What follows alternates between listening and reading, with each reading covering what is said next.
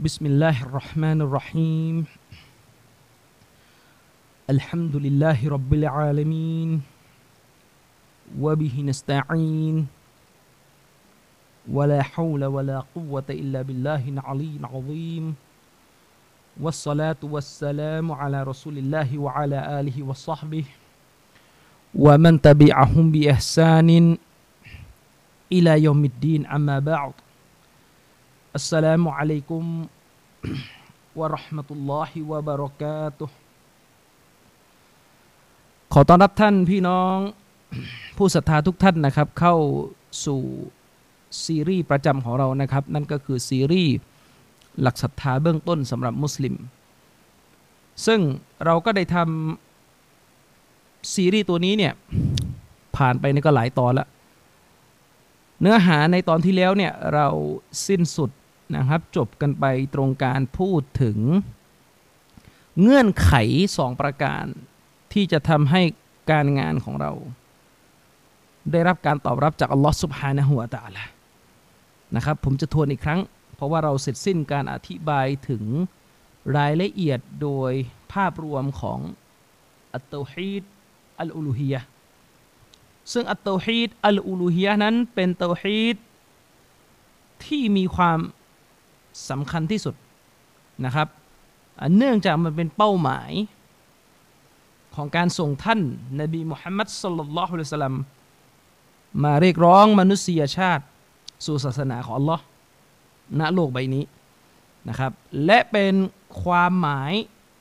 โดยตรงของประโยคที่เรากล่าวอยู่ทุกวันนั้นก็คือละอิละฮะอิลลัลลอฮ์ฉะนั้นอัตตฮีดอัลอูลูฮียเนี่ย เป็นภาคส่วนของเตาฮีดที่สำคัญที่สุดจากบรรดาเตาฮีดทั้ง 3 ชนิด คือแน่นอนว่าเตาฮีดทั้ง 3 ชนิดเนี่ยมีความสำคัญคอขาดบาดตายสำหรับมุสลิมหมด เป็นความสำคัญระดับคอขาดบาดตายเลยถ้าเราผิดพลาดขึ้นมา แต่ว่าในความสำคัญเหล่านี้เนี่ยเตาฮีดอัลอูลูฮียะเตาฮีดอัลอูลูฮียะเนี่ยสำคัญที่สุด ฉะนั้นสิ่งหนึ่งที่เราจะต้องเข้าใจ และเรื่องนี้เป็นเรื่องที่ต้องย้ำต้องพูด ให้มันเป็นกระแสเพื่อที่จะได้ลบล้างความไม่ชัดเจนในสังคมออกไปเตาฮีดอัลอูลูฮียะเนี่ยเป็นการสอนศาสนาเป็นแนวทางการด่าวะการเผยแพร่อิสลามของนบีทุกคน เราอยู่บนโลกใบนี้เนี่ยไม่ว่าเราจะเป็นนักกิจกรรมทำการเคลื่อนไหวอะไรก็ตามแต่ แกนกลางของความเคลื่อนไหวจะต้องกลับมาหาเตาฮีด อัลอูลูฮียะถ้าการเคลื่อนไหวการต่อสู้ของเราเนี่ยไม่นำผู้คนกลับมาหาเตาฮีดอัลอูลูฮียะไม่นำไปสู่การมอบความบริสุทธิ์ในเรื่องเตาฮีดอัลอูลูฮียะอันนั้นไม่ใช่การทำงานอิสลามตามแนวทางของบรรดานบี แน่นอนครับพี่น้องความเสื่อมทราม ความเลวร้ายในโลกมนุษย์เนี่ยมันมีกันหลายมิติ มันมีกันหลายประเด็น การกดขี่เศรษฐกิจยากจนอะไรทั้งหลายแหล่เนี่ยสิ่งเหล่านี้เป็นความเลวร้าย ซึ่งแนวทางอัสลาฟียะที่แท้จริงเนี่ยก็ไม่ได้มองข้ามปัญหาเหล่านี้ แต่ความต่างระหว่างแนวทางอัสลาฟียะกับแนวทางอื่นเนี่ยอยู่ตรงไหนครับ อยู่ตรงกรอบการอธิบายปัญหาในโลก ฟังให้ดีนะครับ แนวทางซาลาฟีเนี่ยจะมองว่ารากฐานของความป่วยไข้ในโลกใบนี้เนี่ย มันกลับไปหา ความบุกพร่องในอัตโตฮิตอัชชิรการตั้งภาคีต่อลอสุภานวตาลาเนี่ยคือ รากเหง้าของปัญหาทั้งหลายทั้งปวงฉะนั้นไม่ว่าคุณจะพยายามเปลี่ยนแปลงโลกให้ดีขึ้นแค่ไหน ถ้าไม่พามนุษย์ กลับมาหาโตฮิตอัลอูลูฮียะโลกนี้ไม่สามารถที่จะพัฒนาได้อย่างถาวรไปดูได้ครับ ปัญหาอย่างปัญหาเศรษฐกิจ ปัญหาเศรษฐกิจที่เกิดขึ้นในโลกใบนี้เนี่ยมันเกิดขึ้นจากอะไรหนึ่งการคอร์รัปชันการคดโกง ของชนชั้นปกครอง ใช่ไหมล่ะครับ ปัญหาทางเศรษฐกิจเนี่ยหนึ่งมาจากการคดโกงของชนชั้นปกครอง การคดโกงของชนชั้นปกครองเนี่ยมีรากฐานมาจากการไม่ใช้ กฎระเบียบ ในการบริหารบ้านเมืองตามชารีอะห์ของ Allah มันกลับมาหาเตาฮีดข้อนี้กลับมาหาเตาฮีดอัลอูลูฮียะ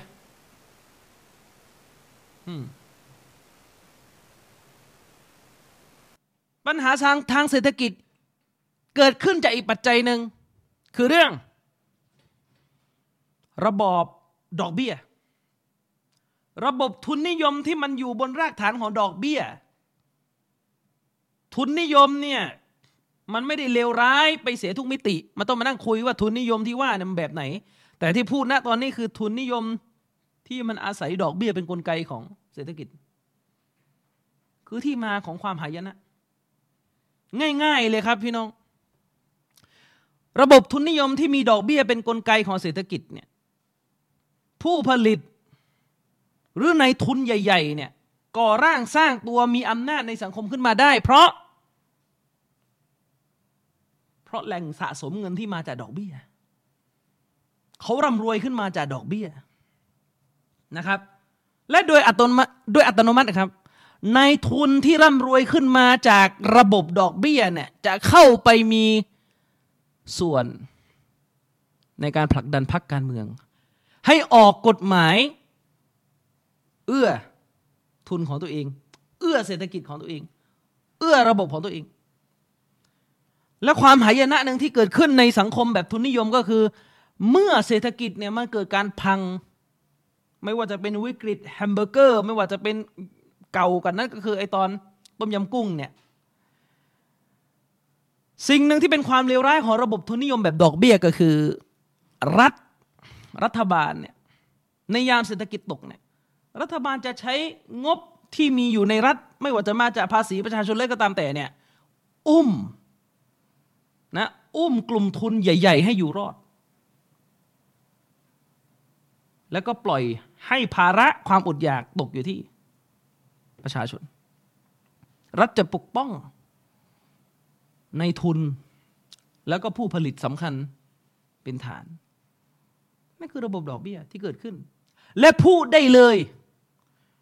ว่าระบบดอกเบี้ยที่มันดำเนินเป็นนกลไกอยู่ใน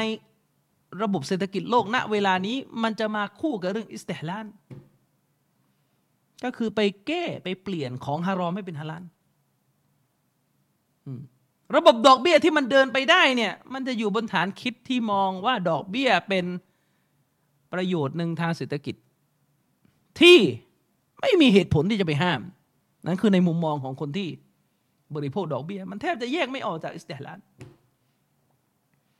ฉะนั้นมันก็กลับมาที่ เรื่องความบกพร่องในโตฮิตอัลลูฮียะของมนุษยชาติ ฉะนั้นแนวทางซาลาฟียะเนี่ยจึงให้ความสำคัญกับการด่าวะเตาฮิดและพูดได้เลยว่า การด่าวะเตาฮิดเนี่ยคือเอกลักษณ์เฉพาะตัวของอัสซาลาฟียะ เนื่องจากกลุ่มอื่นที่เป็นกลุ่มซึ่งอ้างตัวเองว่าเป็นกลุ่มทำงานศาสนา เป็นกลุ่มเผยแพร่ศาสนาเนี่ยไม่มีความชัดเจนในการด่าวะเตาฮิดอัลอูลูฮิยะเลยชีอะห์ไม่ต้องพูดแล้วนะตัดไปมันอยู่กับชีริกเป็นของคู่กายเอาว่าในกลุ่มที่ถูกเรียกว่าซุนนีเนี่ยซูฟีก็ตัดไปเอาอะไรกันไม่ได้แล้วจะมาอัตุตบลีกไม่ต้องพูด เรื่องเตาฮิดอัลอูลูฮิยะเนี่ยไม่สนับสนุนให้พูด เพราะกลัวความแตกแยก ไปมองว่าการสอนเตาฮีดอัลอูลูฮียะในจามะนำไปสู่ความแตกแยก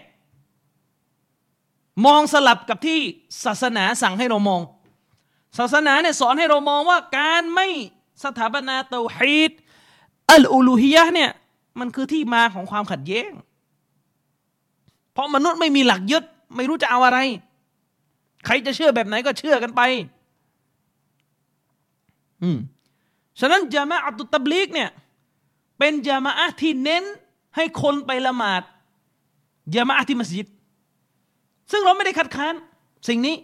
เราสนับสนุน และซาลาฟิยะเนี่ยก็ให้ความสำคัญกับการไปละหมาดมัสยิดของผู้คน แต่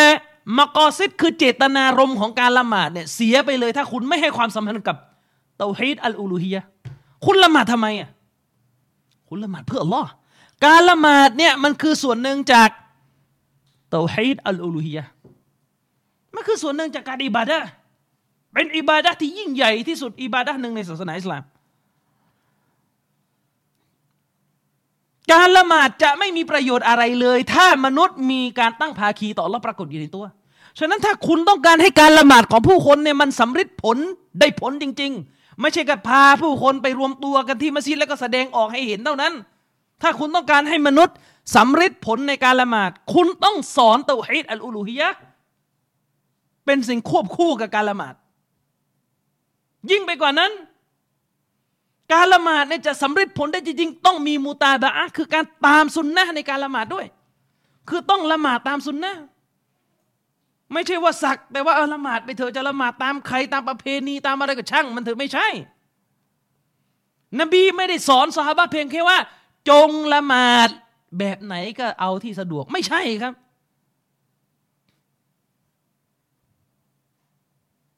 นบีบอกว่าซอลลูกามารอไอตูมูนี้อุซอลลี จงละหมาดตามที่ท่านเห็น ฉันละหมาด คือละหมาดตามแบบอย่างของท่านนบีสุนนะ เราเนี่ยไม่ได้เห็นนบีละหมาดด้วยสายตาแล้วแต่เรารู้การละหมาดของท่านนบีได้ ประหนึ่งเหมือนการเห็นเลยจากฮะดีษของท่านนบี นี่ชอบฟังเพียงแค่ฮะดีสว่าด้วยความประเสริฐหรือผลบุญของการละหมาด แต่ฮะดีสที่เล่าไกฟียเล่ารายละเอียดของการละหมาดเนี่ยห้ามพูดในจามะเดี๋ยวแตก แปลกไหมครับ กลุ่มชนที่ให้ความสำคัญกับการละหมาดมัสยิดกลับเป็นกลุ่มชนที่บล็อกห้ามสมาชิกของตัวเอง อ่านหนังสือที่ประมวลฮะดีสเกี่ยวกับอิริยาบถการละหมาดของท่านรอซูลพี่น้องครับ อุลามะท่านหนึ่งที่ถือเป็นอุลามะที่รวบรวมฮะดิษในหมวดนี้ได้ยอดเยี่ยมที่สุดคนหนึ่งเลยก็คืออิหม่ามอัลบานีรอฮิมะฮุลลอฮ์เชคอัลบานีมีหนังสือที่รวบรวมฮะดีษซอฮีและฮัสันว่าด้วยไกฟียะว่าด้วย ท่าทางการละหมาดในรายละเอียดของท่านนบีเนี่ยนะเป็นจำนวนพันห้าร้อยกว่าหน้า อืม เป็นฮะดิษเพียวๆเลย ส่วนจะไปอธิบายชะรอเพิ่มมันก็ต้องว่ากันไปเถอะ อืม เป็นฮะดิษเพียวๆเกี่ยวกับการละหมาดของท่านนบี ในอิริยาบถต่าง ๆ คนที่ให้ความสัมพันธ์กับการละหมาดเนี่ยทำไมจะฟังเรื่องนี้ไม่ได้ ร้อนหูได้ยังไง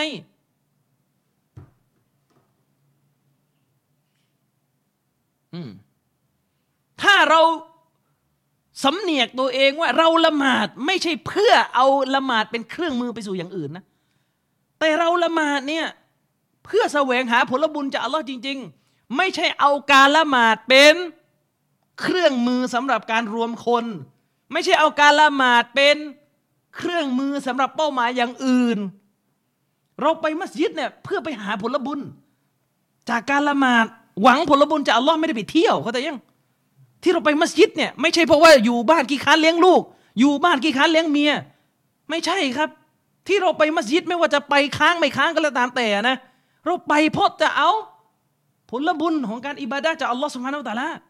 หวังผลบุญ หวังความพอพระทัยจากอัลลอฮ์ไม่ใช่หนีเมียนะไม่ใช่ ไม่ใช่เพื่อจะให้คนเห็นว่าไปมัสยิดบ่อยคนนี้น่าลงสมัครนายกอบตด้วยอะไรก็ตามแต่ ไปสร้างเครือข่ายกันในมัสยิด ทุกวันนี้สังคมมุสลิมมันเหลวแหลก เพราะว่ามัสยิดเนี่ยกลายเป็นพื้นที่ที่อะไร อะไรก็ไม่รู้ไม่กลายกลายเขาไม่ใช่พื้นที่ปลอดภัยแล้วในกรรมการมัสยิดไม่ได้เหมาทั้งหมดนะแต่หลายมัสยิดในกรรมการมัสยิดมันเป็นแหล่งสมหัวกันของพวก ผู้มีบารมีด้านไม่ดี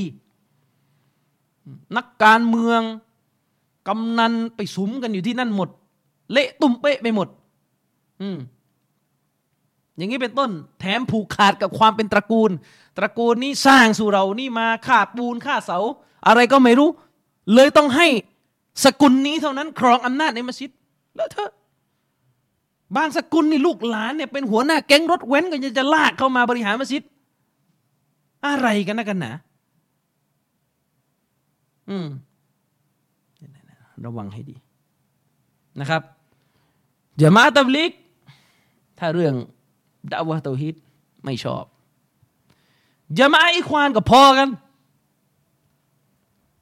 จามะอีควานเนี่ยเป็นจามะที่เป็นศัตรูต่อการดาวะเตาฮิดแต่ช่วงหลังเนี่ย อาจจะเนียนหน่อย เพราะว่าจะไม่ให้ควานช่วงหลังเนี่ยไปหลบอยู่ในซาอุเยอะ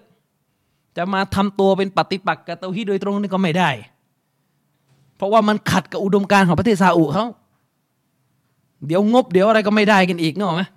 เออ แต่มาเนียนหน่อย เนียนยังไงรู้ไหมคือลีลาเยอะเวลาจะให้พูดเรื่องเตาฮิดจะมาให้ควานพี่น้องครับซาลาฟีทั่วโลกเนี่ยซาลาฟีที่อยู่ในประเทศต่างๆ ทั่วโลกเนี่ยเขาอาจจะมีเรื่องรายละเอียดบางอย่างที่ไม่ตรงกันเป็นเรื่องปกติ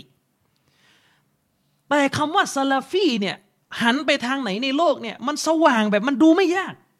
พี่น้องครับซาลาฟีในอินโดนีเซีย ไปดูเอาเลยกันไม่ว่าจะเป็นช่อง Rodja อะไรก็ตามแต่เนี่ย ขึ้นชื่อว่าเป็นยี่ห้อซาลาฟีเนี่ยไม่ต้องค้นหาครับ เรื่องเตาฮีดับเรื่องสู้กับบิดอะฮ์เนี่ยคือมันลอยออกมาเห็นแบบไม่ต้องค้นคือมันชัดญามาอะฮ์ซาลาฟีเนี่ยไม่ว่าจะอยู่ที่ไหนทั่วโลกนะในยุคปัจจุบันเนี่ยยามาอัสลาฟีที่ สามารถสืบรากได้เลยว่า แต่ละคนเนี่ยอิงความรู้ของอุลามะคนไหนเนี่ยสามเรื่องที่เด่นลอยมาเลยอักีดะดะวะโตฮิดสองตอบโต้บิดอะสามตอบโต้มันฮัดอีควาน ในอินโดนีเซีย ในอังกฤษนี่ยิ่งหนักเลยครับ ใครจะไปคิดครับพี่น้อง ว่าประเทศซึ่งเป็นแหล่งกำเนิดของลัทธิเสรีนิยม ประเทศแม่ประเทศหนึ่งเลยรองจากฝรั่งเศสแล้วกัน ประเทศแม่ที่เป็นแหล่งกำเนิดของลัทธิเสรีนิยมเนี่ยเป็นประเทศที่การด่าวะซาลาฟียะเนี่ยแข็งแกร่งที่สุดในบรรดาชาติที่ไม่ได้พูดภาษาอาหรับ หรือแข็งแกร่งกว่าชาติที่พูดภาษาอาหรับอีกอะบางชาตินะชาติที่พูดภาษาอาหรับบางชาติเนี่ยอาจจะไม่แข็งแกร่งในการด่าวะซาลาฟียะในเท่าอังกฤษด้วยซ้ำคือถ้าเราไม่ได้อยู่ในกาลาแลนสารขันจนเกินไปเนี่ยอืม เราจะต้องเปิดกว้างในสายตามั่งเวลาวิเคราะห์ถึงเรื่องการเมืองนะเออดาวะซาลาฟียะในอังกฤษเนี่ยคือมันขนาดไหนพี่น้องมันขนาดที่ว่าคือเชคอัลบานีเนี่ยไปด่าวะที่อังกฤษเนี่ยตั้งแต่ยุคทศวรรษที่ 90 และเชคฮาลาบีเชคซาลีมฮิลาลีซึ่งในยุค 90 นี่ไม่ต้องพูดว่าเมืองไทยเนี่ยอยู่กันตรงไหนอะนะ คือพอจะนึกออกไหมยุค 90 เนี่ย การสอนศาสนาในไทยมันมันไปทางไหน อันนั้นก็ไปเดากันเองแล้วกัน เพราะว่าอะไรครับ อย่าย้อนไปยุค 90เลยยาวไป ยุคนกหวีดยุคนกหวีดไม่ไม่กี่ปีทันกันทุกคนแล้วแต่บางคนอาจจะเป็นเด็กมปลายนะยุคนกหวีดเนี่ยโต๊ะครูที่เป็นยี่ห้อซุนนะเมืองไทยนี่ยังขึ้นเวทีกับ กับคนเป่านกหวีดอยู่เลย คลิปกันลบกันไม่ทันแล้วตอนนี้เออไม่ต้องถามว่ายุค 90นี่อยู่ไหน หนังสือของเชคฮาลาบีหนังสือของเชคอัลบานีเนี่ยแปลเป็นภาษาอังกฤษเนี่ยตั้งแต่ปี 1991 1990 1992 อะไรเต็มไปหมด เชคอัลบานีเล่าในหนังสือของท่านด้วยซ้ำนะในเทปของท่าน ว่าท่านไปละหมาดที่อังกฤษเนี่ยท่านไปเผชิญหน้ากับพวกฮานาฟี เพราะว่าในยุคนั้นน่ะพวกฮานาฟีในอังกฤษมันไม่ยอมละหมาดวันศุกร์เนื่องจากว่าเขาใช้หลักฟิกของเขาว่าว่าการละหมาดวันศุกร์จะสร้างจะการละหมาดวันศุกร์เนี่ยจะกระทำได้ก็ต่อเมื่อมีผู้นำรัฐอิสลามปรากฏอยู่ มีอิมามุลอาวมีอิมามใหญ่ อังกฤษไม่มีไง ก็เลยไม่ละหมาดกันทั้งชีวิตเลยเชคมันก็ไปค้าน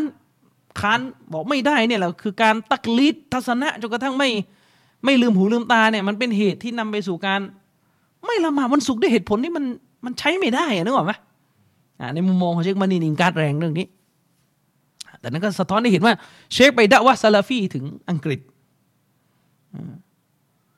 แต่ถึงบัดนี้เนี่ย อุลามะระดับกี่บ้านเนี่ยยังไม่มาแผ่นดินไทยสักคนเลยนะยังไม่มีมาทั้งที่บางคนบอกว่า อิสลามในเมืองไทยในแข็งแกร่ง ยิ่งกว่าประเทศอาหรับอีกไม่รู้จะพูดยังไงดีรู้ใส่แข็งแกร่งจนเขาไม่ต้องมาแล้วมั้งอย่างนั้นหรือเปล่าแข็งแกร่งจนไม่เป็นไรแล้วเขาไม่มาแล้วเราแกร่งแกร่งเกินอะนะอุสบิลล่าใครก็ไม่ได้อย่างนั้น นึกออกไหมครับ เนี่ยคือประเด็น ทั่วโลกอันดะวะซาลาฟีพี่น้องครับ ประเทศขณะว่าประเทศที่มีปัญหากับมุสลิมฝรั่งเศสคือที่ผมพูดเนี่ยผมพูดจากสายตาที่ผมเห็นนะนะอืม ประเทศอย่างฝรั่งเศสพี่น้องครับ คือพี่น้องจินตนาการอะ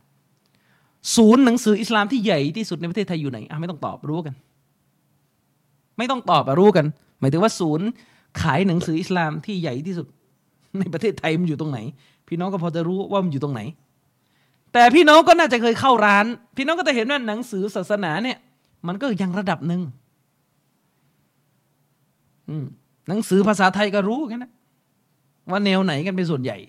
ที่มีอยู่ อันนี้ไม่ใช่ความผิดของผู้ขายหรอกนะมันเป็นความผิดของนักวิชาการที่ผลิตหนังสือกันยังไม่ถึงไหนกัน อืม ส่วนหนังสือต่างประเทศเลิกพูด คนไทยวางขายไปก็เหลืออยู่ไม่กี่คนอ่าน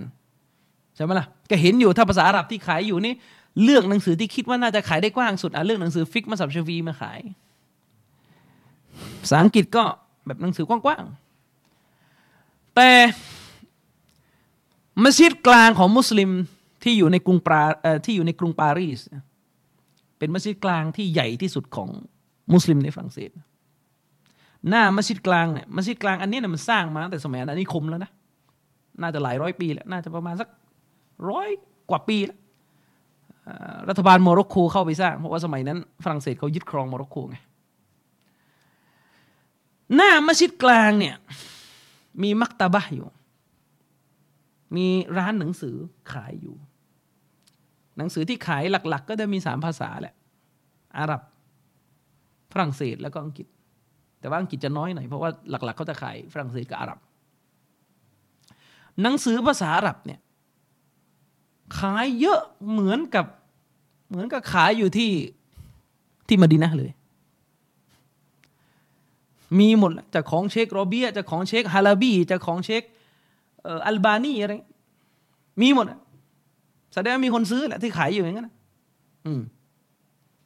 มีหมด ยิ่งไปกว่านั้น มันแปลเป็นภาษาฝรั่งเศสด้วย ผมเจออยู่เล่มหนึ่งเป็นหนังสือที่แปลมาจากของเชคอาลีอัลฮาลาบีคือคนไทยเราถ้าพูดถึงเชคอาลีอัลฮาลาบีเนี่ยก็น่าจะ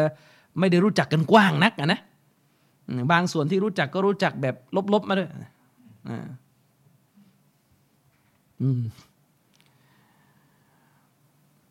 มีการแปลหนังสือเชคคาร์บีเป็นภาษาฝรั่งเศส เป็นหนังสือเกี่ยวกับเรื่องของจิตและชัยตอนอะไรสักอย่างจำไม่ได้แล้วรอแล้วลืมแล้วนาน อย่างนี้เป็นต้น ส่วนอิหมามอิหมามที่เป็นอิหมามมัสยิดคือแน่นอนแหละเขาเป็นอิหมามมัสยิดเนี่ยเขาอาจจะโดนโดนรัฐบาลคุมบ้าง เพราะอย่างที่เรารู้กันว่ารัฐบาลฝรั่งเศสนี่กลัว กลัวการขยายตัวของอุดมการอิสลามในฝรั่งเศส แต่ตัวอิหม่ามใน มัสยิดฝรั่งเศสนะทั้งตัวอิหม่ามทั้งฝ่ายวิชาการเนี่ยผมเข้าไปนั่งคุยกับเขาในห้อง ในห้องเขาเรียกห้องทำการของคณะกรรมการมัสยิดเนี่ยคือเวลาพูดว่าคณะกรรมการมัสยิดในฝรั่งเศสนี่อย่าอย่าอย่ามาเทียบกับบ้านเรานะมันคนมันคนละความรู้สึกกันเข้าไปนั่งคุยกับอิหม่ามมัสยิด แล้วก็คณะกรรมการมัสยิดเกือบทั้งหมดเป็นมุสลิมเชื้อสายแอลจีเรีย ก็คือหมายถึงเขาพูดอาหรับได้ได้ได้เปราะคล่อง แล้วก็พูดฝรั่งเศสได้ และที่นั่งคุยกันอยู่เนี่ยเกือบทุกคนเป็นสานุศิษย์หรือรู้จักกับเชคอับดุลมาลิกรอมฎอนีซึ่งเป็นเชคซาลาฟีในแอลจีเรียอืมแล้วก็น่าจะเกินครึ่งในนั้น น่าจะเป็นลูกศิษย์เชคอับดุลมุฮ์ซินอับบาดน่าเสียดายว่าวันนั้นน่ะ ด้วยความที่มัสยิดมันคนมันเยอะ เราก็เลยไม่มีเวลาคุยกับเขายาวนะครับ แต่มันสะท้อนให้เห็นว่า ขนาดว่าฝรั่งเศสเนี่ยพยายามใช้นโยบายหลายอย่างกดมุสลิมในฝรั่งเศสเนี่ยแต่พี่น้องมุสลิมในฝรั่งเศสก็ยังอดทนแล้วก็สู้ จนกระทั่งเผยแพร่แนวทางซาลาฟียในสวนกระแส สวนกระแส การกดทับด้วยกฎหมายของรัฐบาลฝรั่งเศส มีงานวิจัยที่ฝรั่งเขาเก็บวิจัยมา เขาบอกว่า จริง ๆ สาเหตุที่รัฐบาลฝรั่งเศสเนี่ยเริ่มออกนโยบายกดเรื่องนิกอบ ไม่ให้ใส่นิกอบเนี่ยมันไม่ใช่ว่าอยู่ดีๆ จะมากดนะนะแต่มันเป็นกระแสมาจากว่าตอนแรกเนี่ยตอนที่ยังไม่ได้ คือตอนแรกเนี่ย มุสลิมในอัลจีเรียในโมร็อกโกที่เข้าไปอยู่ในฝรั่งเศสเนี่ยคือมันไปเพราะเป็นชาติ อาณานิคมเก่าของฝรั่งเศส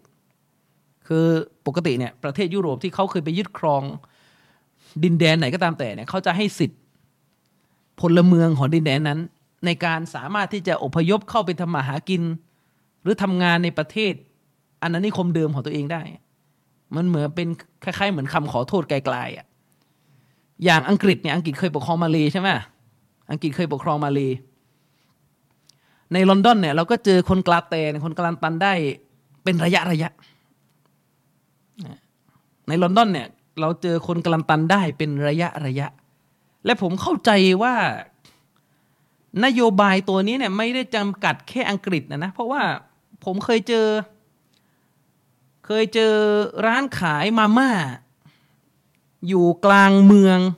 กลาสโกของสกอตแลนด์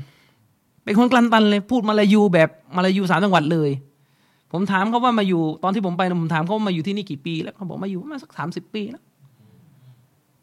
แล้วถามว่ามาได้ยังไงคือมันเป็นสิทธิทางการเมืองที่เขาได้ คือมีเงินก็ไปได้อ่าพูดอย่างนี้บางคนอาจจะคิดว่าแหมอีกนิดละใช่ไหมคือกำลังจะบอกว่าผลของการเป็นอาณานิคมเก่าเนี่ยมันทำให้คนเหล่านี้สามารถโยกย้ายไปทำ ทำมาหากินในประเทศอาณานิคมแม่ได้ ทีนี้ตอนที่มุสลิมฝรั่งเศสโมร็อกโกเนี่ยอพยพไปเนี่ยโดยมากของคนที่อพยพไปเนี่ยไปแล้วในศาสนาในรุ่นแรกๆ ก็จะไม่ค่อยจะแข็งเท่าไหร่ละซึ่งไม่ได้แปลกใจอะไรที่ว่ามุสลิมเชื้อสายแอลจีเรียในฝรั่งเศสทุกวันนี้จำนวนไม่น้อยก็ยังแบบ ยังไม่ค่อยเคร่งอะเพราะว่าไปอยู่ในดงลิบรอนมีโอกาสหลุดอยู่แล้วมีโอกาสหลุด ฉะนั้นเจนแรกที่อพยพไปเนี่ย พอไปแล้วเนี่ยรุ่นแรก ๆที่ไปเนี่ยก็ไปเนี่ยภาพลักษณ์ในอิสลามก็ไม่ได้แข็งแกร่งอะไรมากไอ้นโยบายสมัยก่อนๆที่จะกดมุสลิมเนี่ยจะกดเพื่อจะสกัดภาพอิสลามเนี่ยมันก็ยังไม่แข็ง แต่จุดเปลี่ยนเนี่ยมันมาเปลี่ยนหลังในวันๆหลังเวูเทรดล่มก็อย่างที่เรารู้กันแหละว่า การล่มการการพังทลายลงมาของตึกเวอร์เทรดเนี่ยมันนำมาซึ่ง ความรู้สึกเผชิญหน้า ระหว่างตะวันตกกับโลกอิสลาม ซึ่งก็คงไม่มีนักประวัติศาสตร์คนไหนกล้าปฏิเสธความจริงที่ว่า กระแสการตื่นตัวจะจะจะกลับมาหาอิสลามเนี่ยมันพุ่งถึงขีดสุดหลังเหตุการณ์ในวันวันตามสถิตินี่คือมันคนละมันคนละแบบจะปริมาณเลย ระหว่างความตื่นตัวที่จะเอาศาสนาอิสลามก่อนในวันวันกับหลังในวันวันนั้นคนคนละคนละคนละแบบเลย คนละแบบเลย คือไม่ว่าจะไม่ว่าอุซามะบินลาเดนจะจะดีจะเร็วยังไงในอีกเรื่องหนึ่งแต่ว่าผลที่ตามมาก็คือ การละทิ้งวิถีชีวิตแบบตะวันตกและหันกลับมาหาอิสลามเนี่ยมันเพิ่มขึ้นสูงมาก ลามมาถึงคนหนุ่มคนสาวในโลกมุสลิม อืม ในไทยก็ไม่แพ้กัน หมายถึงว่าคนหนุ่มสาวในไทยในยุคในวันๆก็มีคนจำนวนไม่น้อยเลยจากเดิมใช้ชีวิตแบบด่านสาม แล้วก็เริ่มกลับมาสนใจศาสนาเพียงเพราะติดตามเรื่องการเมือง ในตะวันออกกลางสงครามระหว่างอัฟกันกับอเมริกันเนี่ย ก็เริ่มจากจุดพวกนี้ก่อน ฝรั่งเศสก็เช่นเดียวกัน คือมันมันทั่วโลก โดยเฉพาะอย่างยิ่งอะองค์กรซาลาฟีเนี่ยก็ตั้งตั้งองค์กรในแข็งแกร่งขึ้นเรื่อยๆ ในในประเทศยุโรปอย่างเช่น เว็บไซต์เว็บไซต์หนึ่งซึ่งเป็นองค์กรซาลาฟีที่สำคัญในอังกฤษนะพวกนี้มันอิงอยู่กับมัสยิด Green Lane ในในในอังกฤษเนี่ยพวกนี้จะมีเว็บไซต์ชื่อ salafi manhaj com นั่นคือตั้งชื่อเว็บไซต์ในชัดเจนเลยว่าจะมุ่งไปเรื่องไหน ชื่อเว็บไซต์คือ salafi manhaj com เว็บไซต์เนี้ยตั้งขึ้นประมาณน่าจะสักปี 2003ในหลัง World Trade ไม่นาน เป็นเว็บไซต์ที่แปลบทความของอุลามะซาลาฟีทั่วโลก ในเรื่องมันฮัจต่อจงเรื่องมันฮัจเป็นหลักเลยนะมากมายจนผมอ่านไม่ไม่หมดอะมันเยอะ มันเยอะมาก อืม มันเยอะมาก มากมายจนอ่านไม่หมด นั่นคือ ความรุดหน้าของซาลาฟีแถบนั้น อืม ความรุดหน้าของซาลาฟีแถบนั้น ทั่วโลกถ้าไปดูยามาซาลาฟีทั่วโลกทำงานกัน นะ ไม่ว่าจะเป็นในอินโด ไม่ว่าจะเป็นในประเทศยุโรป อืม นี่คือพูดถึงประเทศที่ไม่ใช่ประเทศมุสลิม แต่อินโดในประเทศมุสลิมโอเคพูดถึงประเทศที่ไม่ใช่ประเทศมุสลิม แล้วก็ไม่ได้มีภาษาอาหรับเป็นภาษาแม่เราเปรียบเทียบดู การทำงานของญามาอะฮ์ซาลาฟีเนี่ยมันมีความชัดเจนแบบ คือมันดูไม่ยากเลยอะไม่ต้องที่มานั่งเที่ยวพยายามไปหาเหตุผลเพื่อจะมา support ว่า คนนี้เป็นซาลาฟีอืมหนึ่งสอนเตาฮีชัดเจนสอง ตอบโต้บิดาอุตริกรรมในศาสนา ชัดเจนสามพูดเรื่องมันฮัจชัดเจนพูดเรื่องอีควานชัดเจน ไม่หลบไม่คุมเครืออย่างเฉพาะเว็บไซต์ที่ชื่อว่าซาลาฟีมันฮัจเอกสารที่พูดถึงอีควานเนี่ยผมว่าเกินกว่า ผมว่าเกินกว่าห้าสิบกว่าฉบับ อืมนะครับ ยังไม่นับถึงพวก Salafi Publications เนี่ย ในเบอร์มิงแฮมเนี่ยอันนี้ก็หนักเข้าไปอีก หลายหลายฝ่าย นั่นคือซาลาฟีฉะนั้นเนี่ยแนวทางที่ไม่มีความชัดเจนในการเผยแพร่แบบนี้เนี่ยสำหรับผมผมสงสัยนะว่าเป็นซาลาฟีกันแบบไหน ก็อย่างที่ผมบอกว่าซาลาฟีเนี่ย คือถ้าสอนมันก็จะชัดเจนสามเรื่องนี้มันชัดเจนมาก แต่ถ้าเป็นประเภทแบบกลับมา จะให้พูดเรื่องอะกีดะเรื่องเตาฮีดทีนี่มันเหมือนมีอะไรติดคอมันไม่ชัด มันต้อง คือมันเหมือนกับว่า เวลาหันไปมองคนคนนี้มันหาไม่เจอไอ้สามเรื่องเนี่ย มันไม่รู้เป็นอะไรกันทีมันพูดไม่ได้ มันมันเที่ยวลีลาเยอะ คือลีลาเนี่ยเยอะแต่ว่าเอาคำว่าฮิกมะมาอ้างฮิกมะเนี่ยเป็นเป็นหลักการของอิสลาม แต่ประเด็นคือตอนนี้คำว่าฮิกมะเนี่ย มันเป็นสิ่งที่ถูกเอามาใช้อ้าง อืม มีการแอบอ้างคำว่าฮิกมะเนี่ยมากมายไก่กองในประเทศเรา แต่ไม่ค่อยมีคนเดือดร้อนนะแต่ถ้ามีใครอ้างตัวเป็นซาลาฟีมีคนพร้อมจะเดือดร้อนตรวจสอบหน่อยแต่มีการอ้างฮิกมะเนี่ยเยอะแยะมากมายอ้างฮิกมาจนกระทั่ง กลับมาคนมีความรู้จำนวนหนึ่งกลับมาเนี่ยสอนศาสนามีแต่เนื้อหาลอยๆ กันหมดเลยไปดู จะบรรยายศาสนาที กดฟังดู สัปดาห์ที่หนึ่งสัปดาห์ที่สองผ่านไปหนึ่งปี ยังไม่เจอชัดเจนเลยว่าจะให้สอนเตาฮิดคือ คือซาลาฟีเนี่ยถ้ามีคนบอกว่า โอ้ท่าน เชิญมามัสยิดผม รบกวนขอสอนหนังสือ ขออิหม่ามมุฮัมมัดเบดุลวะฮับหน่อยคือถ้าไม่ติดธุระ จริงๆเนี่ยซาลาฟีจะไม่มีใครปฏิเสธไง แต่ถ้าเป็นประเภทเออช่วยมาสอนเตาฮิดหน่อยอ๋อเดี๋ยวเราต้องดูก่อนว่าสังคมมันจะรับได้ไหมอะไร อันนี้ไม่ใช่แนวทางซาลาฟีบอกไว้เลยนี่นี่ติดเชื้ออีควาน ถ้าเป็นไปเนี่ยติดเชื้ออีควาน คุณจะยอมรับตัวเองว่าเป็นอีกไม่เป็นอีกไม่ใช่ประเด็น แต่ถ้าเที่ยวมีลีลาแบบนี้เนี่ย นี่แหละติดเชื้ออีกเข้าไปแล้ว อืมคือติดเชื้อคิดเยอะเรื่องพูดสัจธรรม อืมแต่ถ้าพูดเรื่องความเท็จเนี่ยไม่ค่อยคิดเยอะ พูดเร็วเลย ถ้าพูดเรื่องคุมเครือเนี่ย ไม่ค่อยคิดเยอะ ฉะนั้นนะผมแนะนำและให้บรรทัดฐานนะ ให้บรรทัดฐาน จะดูใครว่าเป็นยามาอัสลาฟีเนี่ยมันดูกันไม่ยาก อืมคุณดูอุลามะเป็นแบบอย่างนะมีอุลามะคนไหนบ้างที่เป็นอุลามะซาลาฟีที่เราหันไปดูเขาแล้วมันคลุมเครือไม่รู้อะไรอุลามะคนเนี้ยอะมีไหมหันไปดูเอ่อใครดี เชคเฟาซานเลยไม่ต้องยกแล้วอันนั้นชัดไปอ่าในซาอุเนี่ยอะเอาใครดี ใครอ่าสมมุติเชคบักอบูซีดเชคบักอบูซีดอะเชคมุนัดจิตก็ได้เชคมุนัดจิตก็ได้เชคมุนัดจิตเนี่ยซีรีส์สอนเตาฮีเนี่ยเต็มไปหมดซีรีส์พูดว่าบิดอันเนี่ยเต็มไปหมด ใน YouTube อะในเว็บมุนัดจิต .com อะเต็มไปหมดกฎเกณฑ์การปฏิบัติรับมือกับพวกบิดาหนึ่งสองสามสี่อะไร เต็มไปหมด อืมไม่มีไม่มันไม่ไม่ยุ่งยากอะ่ะ อืม แต่ถ้าแบบบ้านเราเนี่ยบรรดาคนที่ชอบแอบอ้างฮิกมาเนี่ยนะเวลากลับมาจะด่าว่าศาสนาทีเนี่ยเฮ้ยสอนเตาฮิตหน่อยอ๋อเดี๋ยวเราต้องเราต้องดูก่อนเดี๋ยวเราไปยิงเตาฮิตตรงๆเนี่ยเดี๋ยวชาวบ้านจะตะเลิดนะนี่มันมันเป็นอย่างเงี้ยเราไปยิงตัวฮิตตรงๆเนี่ยเดี๋ยวชาวบ้านจะตะเลิดเอาแล้วจะเอายังไง เดี๋ยวเราต้องต้องต้องมีขั้นตอนหน่อยคือพูดมันดีนะมีขั้นตอนในผ่านไปสิบปียังไม่ยังไม่ไปไหนเลย คือซาลาฟีเวลาสอนเตาฮีดเนี่ยมันต้องไปตรงมาชัดเจน เรียงตามหนังสือเอาเตาฮีดพี่น้อง อันนี้ชีริกอันนี้ชีริก เข้าเตาฮีดซีฟัตไอ้พวกอ่าลุนกาลา มันบิดเบือนหนึ่งสองสามสี่นี่คือซาลาฟีอืมเข้าหมวดบิดาเอาชัดเจน เข้าหมวดมันฮัจถ้าไม่มีความคลุมเครือ จะพูดชัดเจนเลยว่า แนวทางที่ตรงข้ามกับดะวะซาลาฟียะคืออิควานตับลิก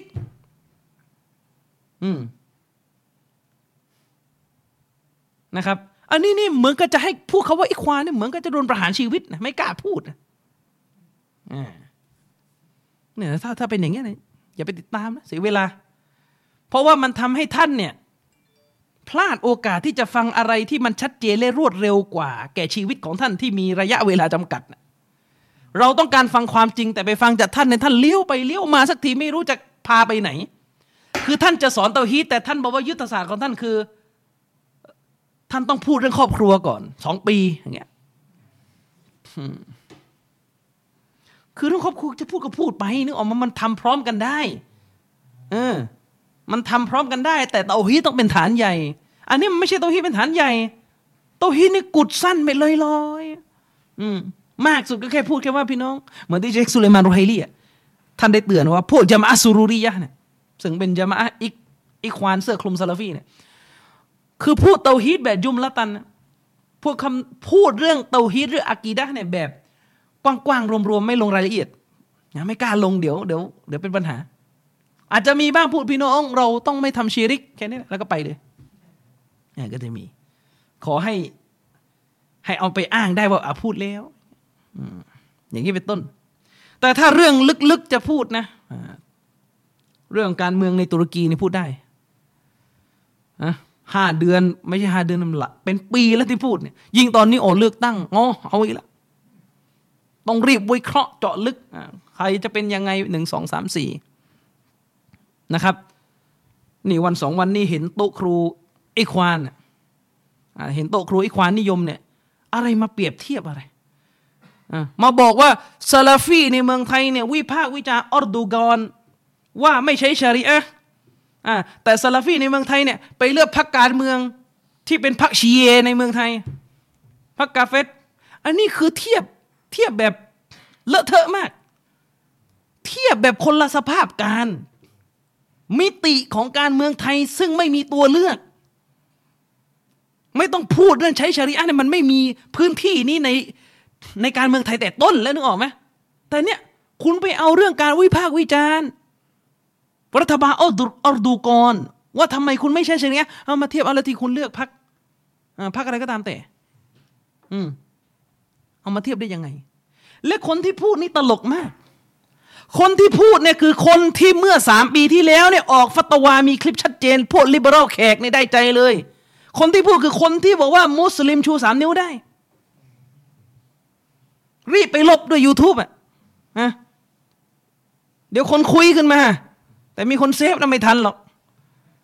คนที่พูดเนี่ยคือคนที่เคยฟัตวาว่า มุสลิมชูสามนิ้วได้ เพราะว่าอิสลามก็ยอมรับเรื่องความยุติธรรม อิสรภาพเสมอภาคเลอะเทอะครับ สิ่งที่พวกเด็กสามกีบมันชูกันเนี่ยต่อให้ใช้คำว่า อิสลามอะโทษเสมอภาค อิสรภาพอะไรเนี่ยรายละเอียดไม่ตรงกับอิสลาม แต่จริงๆเนี่ยไอ้สามนิ้วเนี่ยที่มันชูเนี่ยมันเผยแล้วที่ การประท้วงที่แถวๆอะไรแถวสยามใช่ไหมมันมีคาว่าโนกอตอยู่ ตอนแรกเนี่ยโนกอตแล้วก็ตัวจีมันจีเล็กกันก็มี มุสลิมเรียกว่าเราไปเข้าข้างโอ้กอตตรงนี้เนี่ยหมายถึงเทพ ตอนหลังมันเปลี่ยนให้ใหม่เลยใส่จีใหญ่เข้าไปนะหายกันหมดเลยอะไร ตัวเองเนี่ยไปฟัตวาบอกให้เด็กมุสลิมเป็นชูสามนิ้วได้ อืมนึกออกไหมครับ แต่มาติเตียนซาลาฟีที่เลือกพรรคการเมืองบางพรรคบนสภาพบอรูรออันนี้คนละประเด็นเนี่ยนี่คือจะให้มรกับแยกไม่ออก ระหว่างสภาพดอรูรอนะครับ ระหว่างสภาพที่ไม่มีทางเลือก กับสภาพที่มีทางเลือก อืม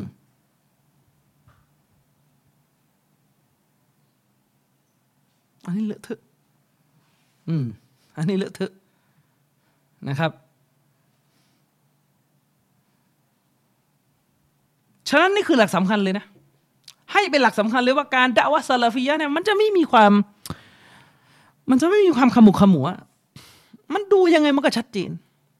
อุลามะซาลาฟีเนี่ยสอนเตาฮีดกันแบบชัดเจน เป็นตอนตอนเป็นซีรีส์อืมแต่อันนี้ที่เป็นซีรีส์เนี่ย มันคือการเมืองในตะวันออกกลางอะใช่ บางคนไอ้ที่ซีรีส์ยาวๆหนุนๆการเมืองในตะวันออกกลาง หรือซีรีส์ครอบครัว อืมนะครับ คือที่ผมต้องชี้แจงอย่างเงี้ยเพราะว่าช่วงหลังอะ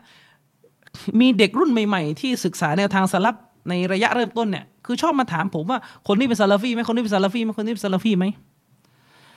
คือไอเราเนี่ย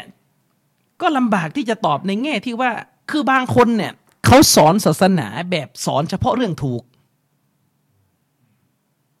แต่ในขณะเดียวกันเรื่องถูกที่สอนเนี่ย มันก็ไม่ใช่เรื่อง ที่เป็นสัญญลักษณ์สำคัญของซาลาฟีในการสอน คือหมายถึงว่ามันไม่ใช่เป็นแบรนด์เพราะอย่างที่ผมบอกซาลาฟีเนี่ยต้องกล่าวว่าเตาฮีดนี่คือแบรนด์ใหญ่ แต่บางท่านเนี่ยคือเขาพูดเรื่องครอบครัวเรื่องทำดีกับภรรยาเนี่ยเป็นสิบสิบปีอะคือแน่นอนที่เขาพูดไม่ผิดไม่มีเนื้อหาในผิดเนี่ยนึกออกไหมแต่เวลาคุณมาถามผมว่าเออคนนี้ซาลาฟีไหมมันจะตอบยังไงดีอะ คือจะบอกว่าเขาไม่ใช่ซาลาฟีก็เขาไม่ได้สอนอะไรผิด แต่จะบอกว่าเขาเป็นซาลาฟีอัตเตาฮีดก็ไม่ได้สอนนึกออกไหมครับ แต่ผมจะให้หลักไว้อย่างหนึ่งว่าดาวะซาลาฟียะเนี่ยคือเขาพูดเรื่องที่เป็นการแก้ไขความเสื่อมเสียในสังคม โดยเน้นหนักไปที่เรื่องอักีดะเรื่องตอบโต้บิดาเรื่องมันฮัจและเรื่องอื่นๆ ก็ว่ากันไป นอกเหนือจากสามประเด็นนี้ก็มีการสอนต่อ แต่จะขาดสามเรื่องนี้ไม่ได้ เพราะว่าคนที่เป็นซาลาฟียะที่แท้จริงจะไม่นิ่งเงียบที่จะวิจารณ์ความเท็จ คือแต่ถ้าพูดในเรื่องทำดีกับภรรยาอย่างเดียวแต่ความเท็จเต็มเต็มบ้านเต็มเมืองแล้วไม่แตะจะให้ตอบยังไงอะสอนหลานนากันแบบเนี้ยอันนั้นคือฝากให้ทุกคนตระหนัก ในประเด็นแบบนี้ ฉะนั้นผมยืนยัน ยืนยันเลยว่าซาลาฟียะเนี่ยคือคนที่จะไม่มีลีลาเยอะ ถ้าได้ถูกร้องของให้สอนเรื่องมันฮัจเรื่องเตาฮีดและเรื่องการขจัดบิดาออกจากสังคมแต่ถ้าลีลาเยอะเนี่ยลีลาเยอะโอ้ต้องอย่างนั้นต้องวางยุทธศาสตร์หลายปีไม่พูดสักทีอันนี้อันนี้ไม่ใช่นะอันนี้ไม่ใช่นะคือส่วนตัวเขาเนี่ยเขาอาจจะมีอักิดะโตฮิตอยู่ในใจนะ คือเขาอาจจะเรียนมาแล้วเขาเชื่อ ในเรื่องอักิดะโตฮิตอยู่ในใจเขาแต่ประเด็นคือการเผยแพร่ศาสนาเนี่ยถ้าไม่ตรงตามสลับเนี่ยก็ไม่เรียกว่าซาลาฟีเข้าใจไหมครับ คือบางคนในสับสน เรื่องนี้เนี่ยเชคอามันอันนัจมีเนี่ยได้ยืนยันชัดเจนนะว่า การเป็นซาลาฟียะเนี่ยมันไม่ได้ดูเพียงแค่ว่าคุณเชื่ออะไรส่วนตัวในใจ คุณอาจจะเชื่ออะกีดะซาลฟส่วนตัวในใจ แต่ในเรื่องการปฏิสัมพันธ์ การแก้ไขปัญหาของอุมมะ การสอนศาสนาถ้าคุณไม่สอนไม่แก้ปัญหาของอุมมะตามที่สลับวางแบบ อันนี้เป็นซาลาฟีไม่ได้ เพราะซาลาฟียะเนี่ยเรื่องالأمر بالمعروف والنهي عن المنكرสั่งใช้ความดีและห้ามความความชั่วเนี่ยมันต้องอยู่ในกรอบสเต็ปที่สลัฟวาง คุณอาจจะมีอักีดะส่วนตัวตามแนวทางสลัฟแต่การสอนของคุณมันเป็นอีกแบบหนึ่งยกตัวอย่างง่ายๆอะถ้าคนคนหนึ่งเนี่ยเชื่อตาม หนังสือกิตาบุตเตาฮีดที่อิหม่ามมุฮัมมัดบินอับดุลวาฮาบประพันธ์เชื่อตามนั้นหมดเลย แต่สอนศาสนาแนวพหุนั่นมันจะเป็นซาลาฟียังไงอะนึกออกไหมคือสิ่งที่สอนในสิ่งที่เชื่อ มันไม่ตรงกัน อย่างเงี้ยคนคนหนึ่งอาจจะมีอะกีดะโตฮีดแบบอิหม่ามชาวกานีเป๊ะๆเลยแต่ในการทำงานศาสนาในสังคมเนี่ยกลายเป็นรอมชอมกับชีริก บางทีชีริกที่ไปรอมชอมเนี่ยแม้แต่พวกลิเบอรัลยังไม่เอาเลยมันมองว่าเป็นปัญหาของสังคมแล้วตอนนี้รู้ๆกัน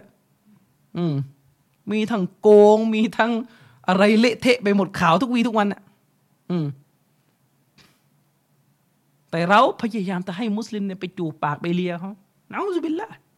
อะไรกันนะครับ ฉะนั้นฝาก ฝากให้ทุกคนทำความเข้าใจ จะได้ไม่หลง ไม่มึนงงกับความเป็นไปที่มันเกิดขึ้น หรือความคลุมเครือที่มันเกิดขึ้นในสังคม สัปดาห์ที่แล้วเนี่ยเราจบกันไปตรงการอภิปรายถึงเงื่อนไขสองประการที่เป็นรากฐานที่จะทำให้อามันของเราได้รับการตอบรับจากอัลลอฮฺสุบฮานาวะตะละอันนั้นปิดท้ายในส่วนของโตฮิดอัลอุลูฮิยะซึ่งเรารู้กันว่าเงื่อนไขดังกล่าวนั้นประกอบไปด้วยสองเงื่อนไขคือหนึ่งคืออัลอิคลาส อัลอิคลาสหมายถึงการที่เรามีความบริสุทธิ์ใจในจิตนา ว่าเราทำอิบาดะเพื่ออัลลอฮ์และอิบาดะที่เราทำจะต้องปราศจากชิริกทั้งหมด ทั้งชิริกใหญ่และชิริกเล็ก เรื่องชิริกเล็กเนี่ยเป็นประเด็นหนึ่งที่ซาลาฟียะเนี่ยก็ให้ความสำคัญ เพราะการที่คนคนหนึ่งเนี่ยปราศจากชีริกใหญ่ออกจากตัวเขาเนี่ยหมดแล้วเนี่ย ต้องมานั่งเช็คกันต่อว่าเขาเนี่ยมีชีริกเล็กชีริกเล็กเนี่ยปรากฏขึ้นในตัวเขาหรือเปล่า การตั้งภาคีเล็กเนี่ยเกิดขึ้นในตัวเขาหรือเปล่านะครับ การตั้งภาคีเล็ก แน่นอนไม่ได้ทำให้คนคนหนึ่งตกศาสนา แต่มันเป็นเรื่องร้ายแรงที่จะทำให้คนคนหนึ่งเนี่ยสูญเปล่าในการงานที่ทำชีริกเล็กที่น่ากลัวมาก ๆ ก็คือการโอ้อวดในหัวใจ การรู้สึกโอ้อวดที่ตัวเองได้ทำความดี และทำความดีนั้น เพื่อจะแลกกับทรัพย์สินกับรายได้ กับคำชื่นชมท่านนบีสุลต่านละฮ์อัลสลามจึงได้เตือนประชาชาติของท่าน ท่านนบีบอกว่าละเชิรกุละเชิรกุฟีกุมอัคฟามินดบีบินนัมลิฮะดิษนี้รายงานโดยท่านอิหม่ามบุคารีในหนังสืออัลอาดับอัลมุฟรด นะครับเป็นฮะดิษที่มีสถานะสฮีท่านนบีสุลต่านบอกว่าการตั้งภาคี นบีใช้คำว่าละเชิรกุการตั้งภาคี แต่ตรงนี้เนี่ยต้องอธิบายวงเล็บว่าคือการตั้งภาคีเล็ก อืมเพราะว่าการตั้งภาคีใหญ่เนี่ยจะไม่ใช่ในแบบที่นบีพรรณนาในฮะดิษนี้ นบีบอกว่าละชิรกุฟีกุมการตั้งภาคีเล็ก ในหมู่พวกท่านเนี่ยนะอัคฟา มันซ่อนเร้นมันไม่เปิดเผย แสดงไม่ใช่ภาคี ใหญ่เพราะถ้าภาคีใหญ่นี่มันเปิดเผยไปไหว้กูโบเนี่ยไม่ซ่อนละมันเผยนึกออกไหมครับอ่าละชิรกุฟีกุมอัคฟามินดาบีบินนัมลีการตั้งภาคีเล็กในหมู่พวกท่านที่มันจะเกิดขึ้นในหมู่พวกท่านเนี่ยมันซ่อนเร้นมันดูยากมันไม่เปิดเผย ยิ่งกว่าการคลานของมดสีดำในยามมืดสิอีก บางสำนวนบอกว่ามดสีดำ ไปคลานบนหินดำในยามมืดมิด ดูยาก แต่ชีริกเล็ก ดูยากกว่านี้โดยซ้ำอืมผมจำได้ว่าเมื่อหลายปีที่แล้วเนี่ย ชาวบ้านในบ้านเราที่แบบฟังศาสนา แต่แบบฟังแบบไม่ได้เข้าใจอะไรอืมตอนที่ได้ยินผมบอกว่าชีริก เนี่ย มีสองชนิดนะมีชีริกใหญ่และชีริกเล็กชีริกใหญ่ตกศาสนาชีริกเล็ก ไม่ตกศาสนา ตกใจอะไรกันมาแบ่งได้ยังไงชีริกใหญ่ชีริกเล็กชีริกนรกตลอดการเอาอีกแล้วนี่เรียนกันแบบไม่เรียนเรียนกันแบบไปหลงคิดว่าตัวเองยืนหยัดซุนนะแต่เข้าใจอะไรแบบผิวเผินตลอด อืมคือมันงงมาจากการแบ่งบิดาเป็นฮาสนะกับไซยีอะไงอืมงงมาตั้งแต่เรื่องนี้ พอมาเจอการแบ่งชีริกเป็นใหญ่ชีริกเป็นเล็ก อืม ก็เลยหลอนอีกอะหลอนอีกอเราอธิบายไปนะครับว่าอุลามะเนี่ยได้แบ่ง ระหว่างชีริกใหญ่และและชีริกเล็ก ชีริกใหญ่ตกศาสนา ชีริกเล็กไม่ตกศาสนาแต่เป็นบาปใหญ่เหมือนกัน และชีริกเล็กในก็เช่นเดียวกันว่าถ้ามนุษย์เนี่ยทำชีริกเล็ก และตายไปในสภาพที่ไม่เตาบะอัลลอฮ์จะไม่อภัยโทษให้แก่ชีริกเล็กถูก ลงโทษแน่นอนโลกหน้า แต่ชีริกเล็กเนี่ยคือ ไม่ตกศาสนาไง ไม่เข้านรกตลอดกาลไงเข้าใจยังเออนี่คือความต่าง ศาสนามีแบ่งชีริกใหญ่ และชีริกเล็กจำได้ว่าตอนนั้น ชาวบ้านบางคนมาเถียงกับผมบอกว่าเอามาจากไหน ชีริกใหญ่ชีริกเล็ก ผมก็ยกฟัตวาเชมุนบัสไปก็นี่เขาแบ่งกันอยู่โอ้ยอุลามะไม่ใช่หลักฐาน ขอนบีนี่นี่นบีแบ่งเนี่ยมันอยู่กันแบบนี้ คือขอฮะดิษตรงๆว่าชีริกมีใหญ่มีเล็ก คือเวลานบีพูดเนี่ยท่านนบีพูดด้วยสำนวนของท่าน แต่ความลึกซึ้งในเนื้อหาในอุลามะเขาเข้าใจ และเขาสังเคราะห์ออกมา เวลาเขาดูตัวบทเนี่ยเขาไม่ได้ดูอยู่แค่ตัวบทเดียวเขาดูทั้งหมดในตัวบท อืมแน่นอนตัวบทที่พูดถึงชีริกใหญ่ว่าลงนรกตลอดกาลอันนั้นเราก็ได้ยินมาเยอะแล้วแต่ตัวบทที่ผมยกไปเมื่อกี้เนี่ย คือหนึ่งในตัวบทที่อุลามะเนี่ยเขาสังเคราะห์ออกมาว่า นี่คือชีริกเล็ก จะเรียกว่าชิรกุลอัสกอรหรือชิรกุลคอฟีแล้วก็อีกเรื่องหนึ่งชิริกเล็ก หรือชิริกที่มันซ่อนอะไอ้นั้นเป็นศัพท์เทคนิคไม่ใช่ปัญหาหรอกคำที่นบีใช้ในฮะดิษเนี่ยละชิรกุฟีกุมอัคฟามินดาบีบินนัมลีชิริก แน่นอนเลยว่าชิริกที่มันมีอยู่ในหมู่พวกท่าน มันซ่อนเร้นยิ่งกว่าการคลานของมดดำในยามมืดมิด นบีใช้คำว่าอัชชิรนบีใช้คำมุตลัก ใช้คำแบบสิ้นเชิงเลยว่าการตั้งภาคีไม่ได้ระบุว่าเล็กใหญ่ แต่อุลามะรู้ได้ยังไงว่าฮัดดิสนี้หมายถึงชิริกเล็ก ดูจากคำพรรณนาของท่านนบีในวรรคต่อมาสิ ว่ามันคือชิริกที่ซ่อนยิ่งกว่ามดดำคลานในยามมืดสิอีก อาแสดงมันไม่ใช่ชิริกใหญ่เพราะชิริกใหญ่เนี่ยมันไม่ซ่อนก็แต่ยังชิริกใหญ่เนี่ยสมัยนบีเนี่ยชิริกใหญ่ที่พวกกูเรชทำเนี่ยเอาเจเวตไปใส่ในกะบ้านซ่อนได้ยังไงอย่างนั้นไม่ใช่ซ่อน และนี่นบีใช้คำว่าฟีกุ้มหมายถึงว่าในหมู่พวกเจ้าในหมู่ประชาชาติอิสลาม อืมก็แต่ยังอาแสดงเป็นชิริกเล็ก เพราะว่าประชาชาติอิสลามเราเนี่ย ที่เป็นมุสลิมอยู่เนี่ย ไม่ได้รอดพ้นจากชิริกเล็กกันเพราะเป็นเรื่องโอ้อวด เขาใจยังไม่ต้องมานั่ง ให้บอกตรงๆว่าเล็ก คือนบีสุลต่านสลัมเนี่ยนบีพูดฮะดิษออกมาเนี่ยนบีพูดกับบรรดาสหายซึ่งเป็นหมู่ชนที่มีความฉลาดในสติปัญญาสำนวนที่นบีใช้ซอบะฟังเนี่ยรู้เรื่องหมด ส่วนเองไม่รู้เรื่องเนี่ยอันนั้นเองต้องไปถาม ผู้รู้ ไม่ใช่ว่าตั้งต้นเถียงไว้ก่อนว่าผู้รู้คนไม่ใช่หลักฐานก็มันอยู่กันอย่างเงี้ย คือเวลาสลับ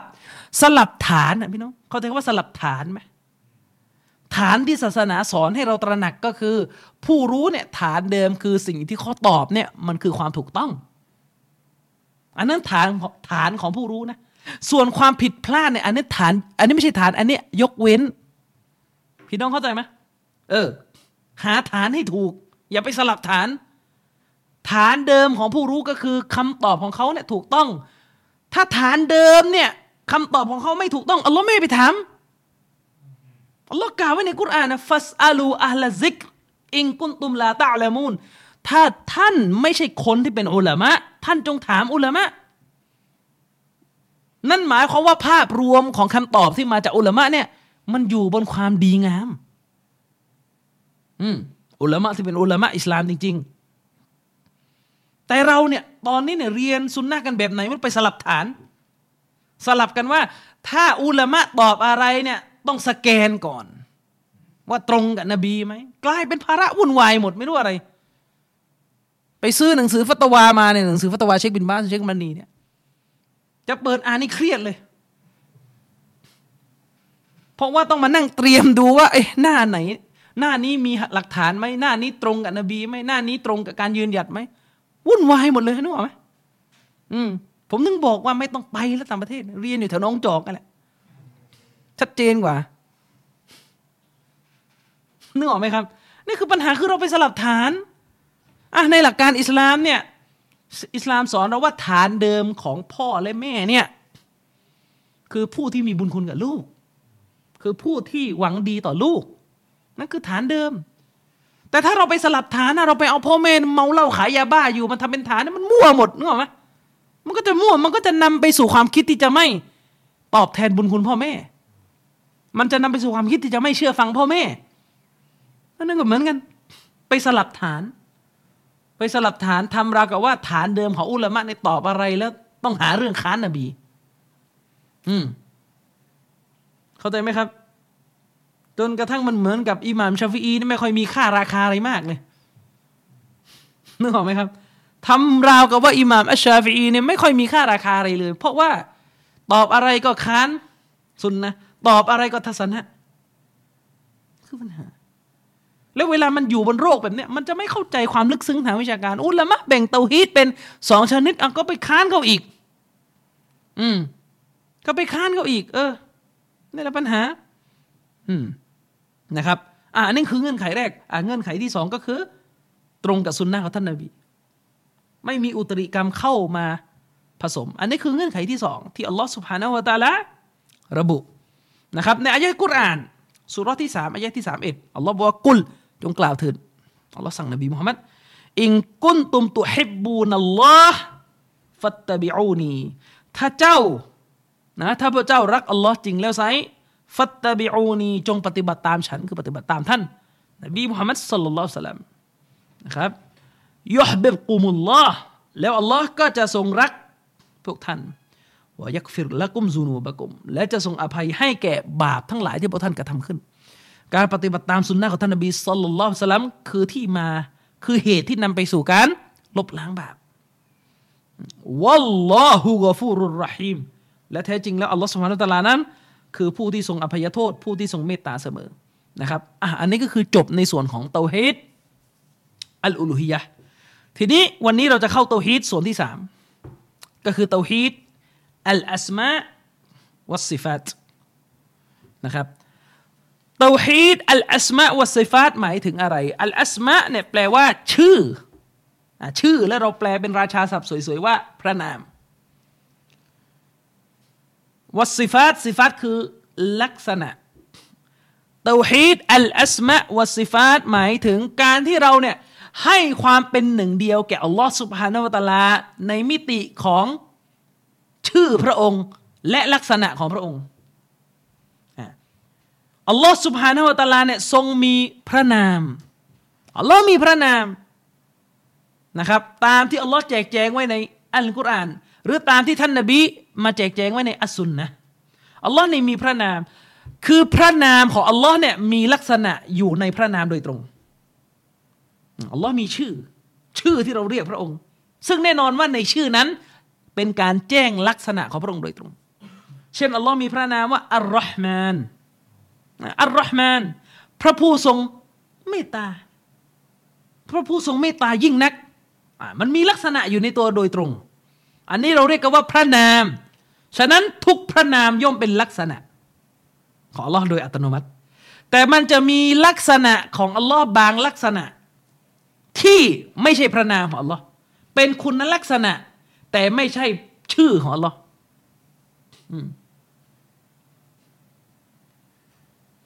เช่นอัลลอฮ์มีลักษณะอยู่ข้อหนึ่งที่สำคัญก็คืออัลิสติวะนี่เป็นลักษณะของเราอัลิสติวะหมายถึงพระผู้ทรงสถิตเหนือบัลลังก์อัลิสติวะคือพระผู้ทรงขึ้นสถิตเหนือภาษาอาหรับเนี่ยอัลิสติวะเป็นลักษณะ เป็นการกระทำหมายถึงขึ้นสถิตเหนือ แต่อัลลอฮ์ไม่ได้มีพระนามว่าمستوٍ ผู้ทรงสถิตเหนือ อันนั้นไม่ใช่พระนามของอัลลอฮ์อืมเช่นอัลลอฮ์มีลักษณะอยู่ข้อหนึ่งก็คืออัลกาลาม นี่ลักษณะของอัลลอฮ์ก็คือพระองค์ทรงมีลักษณะแห่งการพูดนะครับ แต่อัลลอฮ์ไม่มีพระนามว่า อะไรครับอัลลอฮ์ไม่มีพระนามว่า อัลมุตะกัลลิม หรืออัลกอเอลไม่มีพระนามนี้นะที่อัลลอฮ์ไม่มี เข้าใจนะครับ ฉะนั้นเนี่ยเราจะไปตั้งชื่อลูกหลานของเราว่าเป็นอับดุลกาลามนี่ไม่ได้ แต่ถ้าอับดุลรหมานนี่ได้เพราะนั่นคือพระนามของ Allah ฉะนั้นแยกให้ออกนะครับ ระหว่างพระนามและลักษณะของ Allah ทุกพระนามย่อมเป็นลักษณะ คือ ทุกพระนามของ Allah ย่อมเป็นลักษณะ แต่ไม่ใช่ทุก คุณลักษณะของ Allah ที่จะเป็นพระนามไปด้วย อืมนะครับ Allah มีลักษณะ โกรธกริ้ว อืมอัลลอฮ์มีลักษณะของการโกรธ แต่อัลลอฮ์ไม่ได้มีพระนามว่าพระผู้ทรงโกรธไม่ไม่เราจะไปตั้งชื่อบุตรหลาน เราแบบนั้นไม่ได้ อืม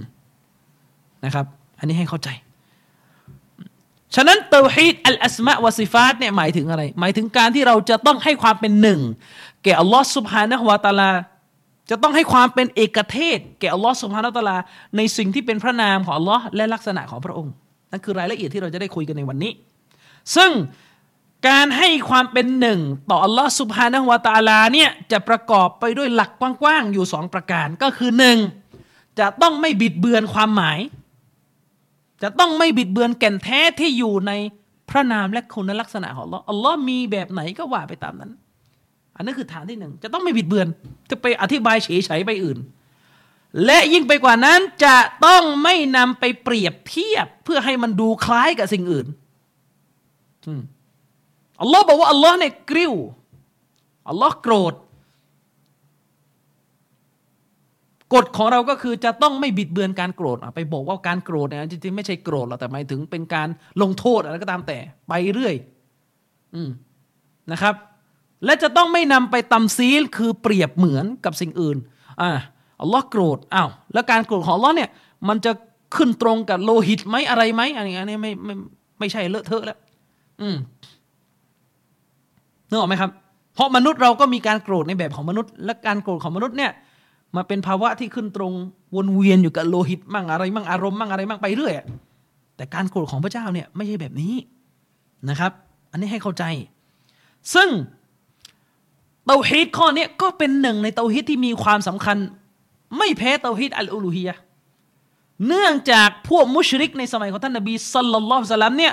มันก็ผิดเพี้ยนในเตาฮีดชนิดนี้ด้วย พวกมุชริกสมัยของท่านนบีสัลลัลลอฮุสลัมเนี่ยไม่ยอมรับ ว่าอัลลอฮ์ทรงมีพระนามว่าอัรเราะห์มาน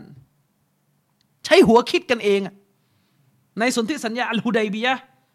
พอท่านนบีเขียนสนธิสัญญาลงไปว่าبسم الله الرحمن بسم الله الرحمن الرحيمโดยพระนามของอัลลอฮ์เนี่ยผู้ทรงเมตตาผู้ทรงกรุณาพอเห็นพระนามของเราอัรเราะห์มานเนี่ยถามนบีเลยว่า ใครคืออัรเราะห์มาน เราไม่รู้จัก ทั้งๆทที่ยอมรับว่าอัลลอฮ์เป็นพระเจ้านะ แต่ไม่ยอมรับคุณลักษณะนี้ บิดเบือนตะตีลเขาตะตีลคือไปบิดเบือนเฉยเฉยคุณลักษณะของพระผู้เป็นเจ้า ไปทำอวดเก่งรู้เองว่าได้ไม่ได้กับอัลลอฮ์อันนี้ใช่นนี้ไม่ใช่ ไม่ได้ฟังวะฮีฉะนั้นเนี่ยต้นกำเนิดของการบิดเบือนลักษณะของอัลลอฮ์สุบฮานาอัตาลา บิดเบือนพระนามของอัลลอฮ์สุบฮานาอัตาลาเนี่ย ก็คือพวกกูเรช พวกอบูละฮับ ซึ่งเชฟฟอซานเคยพรรณนาว่าพวกนี้เป็นซาลฟของจามียะและอาชัยรอรุนแรงอยู่เนี่ยเนี่ยถ้าถ้าถ้าเป็นอิกเนี่ยพูดไม่ได้เงี้ยกลัวล้วกลัวล้วแตกไม่ได้ ไม่กล้าสอนหนีเห็นไหมนะครับอัลลอฮ์สุบฮานุตะลาเนี่ยได้กล่าวถึงเรื่องพระนามและคุณลักษณะของอัลลอฮ์เนี่ยไว้ในอัลกุรอานในสุรอัลอาราฟสุรที่เจ็ดอายะที่หนึ่งร้ อัลลอฮ์ได้กล่าวไว้นะครับว่าวลิลลาฮิลอัสมาอุลฮุสนาฟะดอูฮูบิฮาอัลลอฮ์บอกว่าและสำหรับพระองค์อัลลอฮ์นั้นทรงมีพระนามต่างๆ ที่มันภัยจิตสวยงาม เป็นพระนามที่มันให้สาระเนื้อหาความหมายที่สวยงาม ชี้ถึงคุณลักษณะที่สวยงามของอัลลอฮ์พวกเจ้าจงวิงวอนขอความช่วยเหลือจากอัลลอฮ์ผ่านพระนามเหล่านั้น จะขอต่ออัลลอฮ์ จงเรียกพระองค์ด้วยนามเหล่านี้นิดหนึ่งมีบางคนนะพวก ผมไม่เรียกว่าซาลาฟีนะจะเรียกว่าซาลาลิมหรืออะไรก็แล้วตามแต่นะเออนึกออกไหมมีบางพวกเอาอายะนี้โจมตีซากิรไนบอกว่านี่ไงอัลลอฮ์ให้เรียกพระองค์ด้วยนามของพระองค์ แล้วมีอะที่พระองค์มีนามว่าบราหมานพรหมอะ ก็มันจะมีได้ยังไงอย่านึกออกไหมเออ คือทำไมขอโทษนะทำไมต้องตัวอะไรแบบอีเดียดอะมันจะมีใครจะมานั่งตัวอะไรแบบนี้แล้วบอกว่า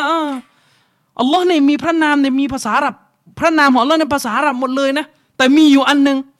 เป็นภาษาสันสกฤต ใครมันจะไปพูดอย่างนั้นนั่นคือผมไม่ได้แปลกใจนะระดับซากิดไนถึงไม่ค่อยมาตอบโต้อะไรแบบนี้คือมันนันเซนเกินไปเรามีงานต้องทำเยอะไงแล้วคนที่จะเชื่ออะไรแบบนี้นะก็แบบนี้ ก็คนประมาณเนี้ยอืมสังเกตดูนะคนที่มีตรกกะดีๆ มีความรู้ดีๆนะไม่ค่อยจะไปเชื่ออะไรแบบนี้นอกจากอคติ อืม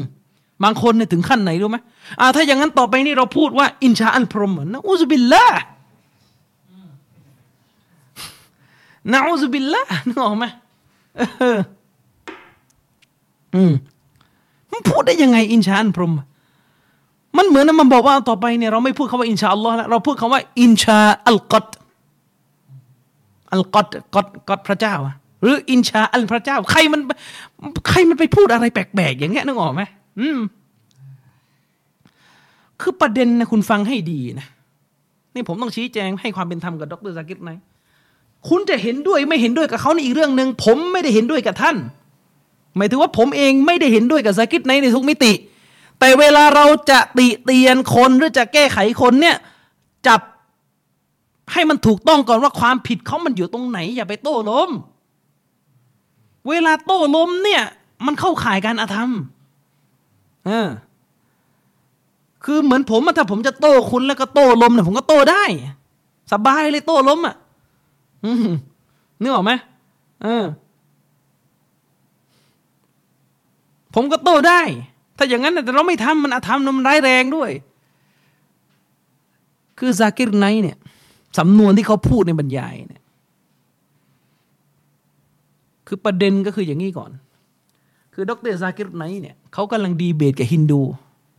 กำลังด่าว่าฮินดู และสิ่งหนึ่งที่เชคกอฟิสพูดนะ สิ่งหนึ่งที่เชคกอฟิสพูดนะ เชคกอฟิสบอกว่ามะกอม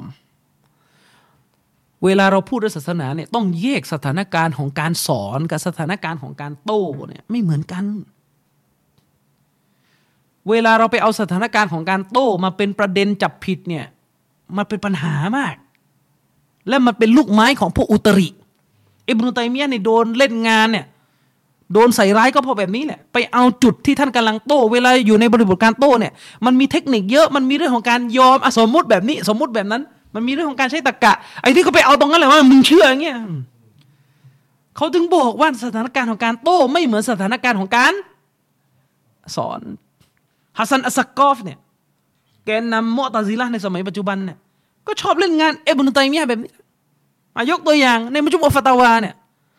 อิบนุตัยมียะเนี่ยกำลังตอบโต้พวกอาลุนกาลามที่ไม่ยอมรับว่าอัลลอฮ์เนี่ยอยู่เบื้องบน โดยพวกนี้เนี่ยพวกอาลุนกาลามเนี่ย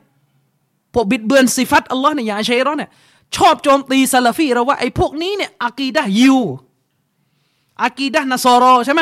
มันชอบโจมตีเราอย่างนั้น พวกเราเนี่ยอากีดะเดียวกันกับยิวเพราะว่ายิวก็เชื่อว่าอัลลอฮ์อยู่เบื้องบน แต่ยิวเนี่ยบางทีมันเลยเถินไปวาดรงวาดรูปอะไรของมันไป เออใช่ไหมล่ะทีนี้เวลาอิบนุตัยมียะจะโต้แย้งเนี่ยท่านอิบนุตัยมียะให้ข้อสังเกตอย่างหนึ่งว่าอัลลอฮ์สุบฮานะฮุวาตะอาลาประนามยะฮูดในอันกุรอานเนี่ย อัลลอฮ์ไม่เคยประนามด้วยสำนวนว่า พวกยิวเนี่ยหาสถานที่ให้อัลลอฮ์ไม่มีสำนวนนี้ในกุรอาน พวกยิวเนี่ยให้ร่างกายแก่อัลลอฮ์พวกยิวเนี่ยนะเอาอากาศไปห้อมล้อมอัลลอฮ์ซึ่งเป็นศัพท์ที่พวกอาชัยเราโจมตีเรานี่ยตะฮิยุสอะไรก็ตามแต่เนี่ยอัลลอฮ์ไม่ได้ประนามยะฮูดในเรื่องนี้ในอันกุรอานนะเข้าใจไหมครับ อย่างเช่น อันกุรอานอัลลอฮ์ประนามยะฮูด อัลลอฮ์บอกว่ายะฮูดเนี่ยพูดถึงอัลลอฮ์ยังไง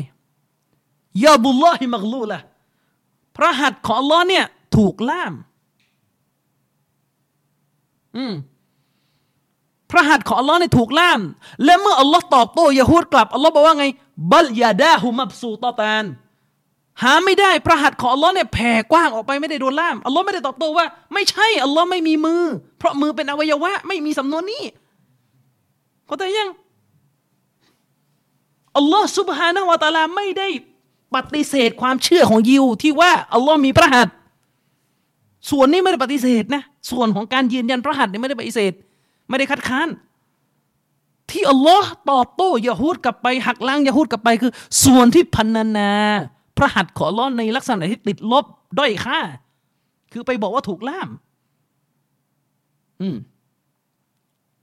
เข้าใจไหมครับ ยกตัวอย่างเช่น สมมติมีคนตำหนิผมว่าอามีลอนาเนี่ยเป็นผู้ชายที่โหดเหี้ยม ถ้าผมจะตอบโต้ ผมก็ต้องตอบโต้กลับ ไม่ใช่ ผมเป็นผู้ชายที่ใจดี ไม่ใช่ผมไปตอบโต้กลับ ไม่ใช่ ผมไม่มีเพศนึกออกไหมเออ เข้าใจยังนี่ทีนี้เวลาอิบนุตัยมียะจะตอบโต้เนี่ยท่านอิบนุตัยมียะนี่ยก็พยายามจะยืนยันว่าอัลลอฮ์ไม่ได้ตำหนิยะฮูด และนาซอรอ ด้วยข้อหาเรื่องการมีพระหัตเรื่องมุจัสซิมะเรื่องการให้รูปให้ร่างอะไรเนี่ยอัลลอฮ์ไม่ได้ตำหนิพวกยะฮูดและนาซอรอในเรื่องนี้ ทีนี้ในมัจมูอ์ฟาตาวาเนี่ยอิบนุตัยมียะเนี่ยก็ไปยกไบเบิลมาอ่าในในในอิบนุตัยมียะนะมีบางคนไปโจมตีซากิรนะอะไรกุรอานไม่อ่านไปอ่านไบเบิลเออเอาแล้วนี่อิบนุตัยมียะเนี่ยเขาโต้นาซอรอเนี่ย เขายกไบเบิลมาแล้วไหนบอกว่าอ่านมัจมูอ์ฟาตาวาหมด นี่แค่มัจมูอ์ฟาตาวานี่ยังไม่ได้ไปดูในนักดุลมันตිකยังไม่ได้ไปดูในเล่มอื่นเลย ในมุจมุฟาตาวาเนี่ยเอิบนุตัยมียเนี่ยยกไบเบิลมาเลยนะท่อนที่บอกว่าอัลลอฮ์ทรงอยู่ เบื้องบนนะเดี๋ยวเดี๋ยวเดี๋ยวอ่านให้ฟังไบเบิลฉบับภาษาอาหรับที่เชคุนอิสลามอิบตัยมียเนี่ยยกมา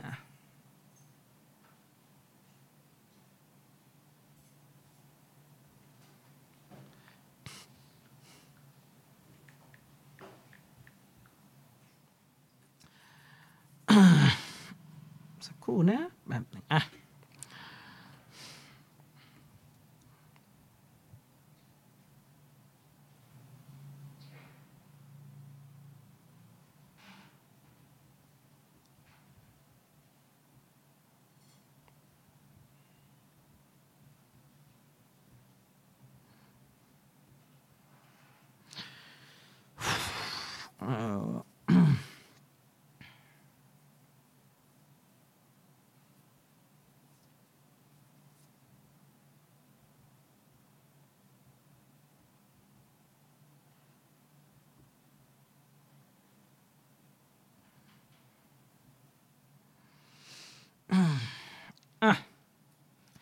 ในมัจมูอ์ฟาตาวาเนี่ยอิบนุตัยมียะเนี่ยได้ยกอินญีลมาได้ยกอินญีลมาเลยนะครับอิบนุตัยมียะเนี่ยยกอินญีลมาอิบนุตัยมียะเขียนมาว่าفي الإنجيل أن المسيح عليه السلامกล่าวอิบนุตัยมียะบอกว่าในอินญีลเนี่ยคือหมายถึงในไบเบิลฉบับที่นาซอรอใช้กันแล้วอะนะท่านนบีอีสาอะลัยฮิสสลามกล่าวว่า อืม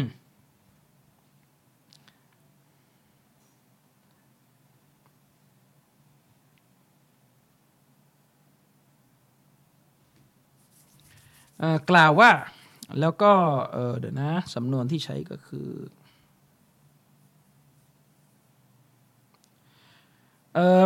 ในอินจีนเนี่ยที่อิบนุตัยมียะห์ยกมาเนี่ยมันเป็นประโยคสนทนา มันเป็นประโยคสนทนาระหว่างนบีอีสากับสานุสิทธิ์ที่เรียกว่าอัลฮาวาริยูนซึ่งเป็นสานุสิทธิ์ที่ศรัทธาในคำสอนของนบีอีสาทีนี้คำ คำที่นบีอีสาใช้กับสานุสิทธิ์วกอละลิลฮาวารวกอละลิลฮาวาริยีนท่านนบีอีสาได้พูดกับสานุสิทธิ์ของนบีอีสาว่าอินอันตุมกอฟัรตุมลินนัสถ้าหากว่าพวกเจ้า อภัยให้แก่มวลมนุษย์ทั้งหลายแล้วไซฟาอินนะอาบากุมอัลลซิฟิสสมะยักฟิรุละกุมกุลละกุม ถ้าพวกท่านอภัยความผิดให้แก่มนุษย์ทั้งหลายทั้งปวงแล้วไซเช่นนั้นแล้ว บิดาของพวกท่าน ผู้ซึ่งอยู่เบื้องบนแห่งฟากฟ้า ก็จะอภัยโทษให้แก่พวกท่านทุกคน คืออิบนุตัยมียะห์เนี่ยกมาเพื่อจะเอาตรงท่อนที่บอกว่า في السماء อัลลอฮ์ทรงอยู่ เบื้องบน ไอ้ซักกอบเล่นเลยอ้าวคุณยอมรับเลยว่าอัลลอฮ์เป็นพ่อของมนุษย์ไปไปไปเจาะตรงคำว่าأباكم บิดา แท้จริงแล้วเนี่ย พระบิดาของพวกท่าน ผู้ซึ่งอยู่ใน ผู้ซึ่งอยู่เบื้องบนแห่งชั้นฟ้า ใช้คำเดียวกันอะفي السماء เนี่ยใช้คำเดียวกันกับกุรอานเลยเนี่ยนะครับ จะอภัยโทษให้แก่พวกพวกเจ้าไอ้นี่มาเอาอิบนุตัยมียะเนี่ยขานกุรอานแล้วเพราะอัลลอฮ์กล่าวไว้ในกุรอานว่าลัมยาลิดวะลัมยูลัดอัลลอฮ์ไม่ได้เป็นบิดาผู้ที่มีลูกมาสืบทอด อืมแล้วอัลลอฮ์ก็ไม่ได้มีบิดามาให้กำเนิดพระองค์ คือเขาจะตอบโต้คุณเข้าใจไหมเนี่ยในบทเรียน สถานการณ์ของการโต้ ไม่ใช่สถานการณ์ของการสอนณการโต้มันมีจุดมันมีประเด็นที่จะเอา และมีประเด็นที่ละไว้ เพราะไม่เข้าประเด็นที่จะคุย อืมไอ้นี่ก็พานอกประเด็นแล้วก็ไปเอาจุดเล็กจุดนั้นนี่มาโจมตีนี่มันแต่เมียโดนโจมตีโดนโจมตีจากฮัสซันสกอฟอืม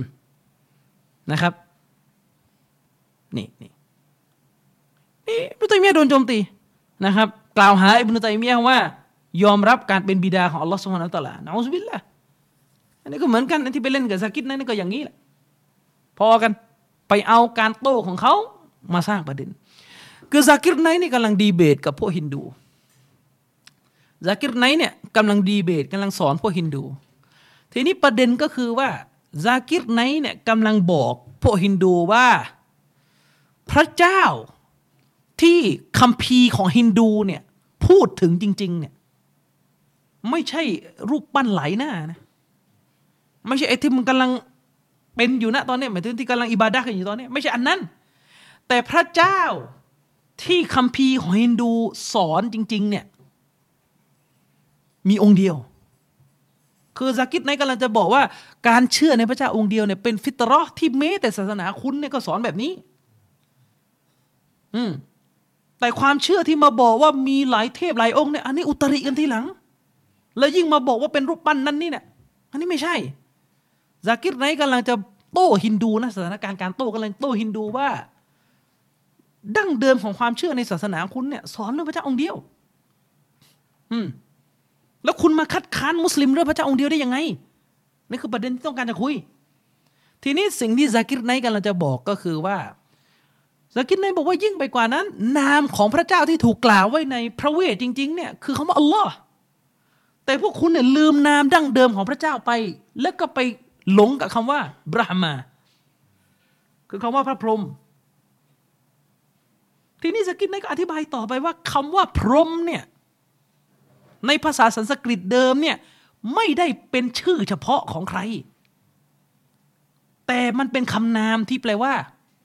พระเจ้า เข้าใจยัง มันเป็นคำนามนี่คือจับประเด็นที่สกิดไนพูดนะสกิดไนบอกว่าคำว่าพรหมเนี่ยมันเป็นคำนาม แต่ในเวลาต่อมา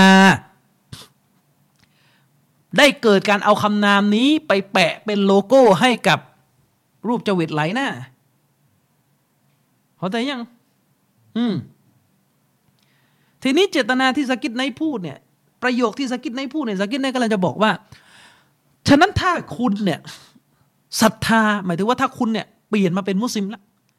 แล้วคุณศรัทธาต่อรอดแล้ว และคุณจะเรียกอัลลอฮ์ว่าพรหม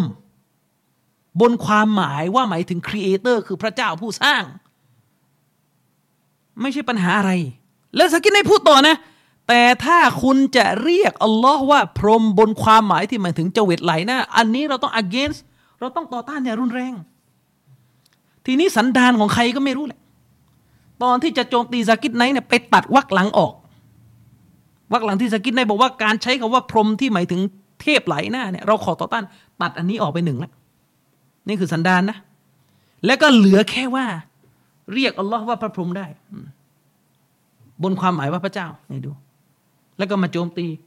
เอาสกิดไหนจับยัดลงหมวด อิลฮัดเลย คือกุพระนามให้อัลลอฮ์อันใหม่ขึ้นมาไปกันใหญ่ อันนี้เลอะเทอะ นี่เลอะเทอะไอคนโจมตีอยู่ที่เมืองไทยอะนะก็ไม่รู้ว่าได้เคยไปดูคลิปต้นฉบับหรือเปล่า อืม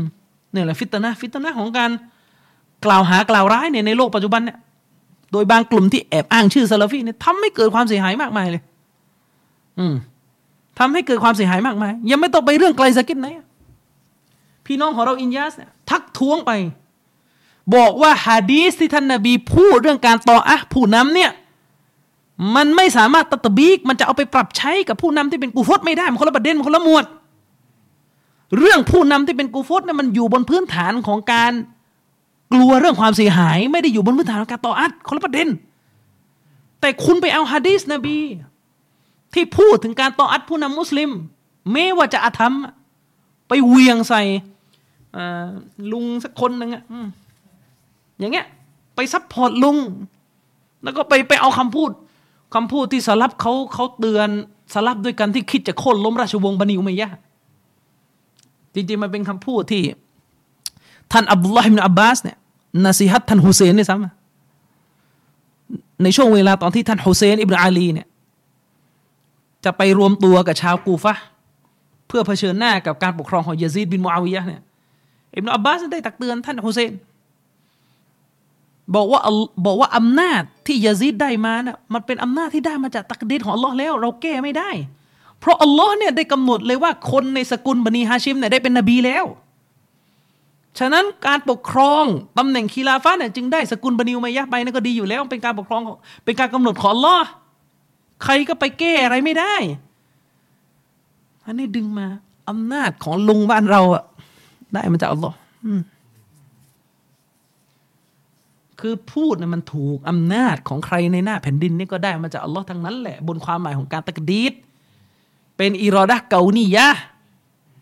แต่ไม่จำเป็นว่าทุกอำนาจที่อัลลอฮ์กำหนดเนี่ยต้องเป็น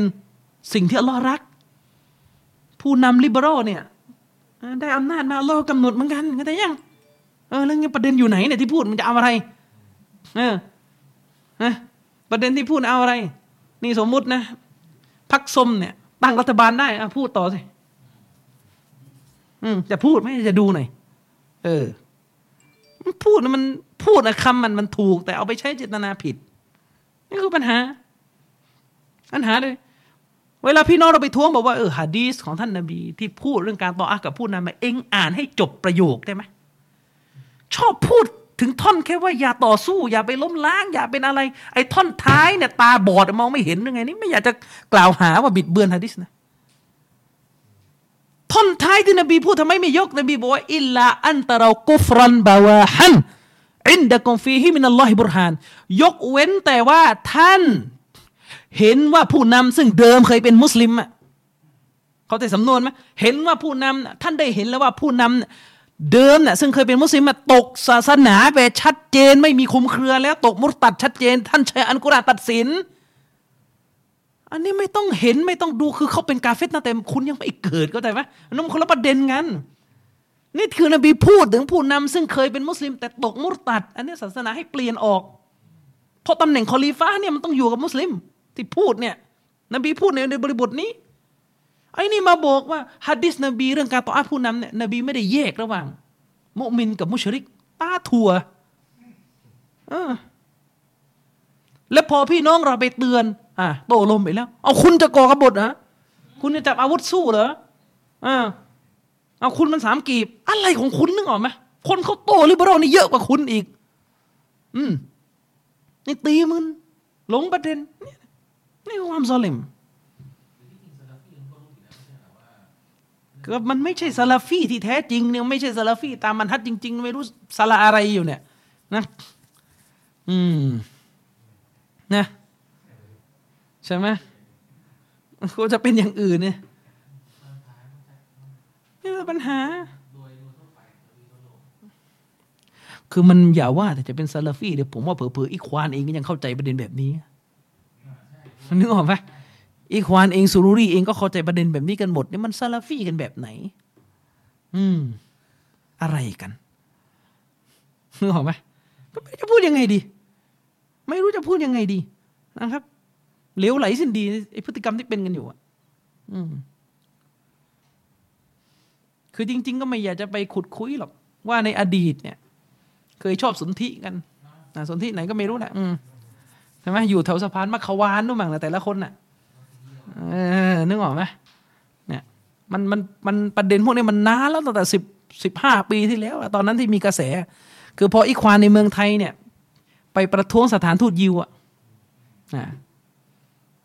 ก็บอกว่าเป็นบิดาประท้วงไม่ได้ อืมแต่ว่าพอตอนไปประท้วงกับนะยุคไล่ทักษิณน่ะไปกันหมดเลยตอนนั้นอืมว่าไหมจะว่ายังไงดีเงาไหม บางคนบอกว่าผมก็ไม่ได้เห็นด้วยแต่เสียงมันเบาอะ คือเสียงมันเบาอะระหว่างระหว่างการติ คนที่ไปประท้วงไล่ทักษิณนะกับคนที่ไปประท้วงหน้าฐานทูตประเทศยิวเนี่ย น้ำเสียงมาคนละชั้นกันเลย นี่คือพฤติกรรมที่ออกมานะครับ ฉะนั้นให้เข้าใจนะครับว่าเรื่องศาสนาเนี่ยพื้นที่สถานการณ์ของการตอบโต้ กับสถานการณ์ของการสอนเนี่ยมันจะไม่เหมือนกัน มันจะไม่เหมือนกันนะครับ กลับไปที่อายะเมื่อกี้อัลลอฮ์สุบฮานาวะตาลาเนี่ยได้ระบุชัดเจนว่าสำหรับพระองค์พระองค์ทรงมีพระนามหลากหลาย และให้เราเรียกพระองค์ด้วยพระนามของพระองค์ที่แท้จริงนะครับอัลลอฮ์ได้กล่าวต่อไปวะซารุลลาซีนยุลฮิดูนฟีอัสมาอิ อัลลอฮ์บอกว่า และพวกเจ้าเนี่ยก็จงปล่อยบรรดาผู้ที่มันเฉยไฉผู้ที่มันสร้างความเฉยไฉให้แก่พระนามของพระองค์ไว้ ปล่อยมันไป ปล่อยมันไปเถิด ก็คือพวกมุชริกในสมัยนบีที่ไปปฏิเสธพระนามของอัลลอฮ์ปฏิเสธอัลลอฮ์มาอะไรก็ตามแต่ ปล่อยไปซายุจเจ้านมากานูยะมาลูนอัลลอฮ์บอกว่าแท้จริงแล้วเนี่ยพวกนี้จะถูกตอบแทนอย่างสาสมในสิ่งที่พวกมันได้บิดเบือนพระนามของอัลลอฮ์ไป ฉะนั้นการบิดเบือนพระนามของอัลลอฮ์ไปนี่ไม่ใช่เรื่องเล็กนะอัลลอฮ์กล่าวเตือนให้ระวังถึงภัยนี้ไว้ในคัมภีร์ของพระองค์ และมันเป็นพฤติกรรมที่มาจากหมู่ชนที่เลวร้ายที่สุด ก็คือพวกมุชริกในนครมักกะพวกมุชริก ในอาหรับเผ่ากุเรชนะครับทีนี้แน่นอนประเภทของคุณลักษณะของอัลลอฮ์สุบฮานาวตาลาเนี่ยมันมีรายละเอียดที่เราต้องเรียนกันพอสมควร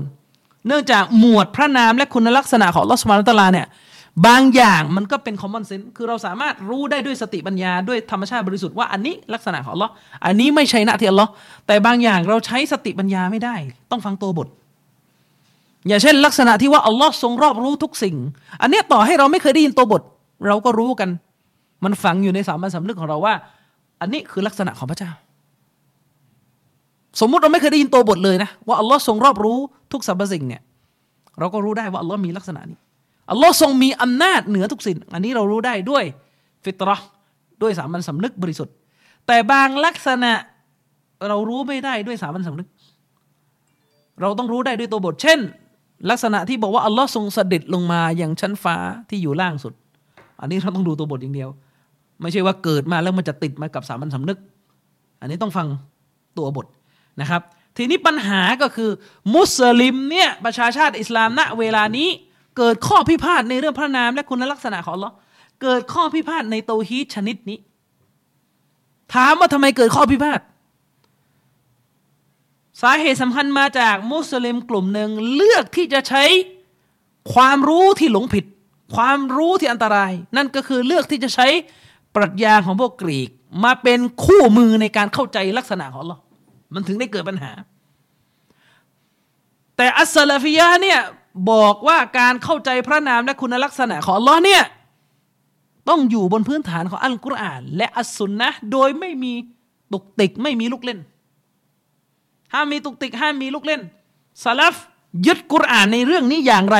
ยึดฮะดีสในเรื่องนี้อย่างไร เอาตามนั้น แต่ถ้าคุณใช้ปรัชญานำมันก็จะเกิดปัญหา ไปดูได้เลยครับ เวลาคนพวกนี้จะเข้าใจพระนามและคุณลักษณะของเราเนี่ยเขาจะอยู่คนละจุดยืนกับเรา พวกเราเนี่ยถ้าจะให้คนเข้าใจพระนามและคุณลักษณะของอัลอเนี่ย เราจะบอกเลยว่าคุณดูสิกุรอานว่ายังไง แล้วคุณก็กำกับลงไปเลยว่าสิ่งที่อัลลอฮ์พูดว่านี่คือลักษณะของอัลลอฮ์เนี่ยไม่เหมือนกับของเราจบ ไม่เหมือนกับของมักโลกจบแค่นั้นนะแต่ถ้าพวกอาชัยเอรอพวกอาลุนกาลามพวกซิฟัตยี่สิบเนี่ย มันกลายเป็นว่าก่อนจะเข้าใจลักษณะที่อัลลอฮ์ระบุไว้ในกุรอานต้องมาเรียนกฎก่อน กฎที่จะใช้บิดเบือนลักษณะของอัลลอฮ์แต่เขาพูดนะเขาบอกว่านี่เป็นกฎที่จะทำให้เราเนี่ย เชื่อในความบริสุทธิ์ของอัลลอฮ์กลายเป็นว่าต้องมานั่งวนเรียนปรัชญาอีกหนึ่งมาถึงอะอะไรบ้างอะหนึ่งอัลลอฮ์เนี่ยไม่มีอัตตฮิยุสไม่มีการพึ่งพิงสถานที่สเปซปวดหัวเลยฟังอะ อย่างนี้เป็นต้น อืมนะครับ อะทีนี้สิ่งที่เป็นพื้นฐานที่ผมจะปูตรงนี้ก่อนก็คือ เวลาเราพูดถึงลักษณะของอัลลอฮ์สุภาโนตาลาเนี่ยมันมีการแบ่งประเภทลักษณะของอัลลอฮ์สุภาโนตาลาเนี่ยหลายรูปแบบหลายประเภท และหลายการใช้เกณฑ์การแบ่งนะครับ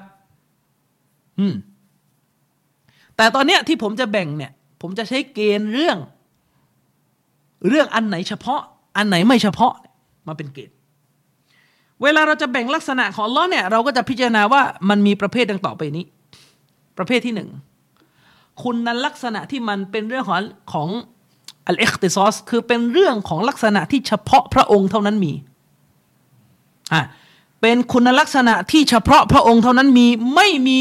สิ่งอื่นใดนอกเหนือจากพระองค์ที่จะมีลักษณะเหล่านี้ได้ เป็นลักษณะเฉพาะพระองค์เท่านั้น อื่นจากพระองค์จะไม่สามารถมีลักษณะร่วม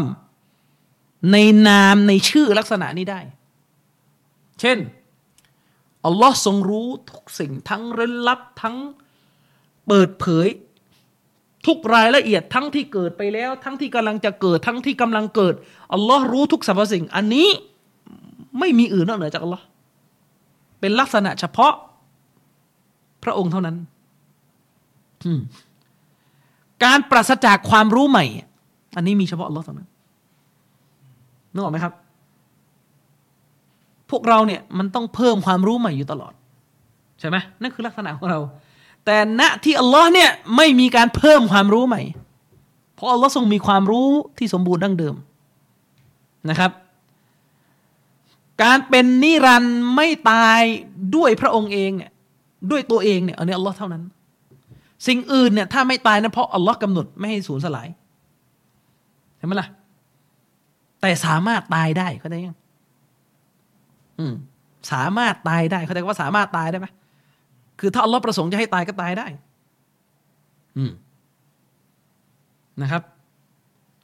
อัลลอฮ์ทรงเป็นอัลอาวัลเป็น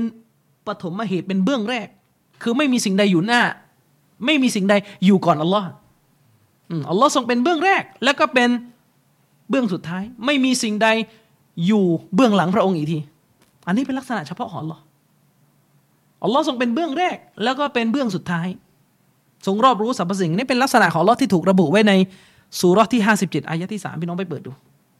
เนี่ยเป็นลักษณะที่สงวนเฉพาะอัลลอฮ์ห้ามนำลักษณะเหล่านี้ไปให้ผู้อื่นนอกเหนือจากอัลลอฮ์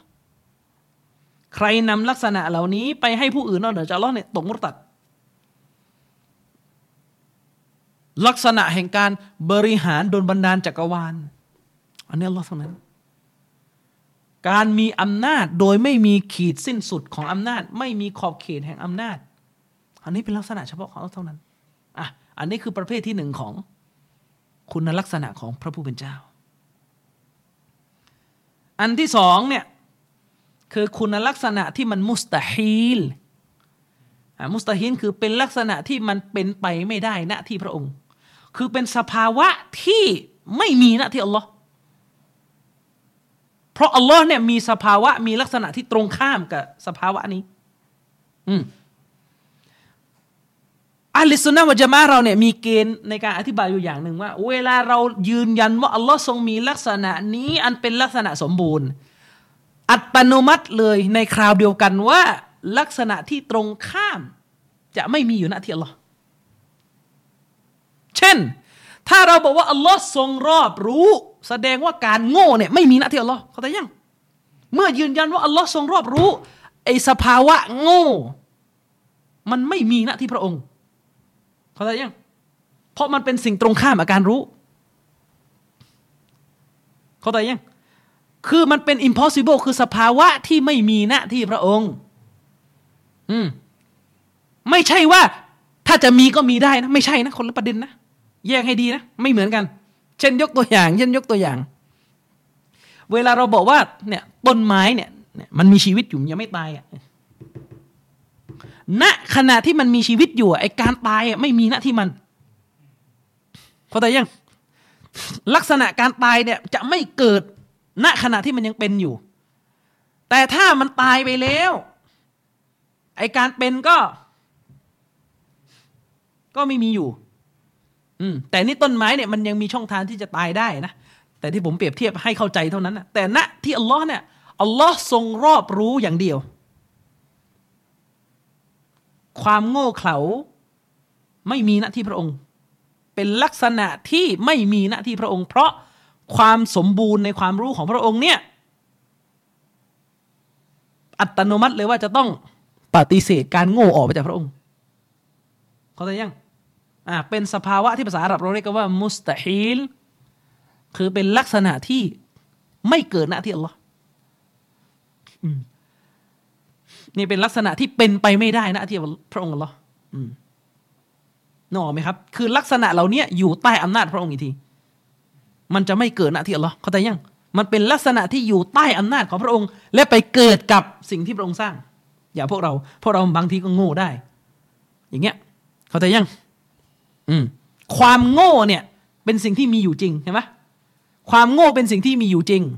สภาวะโง่เนี่ยเกิดขึ้นกับตัวเรา มันเป็นสิ่งที่อัลลอฮ์สร้าง ฉะนั้นมันอยู่ใต้อำนาจของอัลลอฮ์เมื่อมันอยู่ใต้อำนาจของอัลลอฮ์และเป็นความบกพร่องที่เกิดขึ้นเนี่ย มันจึงเกิดขึ้นกับสิ่งที่เป็นมรรคโลก สิ่งที่อัลลอฮ์สร้างขึ้นอัลลอฮ์กำหนดให้มันเกิดขึ้นกับมนุษย์เรา แต่มันจะไม่เกิดกับอัลลอฮ์เขาแต่ยังมันเป็นสภาวะที่ตรงข้ามกับพระเจ้า อืมฉะนั้นลักษณะที่เป็นลักษณะอันเป็นไปไม่ได้นะที่อัลลอฮ์เนี่ยก็เป็นลักษณะที่เรารู้กันโดยสติปัญญาได้ เช่น โง่ เหนื่อย ลืม แพ้ป่วยอะไรเงี้ยเข้าใจยัง อันนี้เป็นลักษณะที่เกิดกับเรา แต่เป็นลักษณะที่จะไม่เกิดกับพระผู้เป็นเจ้าโดยเด็ดขาด อืม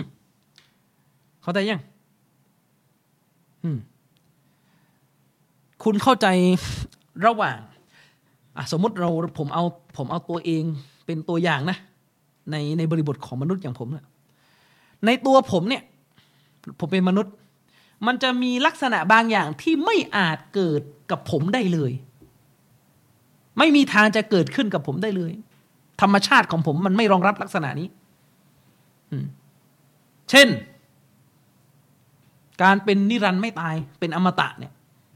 อันนี้เป็นลักษณะที่มันเกิดกับผมไม่ได้ก็แต่ยัง ผมไม่มีคุณสมบัติจะรับ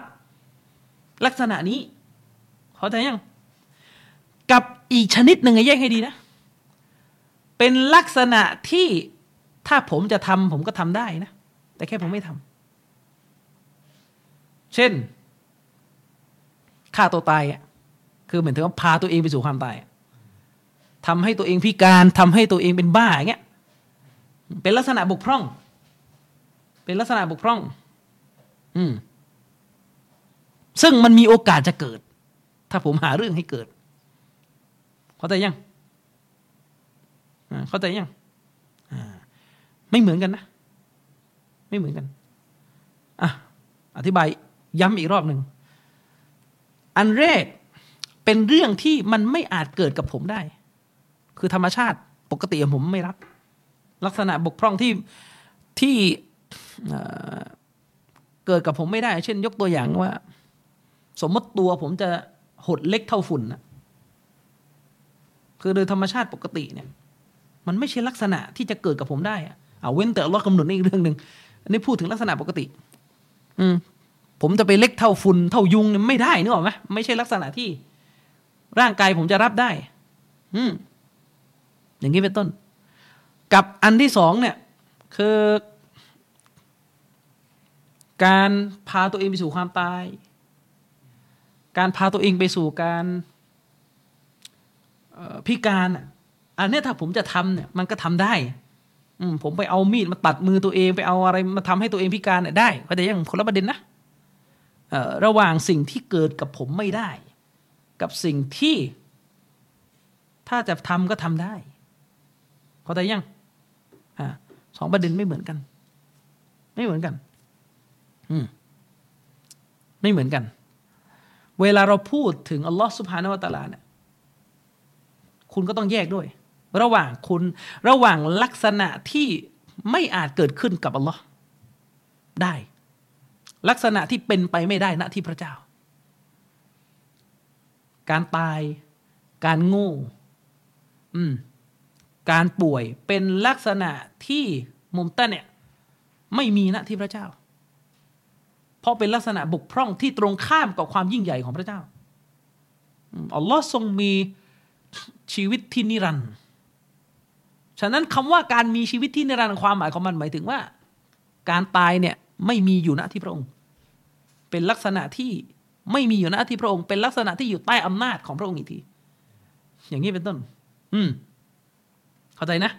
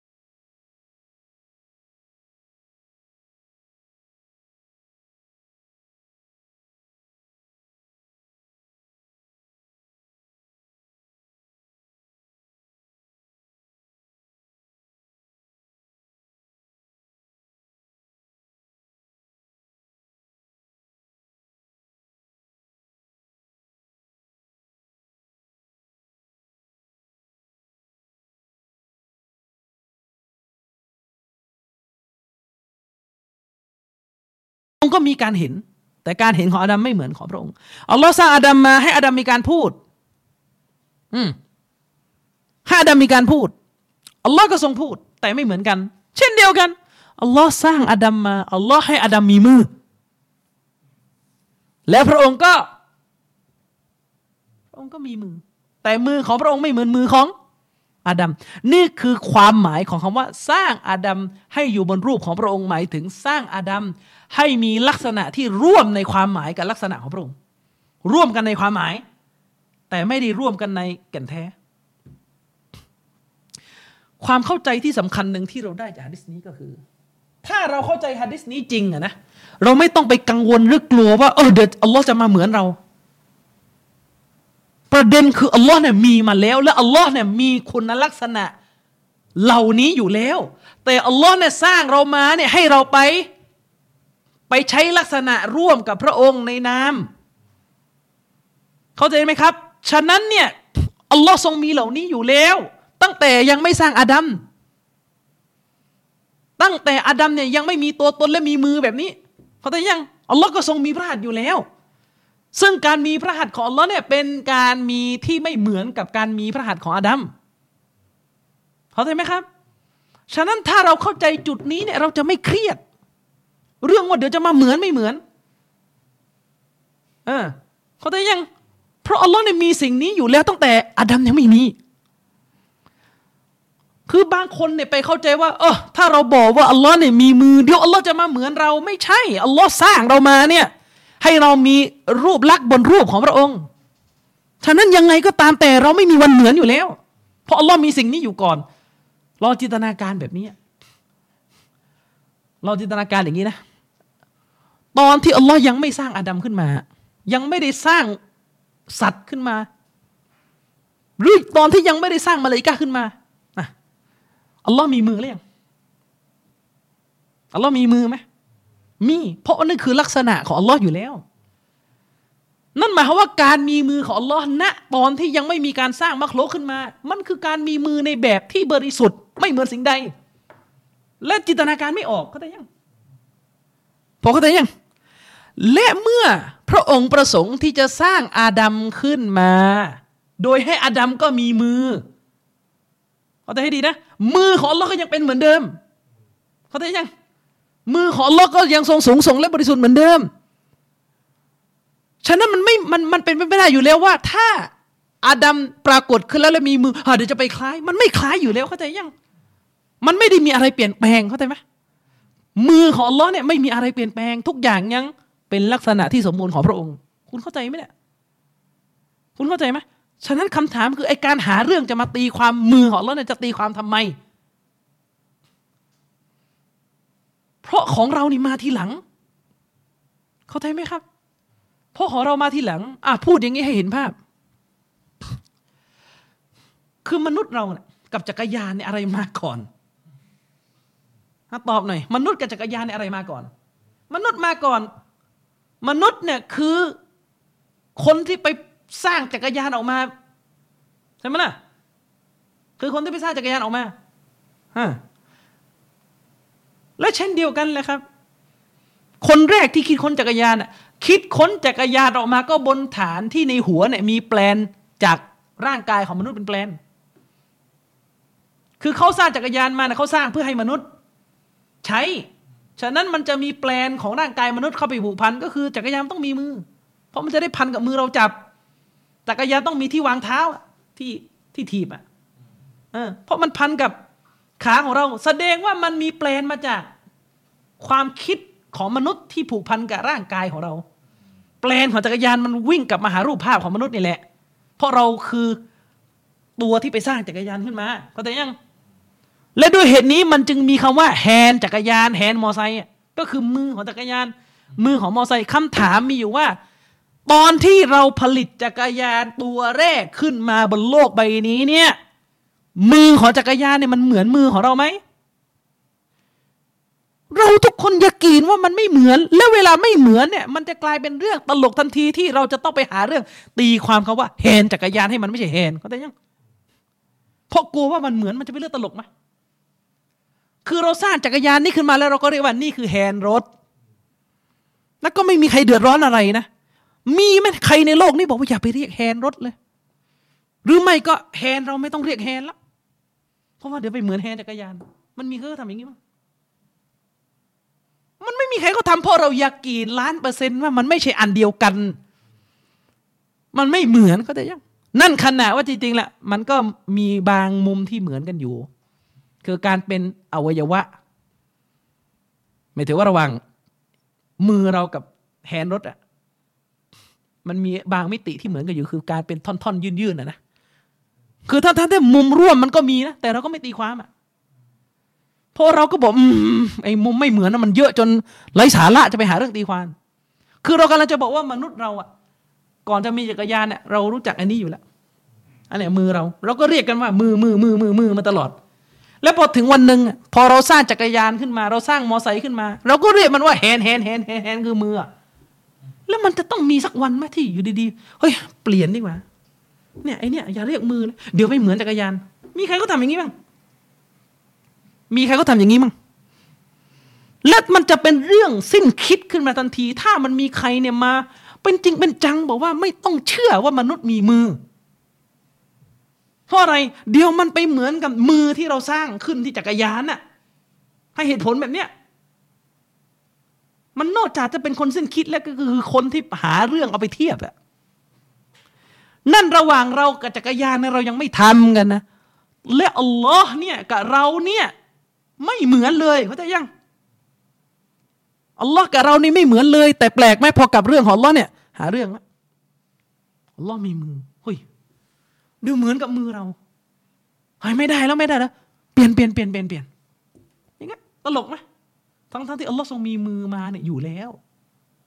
แล้วอัลลอฮ์เนี่ยสร้างอาดัมมาเพื่อให้อาดัมเนี่ย มีลักษณะร่วมในนามกับอัลลอฮ์นี่เราหาเรื่องไปปฏิเสธอีก คือถ้าสมมติกลัวนะ ผมว่ามันไปเปลี่ยนของมนุษย์ดีกว่าจะไปเปลี่ยนของอัลลอฮ์ไม่ได้หลงอะนะ อืม แต่จริงๆมันก็จะฟังไม่รู้เรื่องอีก คือ ถ้าเราจะกลัวเนี่ยจะหาเรื่องบิดเบือนนะไม่ต้องไปเปลี่ยนลักษณะของเราเปลี่ยนของเอง อันเนี้ยมันจะไปเรียกกะลามะพร้าวก็เชิญเถอะอะเขาแต่ยังถ้ากลัวว่าเดี๋ยวจะเหมือนของอัลลอฮ์งั้นเปลี่ยนไม่ต้องเรียก ไม่ต้องเรียกมือ เรียกอะไร เรียกลมเรียกอะไรเรียกไปเถอะเออจะเอาไหมล่ะไอ้นี่ไม่ทำนี่ยโอ้เนี่ยจะไปเปลี่ยนของลลอเนี่ยมันเป็นเรื่องตลก คุณเข้าใจหรือยังว่า มือของอัลลอฮ์เนี่ยทรงเป็นแบบใดมาก็เป็นแบบนั้น ทั้งก่อนสร้างอาดัมและหลังสร้าง อาดัมว่าแต่ยังก่อนสร้างอาดัมไม่เหมือนยังไง หลังสร้างอาดัมจนเป็นรูปร่างเรียบร้อยแล้ว ก็ไม่เหมือนอยู่วันยังค่ำแต่แปลกไหมคนเราอะ คือผมว่าเราจะบอกนะไอ้กลุ่มแรกในจักรวาลเนี่ยที่มันตีความประหัตของเราเป็นอื่นเนี่ย ก็คือยามีคือมันก็น่าถามพวกยามีว่า ตอนที่ยังไม่มีมนุษย์เนี่ย ก็ชัดเจนอยู่แล้วว่าตอนนั้น ไม่ไม่มันไม่มีใครไปตีความ มือของเราใช่ไหมและคำถามคือพอหลังจากมีมนุษย์มาแล้วทำไมต้องตีความมือของเราเข้าใจคำถามใช่ไหม ในทางเหตุผลก่อนที่จะมีมนุษย์ขึ้นมา มันไม่มีใครตีความมือของเราและคำถามคือเมื่อมีมนุษย์แล้วเนี่ยทำไมต้องตีความมือของเราคำตอบคืออะไร กลัวเหมือน ก็มันไม่เหมือนไง ฉะนั้นมันต้องไปแก้ที่ความกลัว ก็มันไม่เหมือน เออ มันไม่เหมือนเขาแต่ยัง มันไม่เหมือนตั้งแต่ตอนที่เรายังไม่มีมนุษย์อะ เออ มันไม่เหมือนเขาแต่ยังนี่คือถ้าเราเข้าใจแบบนี้เนี่ยอัลลอฮ์จะบอกว่าอัลลอฮ์มีกี่สิฟัตเนี่ยมันไม่ต้องเครียด เพราะจริง ๆ แล้วเนี่ย เราต่างหากที่ไปเรียนแบบชื่อ ลักษณะของอัลลอฮ์ไม่ใช่อัลลอฮ์มาเรียนแบบเราเขาแต่ยังเออ ทีนี้ประเด็นที่มนุษย์เรามันเป็นปัญหาก็คือมนุษย์เราเนี่ย มันเกิดมาเนี่ยมันรู้จักลักษณะตัวเองก่อนรู้จักลักษณะพระเจ้านั่นคือปัญหาของมนุษย์ มนุษย์เราถือกำเนิดมาเนี่ย ก่อนที่กว่าที่เราจะรู้ว่าอัลลอฮ์มีซิฟะมีลักษณะที่เรียกว่ายาดุลเนี่ยมือ ก็นู่นตอนเรียนฟัดรูอินไปแล้ว แต่เรารู้จักมือเรารู้จักมือแม่มือพ่อเรามาก่อน ทีนี้พอเราไปรู้จักตัวบททีหลังเราก็เลยกลุ่ม เพราะชีวิตเราครึ่งค่อนไม่ใช่ครึ่งค่อนเลยชีวิตเราเนี่ยตั้งแต่เกิดมาจนกระทั่งจำความได้เนี่ย พอพูดคาว่ามือปุ๊บมันคืออันนี้ไงเขาแต่ยัง ทีนี้พอเข้าไปในห้องเรียน ฟารดูอีนปุ๊บคาดที่ได้ยินครั้งแรกในชีวิตว่าอัลลอฮ์มีมือมันดันเว็บนึกถึงอันนี้ มันก็เลยหาเรื่องปฏิเสธ โดยที่มันต้องปรับไมซ์เซตปรับมุมมองว่าเฮ้ยอัลลอฮ์มีมือมาตั้งแต่เองยังไม่เกิดอัลลอฮ์มีมืออยู่แล้ว ตั้งแต่ยังไม่มีมักโลกอัลลอฮ์ก็ทรงมีลักษณะมืออ่าฉะนั้นประเด็นก็คือ ถ้าคุณไปได้ยินคำว่าพระหัตถ์ของอัลลอฮ์ครั้งแรกแล้วคุณมานั่งนึกถึงมือตัวเองเนี่ย ก็ให้รู้ไว้ว่ามือคุณมาหลังจากพระหัตถ์ของอัลลอฮ์อืม ไอแบบฟอร์มตัวเนี้ยมาทีหลัง เขาแต่ยังอัลลอฮ์ทรงมีมือในแบบของพระองค์มาดั้งเดิมอยู่แล้วเขาใจหรือยัง นี่คือประเด็น มันก็จะได้จบ เวลาเป็นอย่างเงี้ยมันจะได้จบ อืม แล้วมันก็จะกลายเป็นเรื่องตลกขึ้นมาทันทีเลย ถ้ามนุษย์ทำแบบนี้กับจักรยานน่ะ มนุษย์มีมือในแบบของมนุษย์ตั้งแต่แรกกันแล้วแล้วมนุษย์ก็ไปสร้างจักรยานทีหลังสร้างไปสร้างมาเปลี่ยนมือมนุษย์ดีกว่าเดี๋ยวไปคล้ายจักรยานทั้งที่รู้อยู่แล้วว่ายังไงก็ไม่เหมือน เอออะยกตัวอย่างให้เห็นภาพชัดกว่าเดิมอีก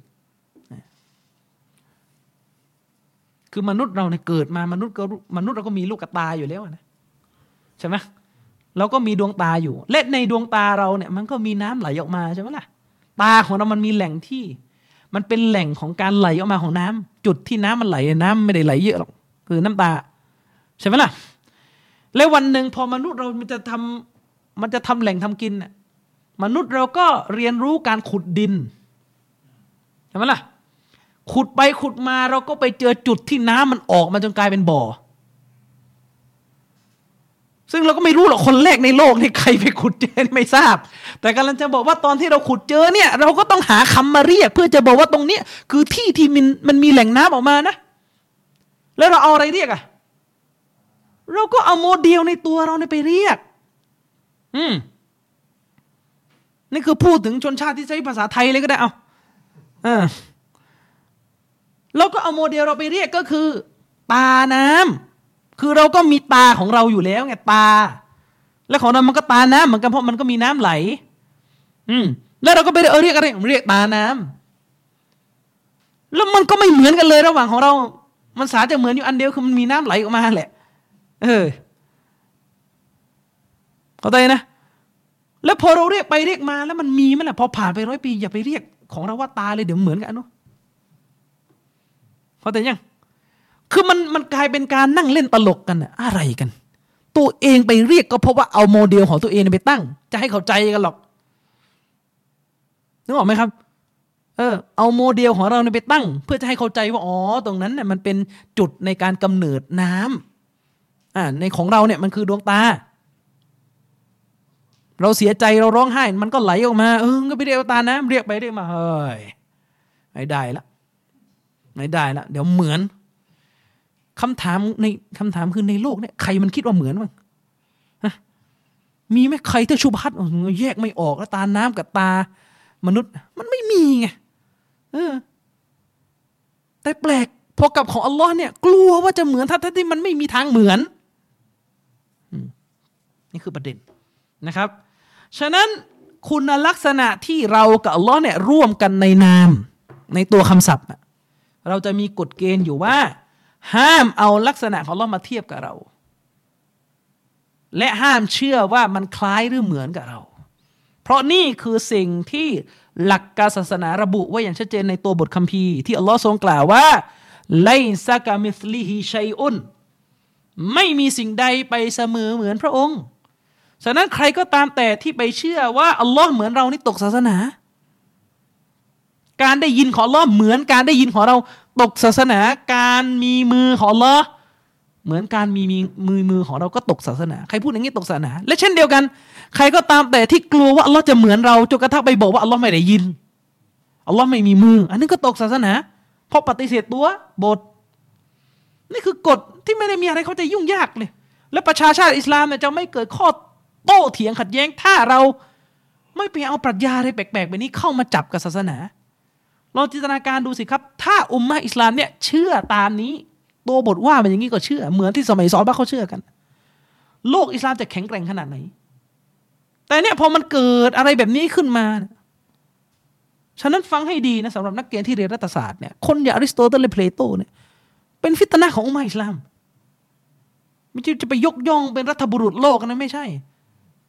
อืมคนเนี้ยเป็นบิดาแห่งความหลงผิดที่ทำให้เกิดวิชาเอ็ดมุนกะลามขึ้นใน อุมาอิสลามนะครับอะทีนี้มาดูคำพูดอุลามะที่เขาอธิบายกฎเกณฑ์เกี่ยวกับหมวดนี้กัน คืออุลามะในเรื่องนี้มันก็มีกันหลายท่าน เราก็เอาท่านที่เป็นท่านที่ดัง ๆ ที่ปราดซาลฟีเราเอาหนังสือของท่านมาสอนกัน อุลามะท่านหนึ่งนะครับ ซึ่งเป็นอุลามะที่ถือว่าใกล้กับอิบนุตัยมียะมาก เพราะว่ารุ่นปู่รุ่นบรรพบุรุษอิบนุตัยมียะเนี่ยเรียน เป็นสานุสิทธิ์ของอุลามะท่านที่ผมว่าเราจะเอ่ยชื่อต่อไปนี้ อุลามะท่านเนี่ยมีชื่อว่าท่านอิหม่ามอิบนุกุดามะอัลมักดิซีท่านก็มีตำแหน่งเป็นชัยคุลอิสลามเป็นอัลฮาฟิซเหมือนกันอิบนุกุดามะอัลมักดิซีท่านอิหม่ามอิบนุกุดามะอัลมักดิซีรอฮิมะฮุลลอฮ์เนี่ยเป็นอุลามะที่มีชื่อเสียงมาก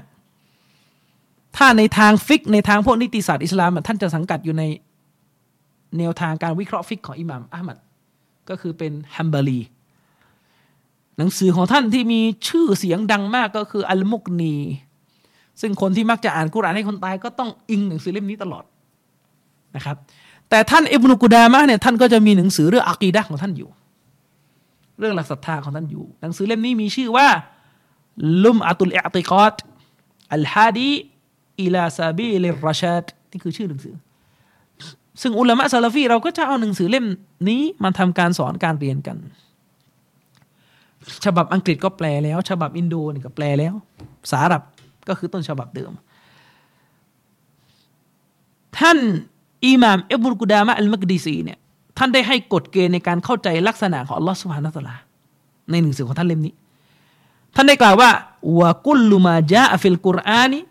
เอาซอฮะอานิลมุสตฟาอะลัยฮิสสลาม มินสิฟาติรห์มานวะจบัลอีมานุบิท่านบอกว่าทุกสิ่งที่มีปรากฏอยู่ในอัลกุรอาน หรือเป็นรายงานอันถูกต้องมาจากท่านนบี คือซอฮีมาจากท่านนบี ถูกต้องมาจากท่านนบีจริง ๆ เกี่ยวกับคุณลักษณะของพระองค์อัลลอฮ์สุบฮานะฮูวตาลา ถ้าเป็นตัวบทจากอันกุรอาน หรือเป็นฮะดิษซอฮีจริง ๆ ใน เรื่องของลักษณะของลอสุบฮานะฮูวะตลาเนี่ยกฎเกณฑ์มีอยู่ง่าย ๆ เลยครับ วาจิบบังคับเลยที่เราจะต้องอีมานต่อตัวบทเหล่านั้น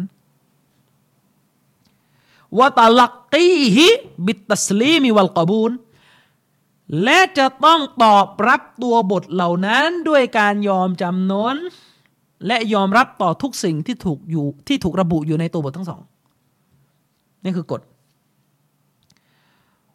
วะตรกิตตะอัรรดีละหุบิรรัดดี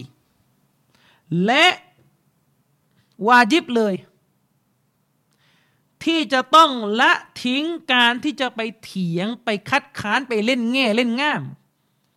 กับคุณลักษณะของพระองค์ที่ถูกระบุไว้ในตัวบททั้งสองอืมจะต้องละทิ้ง ไอ้นิสัยประเภทจะไปคัดค้านจะไปหาเรื่องเจาะแจ๊ะเจาะแจ๊ะเนี่ย อืม ละหูเนี่ยกับตัวบทเหล่านั้น ไม่ว่าจะแสดงออกผ่านการรัด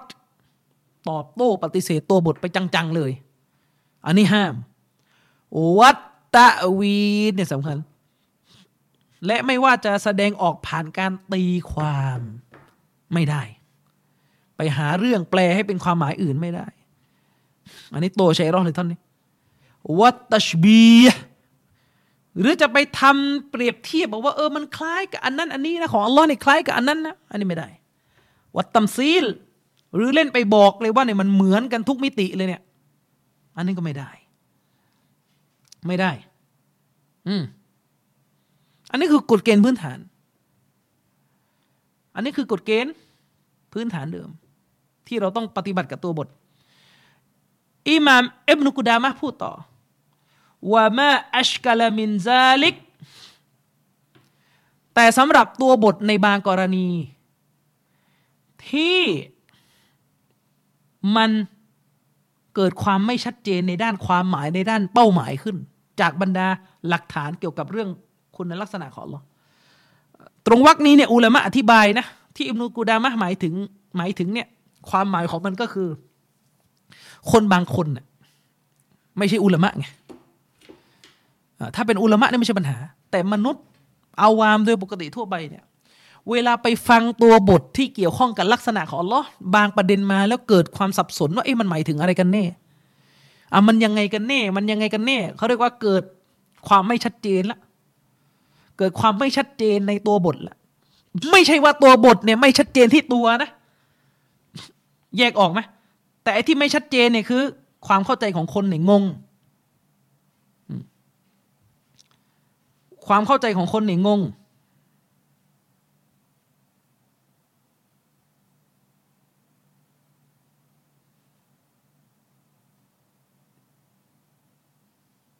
ไม่ใช่สำหรับทุกคน แต่สำหรับบางคน อืม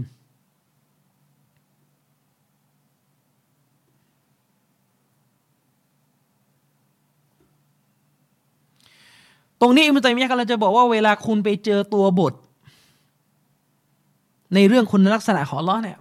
บางตัวบทหรือตัวบทใดก็ตามแต่ที่ทำให้คุณรู้สึกงงในความหมาย หรือเกิดความสับสนในความหมาย ในกรณีเช่นนี้ให้ทำการอะไรครับว่าจะบะอิสบาตูฮุลับซอนก็คือบังคับเหนือท่านเลย เป็นข้อบังคับเหนือพวกท่านเลย ที่จะต้องยืนยันข้อความเหล่านั้น ต้องยืนยันก่อนว่านี่คือตัวบทนี่คือวะฮีวะตารกุตตารุด วะตารกุตะอารุดลิมะนาหูและละทิ้งการที่จะเข้าไปเสนอความหมายของตัวบทนั้นไปเสีย ในที่นี้เอ็บนุกูดามะไม่ได้หมายถึงว่าตัวบทเหล่านั้นไม่มีความหมายที่เราจะรู้ได้นะไม่ใช่คนละประเด็น ที่กำลังพูดอยู่ก็คือว่าในบางกรณีที่ท่านเกิดความสับสนอ่านฮะดิษที่เกี่ยวกับลักษณะของอัลเลอฮ์แล้วเหมือนจะไม่เข้าใจ ว่ามันหมายถึงอะไรกันแน่ ในกรณีที่ท่านยังหาคำตอบไม่ได้ ก็ให้ยืนยันข้อความไปก่อน ว่านี่คือวะฮีอย่าไปปฏิเสธตัวบท และก็ให้ละทิ้งการพยายามจะเข้าไปหาความหมายของมัน ในสภาพที่ท่านไม่เข้าใจ อืมวานารุดดุวานารุดดุอิลมาหุอิลวานารุดดุอิลมาหุอิลากออิลฮีและให้เราเนี่ยมอบหมายความรู้ในเรื่องนั้น กลับไปหาผู้ที่พูดตัวบทนั้น ก็คือกลับไปหาอัลลอฮ์และรอซูลนะครับ ตรงนี้เนี่ย อุลามะอธิบายว่า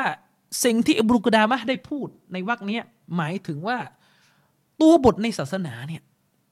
มนุษย์ที่ดูตัวบทเนี่ยมันไม่เท่ากันในเรื่องความเข้าใจ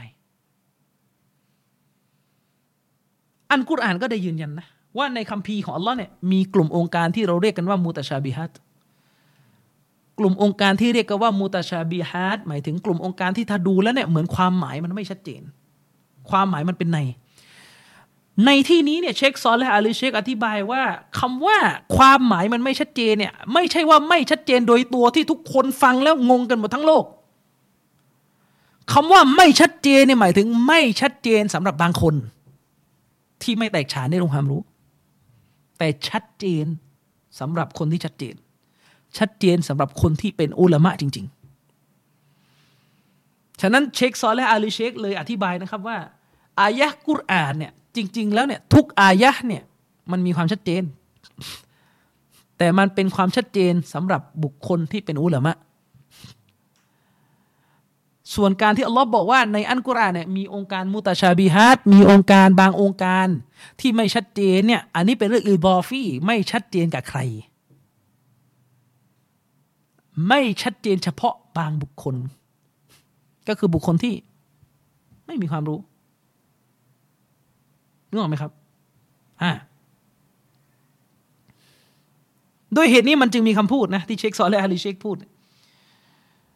เชคซอลและฮาริเชคท่านบอกว่า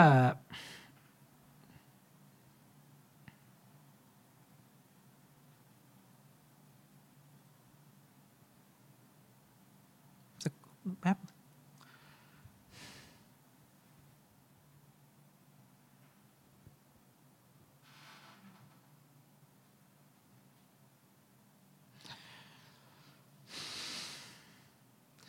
เชคซอลและเลยเชคบอกว่าถ้าเราจะพูดถึงอันกุรอาน เกี่ยวกับเรื่องความหมายชัดเจนไม่ชัดเจนเนี่ย มันพูดได้สามแบบเลย อืม แบบที่หนึ่งก็พูดได้อืมก็คือการพูดว่า อัลกุรอานเนี่ยมุฮกามุนกุลลูหูอายะกุรอานทั้งเล่มเลยชัดหมด ทุกอายะเนี่ยชัดเจนหมด ไม่มีคุมเครือเลย อืมนะครับ แล้วก็พูดได้เหมือนกันว่าอายะกุรอานเนี่ยทุกอายะเลย มุตชาบิฮัดหมด คุมเครือหมด อืม ยังไงอะคำพูดแรกที่บอกว่าอายะกุรอานเนี่ยชัดเจนหมดทุกอายะก็กับคนที่เขามีความรู้ และอายะกุรอานเนี่ยสามารถที่จะกลายเป็นอายะที่ไม่ชัดเจนหมดเลยทั้งเล่ม กับคนที่ไม่รู้เรื่องอะไรเลย เอาง่ายๆเผลอๆจับเอทิสมาอ่านมันน่าจะงงหมดก็เป็นไปได้หรือเปล่าไม่รู้ว่าลออาลัมใช่ไหมเออ อย่างนี้เป็นต้น หรือถ้าพูดแบบให้เห็นภาพง่ายๆคนไม่ได้ภาษาอาหรับเลยอายะกุรอานทั้งเล่ม จะเป็นอายะที่เขาไม่เข้าใจเลยเพราะเขาไม่ได้ภาษาอาหรับนี่คือตัวอย่าง และเช่นเดียวกัน เช่นเดียวกัน ในอีกกรณีหนึ่งก็จะพูดได้เหมือนกันว่าอัลกุรอานนั้น บางอายะก็ชัดเจน และบางอายะ ก็มีความหมายเป็นในสำหรับคนบางกลุ่ม ที่อยู่ในสภาพที่ความรู้ของเขาในบางเรื่องเขาก็เคลียร์บางเรื่องเขาก็ไม่รู้ อย่างนั้นเป็นต้นนะครับ ซึ่งเชคซอลและอธิบายว่าเป้าหมายที่อิบนุกุดามะพูดในตัวบทเนี่ยก็คล้ายๆกันฮะดิษเกี่ยวกับลักษณะของอัลลอฮ์ฮะดิษเกี่ยวกับสิฟัตของอัลลอฮ์บางฮะดิษบางคนไปอ่านแล้วก็จะเกิดความไม่เข้าใจ ฉะนั้นเมื่อเกิดความไม่เข้าใจเนี่ยอย่าไปปฏิเสธตัวบท ให้ยืนยันอักษรของตัวบทไว้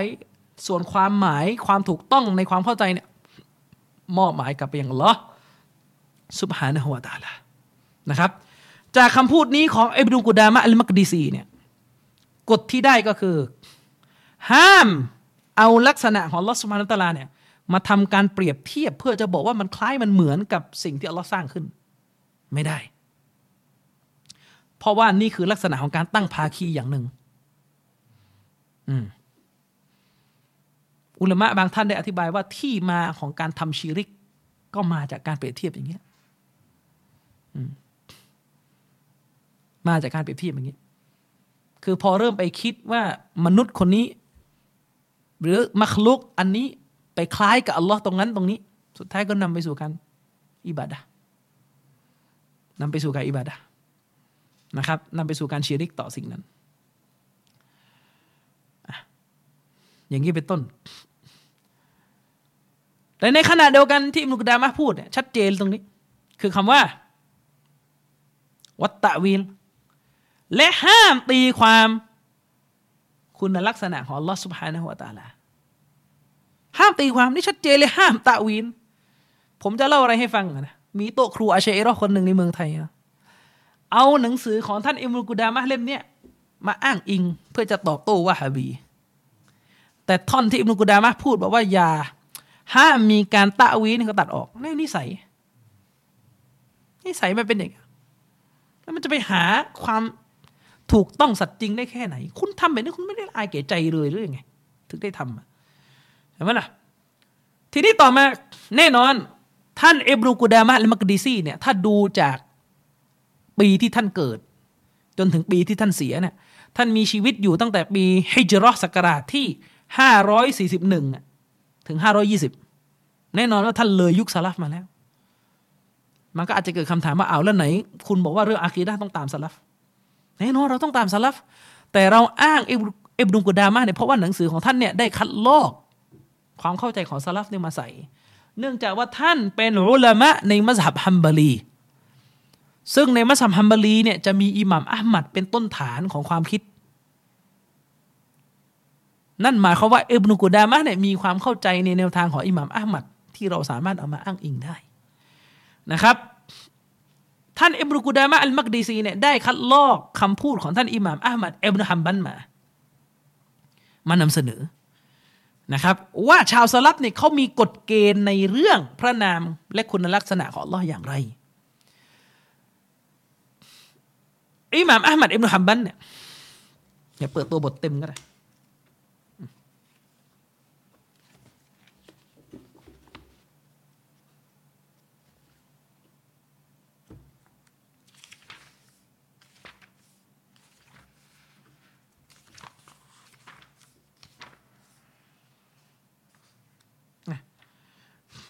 อิหม่ามอัลมัดอิบนุฮัมบันรอฮิมะฮุลลอฮ์เนี่ยได้พูดในตัวบทที่อิบนุกุดามะได้ถ่ายทอดมาอิบนุกุดามะได้เขียนว่ากอลัลอิมามอบูอับดิลลาห์อัลมัดบนุมุฮัมมัดอิบนุฮัมบันรอฮิมะฮุลลอฮ์ฟีกาลินนบีสัลลัลลอฮุอะลัยฮิวะสัลลัมท่านอิหม่ามอัลมัดอิบนุฮัมบันรอฮิมะฮุลลอฮ์เนี่ย ได้อธิบาย ได้กล่าวได้วางกฎเกณฑ์อธิบาย ในเรื่องของคำพูดของท่านนบีสัลลัลลอฮุอะลัยฮิวะสัลลัมดังต่อไปนี้ ก็หมายถึงว่าอิหม่ามอัลมัดเนี่ยกำลังยกคำพูดนบีมา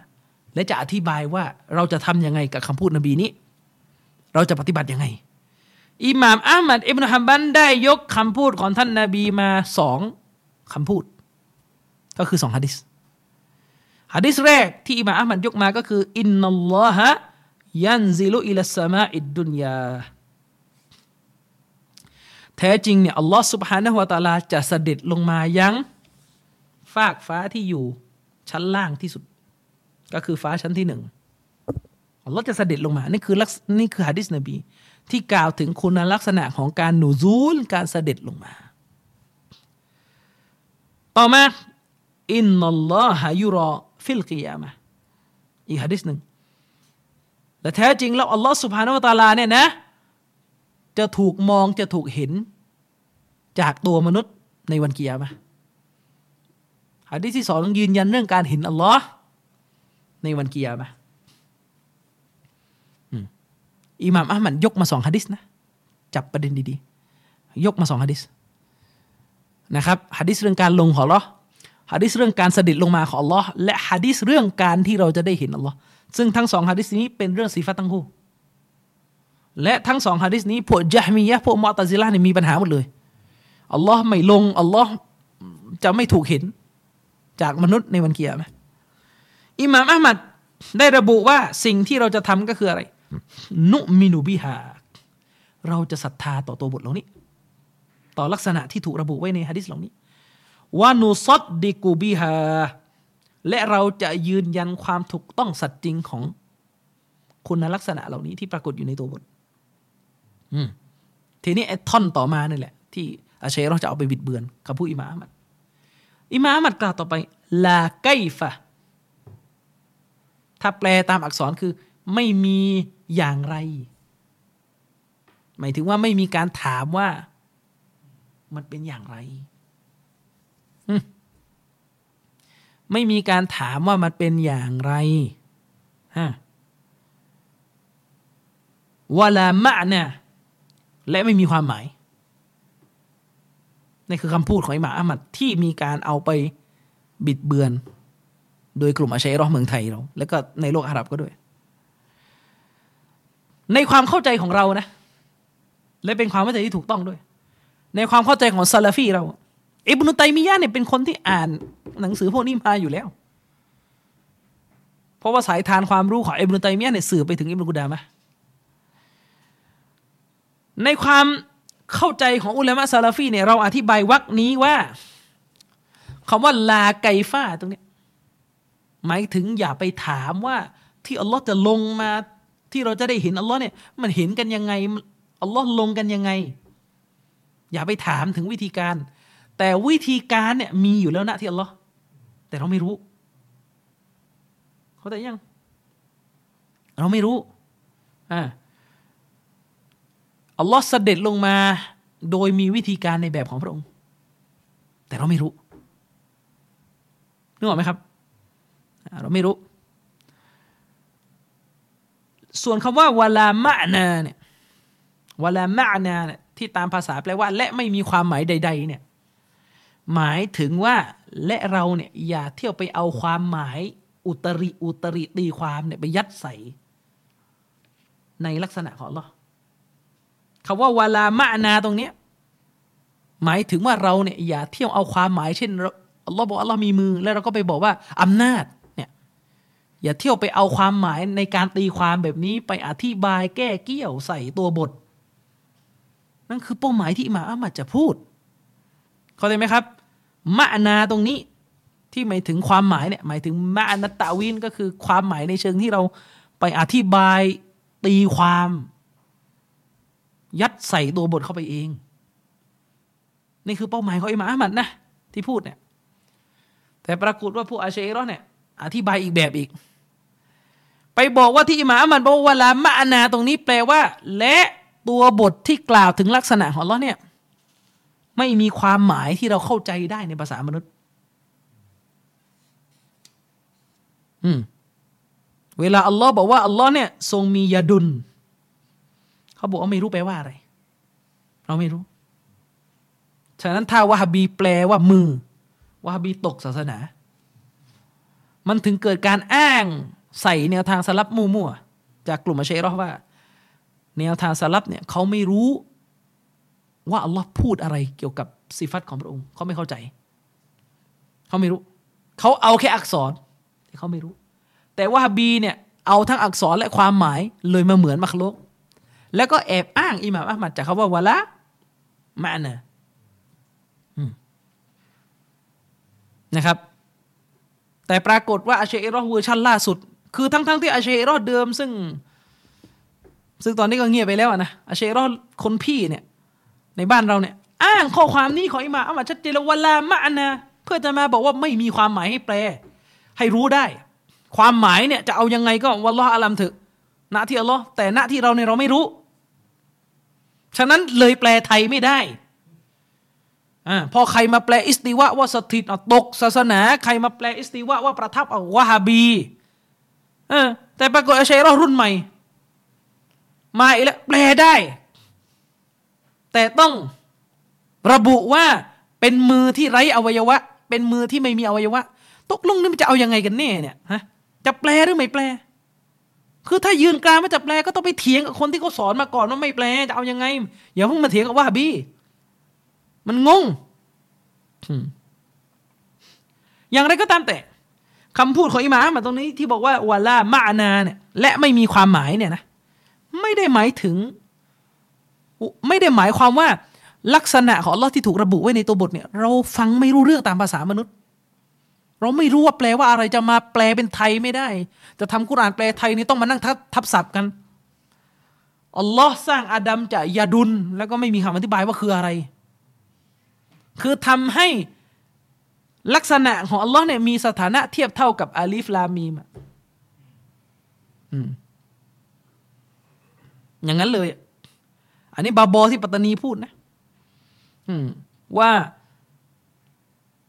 ลักษณะของลอที่ถูกระบุไว้ในตัวบทเนี่ยเหมือนอาลีฟลามีมเลย คือเราไม่รู้ความหมาย ทั้งทั้งที่เป็นการบิดเบือนคำพูดของอิหม่ามอัมมัดนี่ถ้าแค่ถ้าแค่ดูที่นี่อย่างเดียวดูออกเลยว่าบิดเบือน เพราะอะไรครับ คืออาชัยรอนเนี่ยเป็นกลุ่มที่ย้อนแย้งกันเอง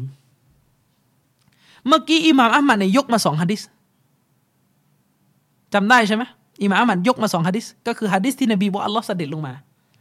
ภาษาอาหรับใช้คำว่านูซุนและฮะดิษที่บอกว่าอัลลอฮ์เนี่ยจะถูกมองเห็นจากมนุษย์ ความตลกของอาชัยรอคืออะไรรู้ไหมเขาบอกว่าฮะดิษที่บอกว่าอัลลอฮ์นูซุนอะอันน่าแปลไม่ได้ แต่ฮะดีสที่บอกว่าอัลลอฮ์จะถูกมองเห็นเนี่ยแปลได้เนี่ยอากีดะย้อนแย้งของเขาคืออาเชอรอนน่ะ ลักษณะการลงของอัลลอฮ์เนี่ยเขาไม่ให้แปลแต่พอลักษณะรุยะเนี่ยการที่เราจะได้เห็นอัลลอฮ์ในวันกิยามะเนี่ยเขาบอกแปลได้ แล้วค่อยไปวงเล็บว่าเป็นการเห็นที่ไม่เหมือนมักลุกแต่ถ้าการลงเนี่ยแปลไม่ได้ ต้องบอกว่านูซูนอย่างเดียว แต่ที่ตลกก็คืออิหม่ามอัมัดยกมาสองฮะดิษและตบท้ายด้วยคาว่าวลามะนา แต่คุณบอกว่าคาว่าวลามะนาตัวนี้กลับไปหาแค่ฮะดิษเรื่องการลง คือคาว่าวลามะนาที่บอกว่าไม่มีความหมายเนี่ยเขาบอกว่าใช้กับอะไรครับ ใช้กับฮะดิษแรกเท่านั้น ทั้งท่าที่มาอัลมัดยกมาสองฮะดิษเขาบอกว่ากลับไปฮะดิษแรกเท่านั้นคือฮะดิษการลง อันนี้ไม่มีความหมายเอ้าแล้วอีกอันหนึ่งอะแล้วอีกอันหนึ่งที่บอกว่าอัลลอฮ์จะเห็น อันนี้แปลได้ อะไรคืออิหม่ามอัลมัดเนี่ยยกคำพูดนี้มากำลังจะบอกว่ามันใช้กับทุกฮะดีษ ตัวบทที่อิหม่ามอัลมัดยกมานี่อิหม่ามอัลมัดยกฮะดิษการลงของอัลลอฮ์มา ยกฮะดิษการเห็นอัลลอฮ์ในวันกิยามะมาว่ามาอัชบะฮะฮาซิลฮะดิษและฮะดิษอื่น ๆ ที่มันคล้ายๆกับฮะดิษพวกนี้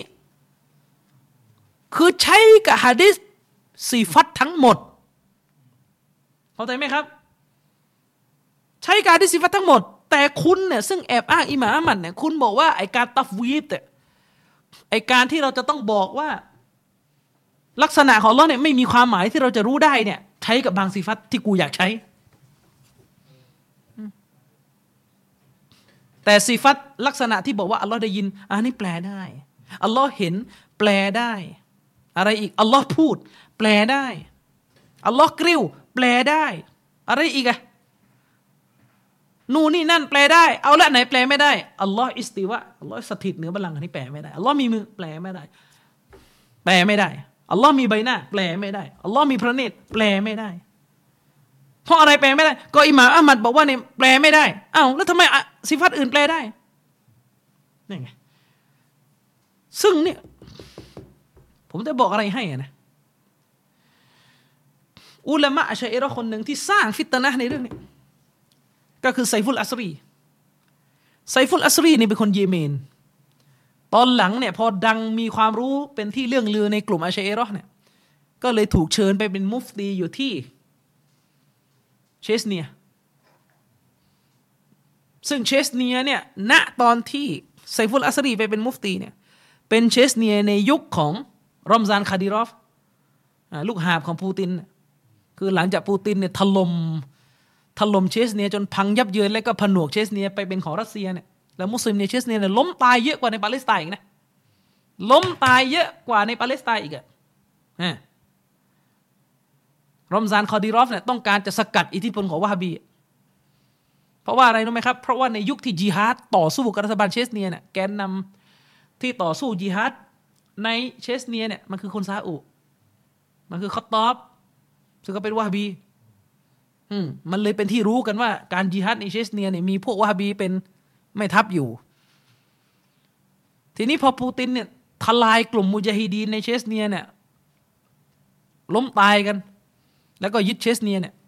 ก็เลยผนวกเชสเนียไปอยู่ภายใต้ การปกครองของรัสเซียโดยเบ็ดเสร็จ แล้วก็แต่งตั้งให้รอมซานคาดิรอฟเนี่ยขึ้น ซึ่งรอมซานคาดิรอฟเนี่ยก็หนุนพวกอาชาอิเราะฮ์เพื่อต่อต้านซาลาฟียะโดยหนึ่งในนั้นก็คือเนี่ยให้ที่ให้ทางเอาไซฟุลอัสรีคนนี้ไปเป็นมุฟตี ที่เชสเนีย คือคงไม่ได้เป็นมุฟตีโดยตรงหรอกแต่ก็คือไปเป็นสภาอุลามะอยู่ที่นั่น แต่มุฟตีน่าจะเป็นอีกคนหนึ่งถ้าจะไม่ผิด ซึ่งมุฟตีเชสเนียจริงๆนี่ก็เกลียดวาฮบีมาก มีคลิปดาวาฮบีบอกว่าเป็นดินแดนเขาดัดจานมั่งอะไรมั่งพอกันหมดเลย ซึ่งวีรกรรมที่ทำเมื่อหลายปีที่แล้วนี่ก็คือการที่รอมซานคาดีรอฟเนี่ยเชิญอุลามะอาชา จากทั่วโลกนะสองร้อยกว่าคนนะไปประชุมที่เชสเนีย เนื่องในการครบรอบวันเกิดของมันเองหรือของพ่อมันจำไม่ได้แล้ว อืและในการประชุมนั้นก็เลยลงนามกันว่าวะฮาบีเนี่ยไม่ใช่อาลิสุนนะมันจะมาการเมืองเมาอะไรมากไม่ได้ เพราะว่าอะไรรู้ไหมเพราะไอ้คนที่ไปลงนามในนั้นที่มาจากอาสันกลับไปพูดอีกแบบอีกบอกว่าวะฮาบีเวลิสุนนะพอพอไปเจอของซาอุซาอุเอางบไปให้อะเป็นอะไรสุดนะเนี่ยมันเป็นกันอย่างนี้ไปเอาอะไรมากนึกออกไหม วิชาการก็เอาจากในหนังสือดีกว่าจะเอาไปประชุมแถลงการอะไรผมไม่ค่อยชอบเท่าไหร่เออยิ่งใหญ่ยิ่งใหญ่อย่างเงี้ยพอมันมันคือเวลาทำอะไรยิ่งใหญ่ไปเนี่ยมันทำกันสองฝ่ายอะมันมันมี back กันทั้งคู่ไงประเด็น แต่ทีนี้ประเด็นมีอยู่ว่า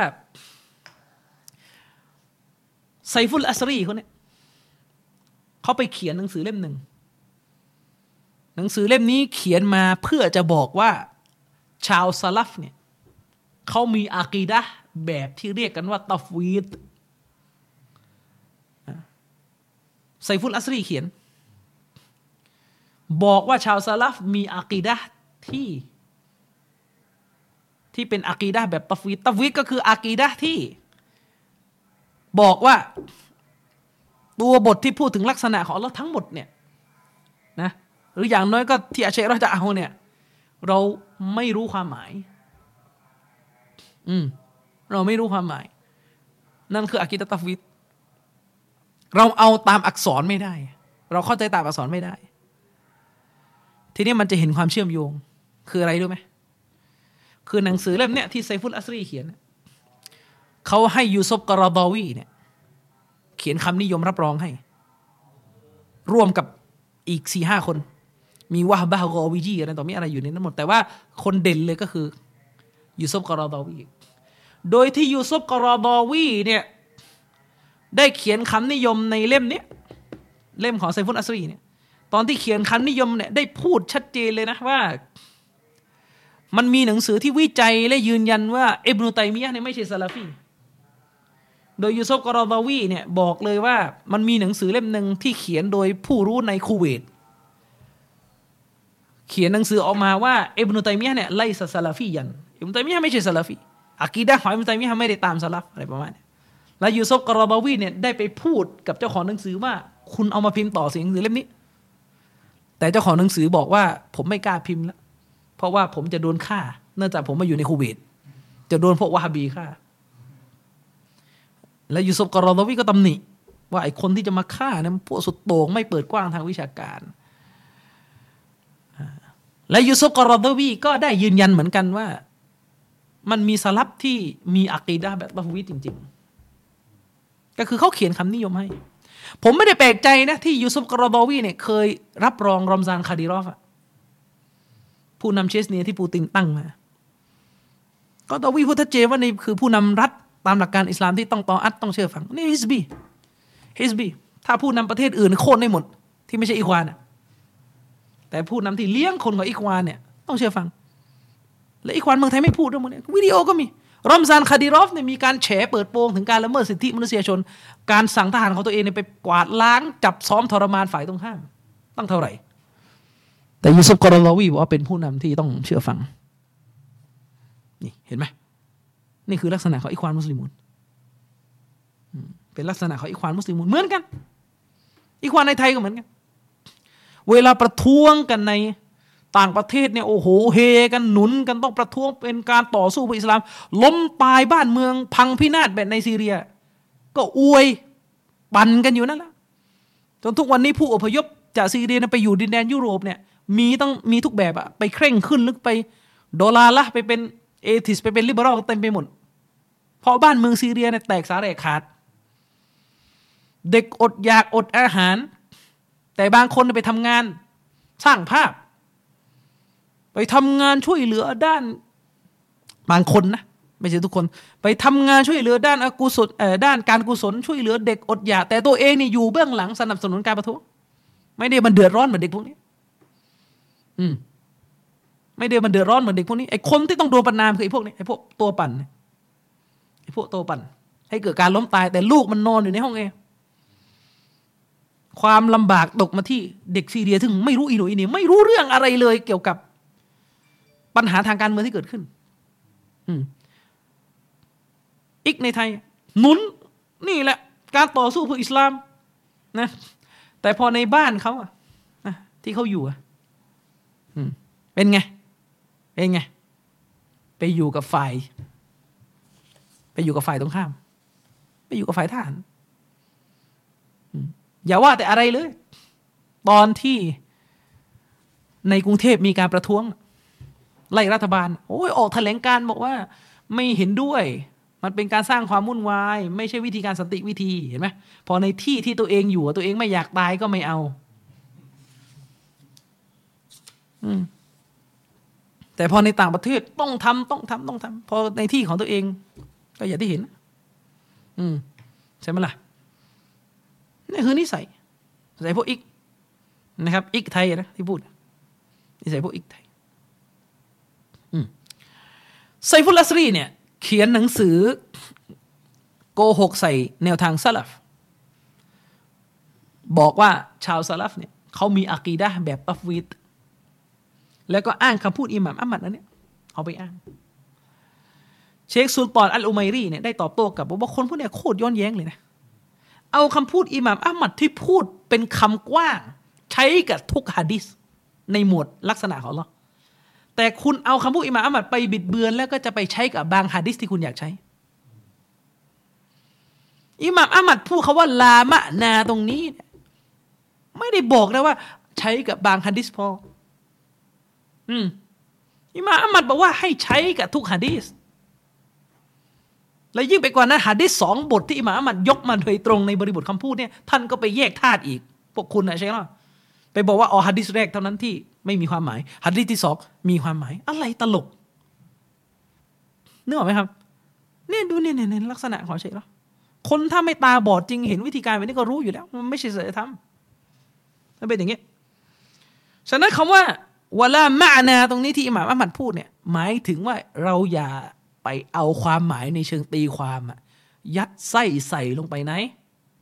ตัวบท ไม่ได้แปลว่าตัวบทเนี่ย อ๋อเราฟังแล้วเราไม่รู้ว่าแปลว่าอะไรไม่ใช่ไม่ได้หมายถึงอย่างนั้น อืม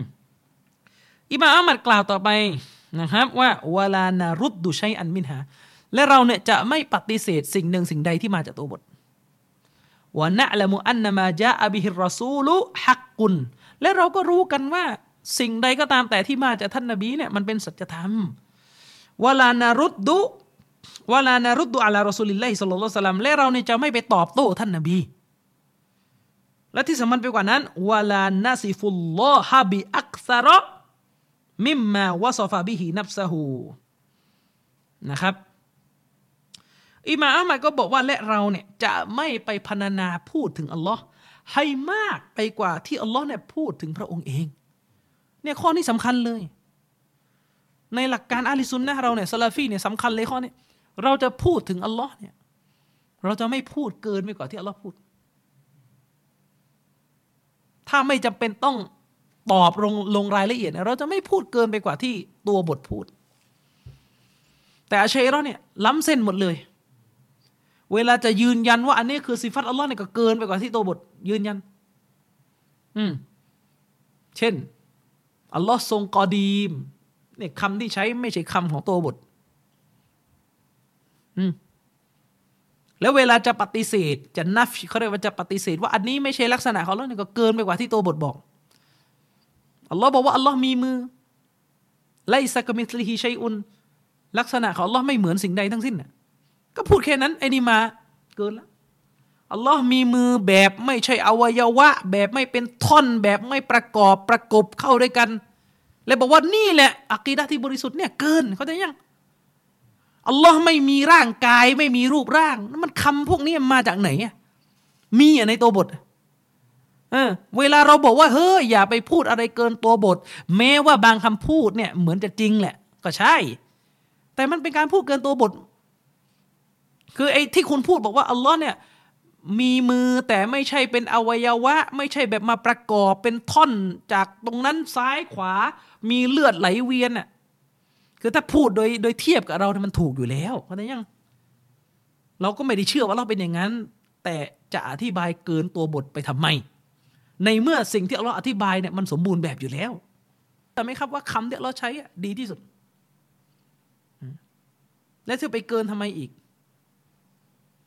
เวลาพูดอย่างนี้เขาจะบอกว่าอ๋อถ้าคุณอ่านหนังสืออิบนุตัยมียะเนี่ยอิบนุตัยมียะก็มีอธิบายเกินไปกว่าที่ตัวบทไอ้นั้นเขาอธิบายบริบทต้องโต้คุณไง แต่เวลาสอนอิบนุตัยมียก็ให้พูดเท่าที่ตัวบท แต่ที่ต้องลงลึกเนี่ยก็เพราะว่าคุณน่ะไม่หยุดทุกไปเล่นอ้างงี้ใช้ตรกกะนั้นมันเลยต้อง ต้องอธิบายลึก ในสถานการณ์การโต้ผมบอกไปแล้ว ไม่เหมือนสถานการณ์การสอนยืนยันในทางปกตินะครับ อิมาอัมัดพูดต่อไปบิลาฮัดดินวลากอยติน คุณลักษณะของอัลลอฮ์เนี่ย ไม่มีเขตจำกัด และก็ไม่มี ที่สิ้นสุด ไม่มีเป้าหมายแบบสุดทางไม่มี ไม่เหมือนมนุษย์เราอะลักษณะของมนุษย์เรามันมีเขตจำกัดไงการได้ยินของเรามันสุดแค่นี้ การเห็นของเรามันสุดแค่นั้นการพูดของเรามันมีเขตสิ้นสุดของมันมันไปต่อไม่ได้ อิมามอัมัดบอกว่าสำหรับอัลลอฮ์เนี่ยบิลาฮัดดินเวลากอยติน หมายถึงว่ามันไม่มีขอบเขต ไม่มีอะไรไปจำกัดกะเกณฑ์นะครับ พระองค์ไม่มีขอบเขตและไม่มีจุดจบปลายทางเนี่ย ไม่มี และอิหม่ามอัมมัดก็ ยกอายะกุรอานมาไลซักมิสลิฮิชัยอุนวะฮุวัสซามีอุลบาซีรไม่มีสิ่งใดเสมอเหมือนอัลลอฮ์อัลลอฮ์คือผู้ทรงได้ยิน และอัลลอฮ์คือผู้ทรงเห็น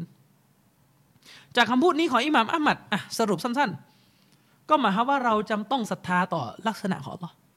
ตามที่ระบุอยู่ในตัวบท และไม่ต้องไปซอกแซกทำอะไรทั้งสิ้น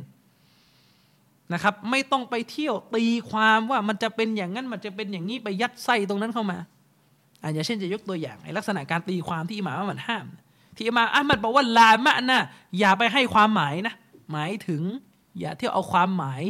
ในเชิงการตีความเนี่ยมายัดไส้ลงไปในตัวบท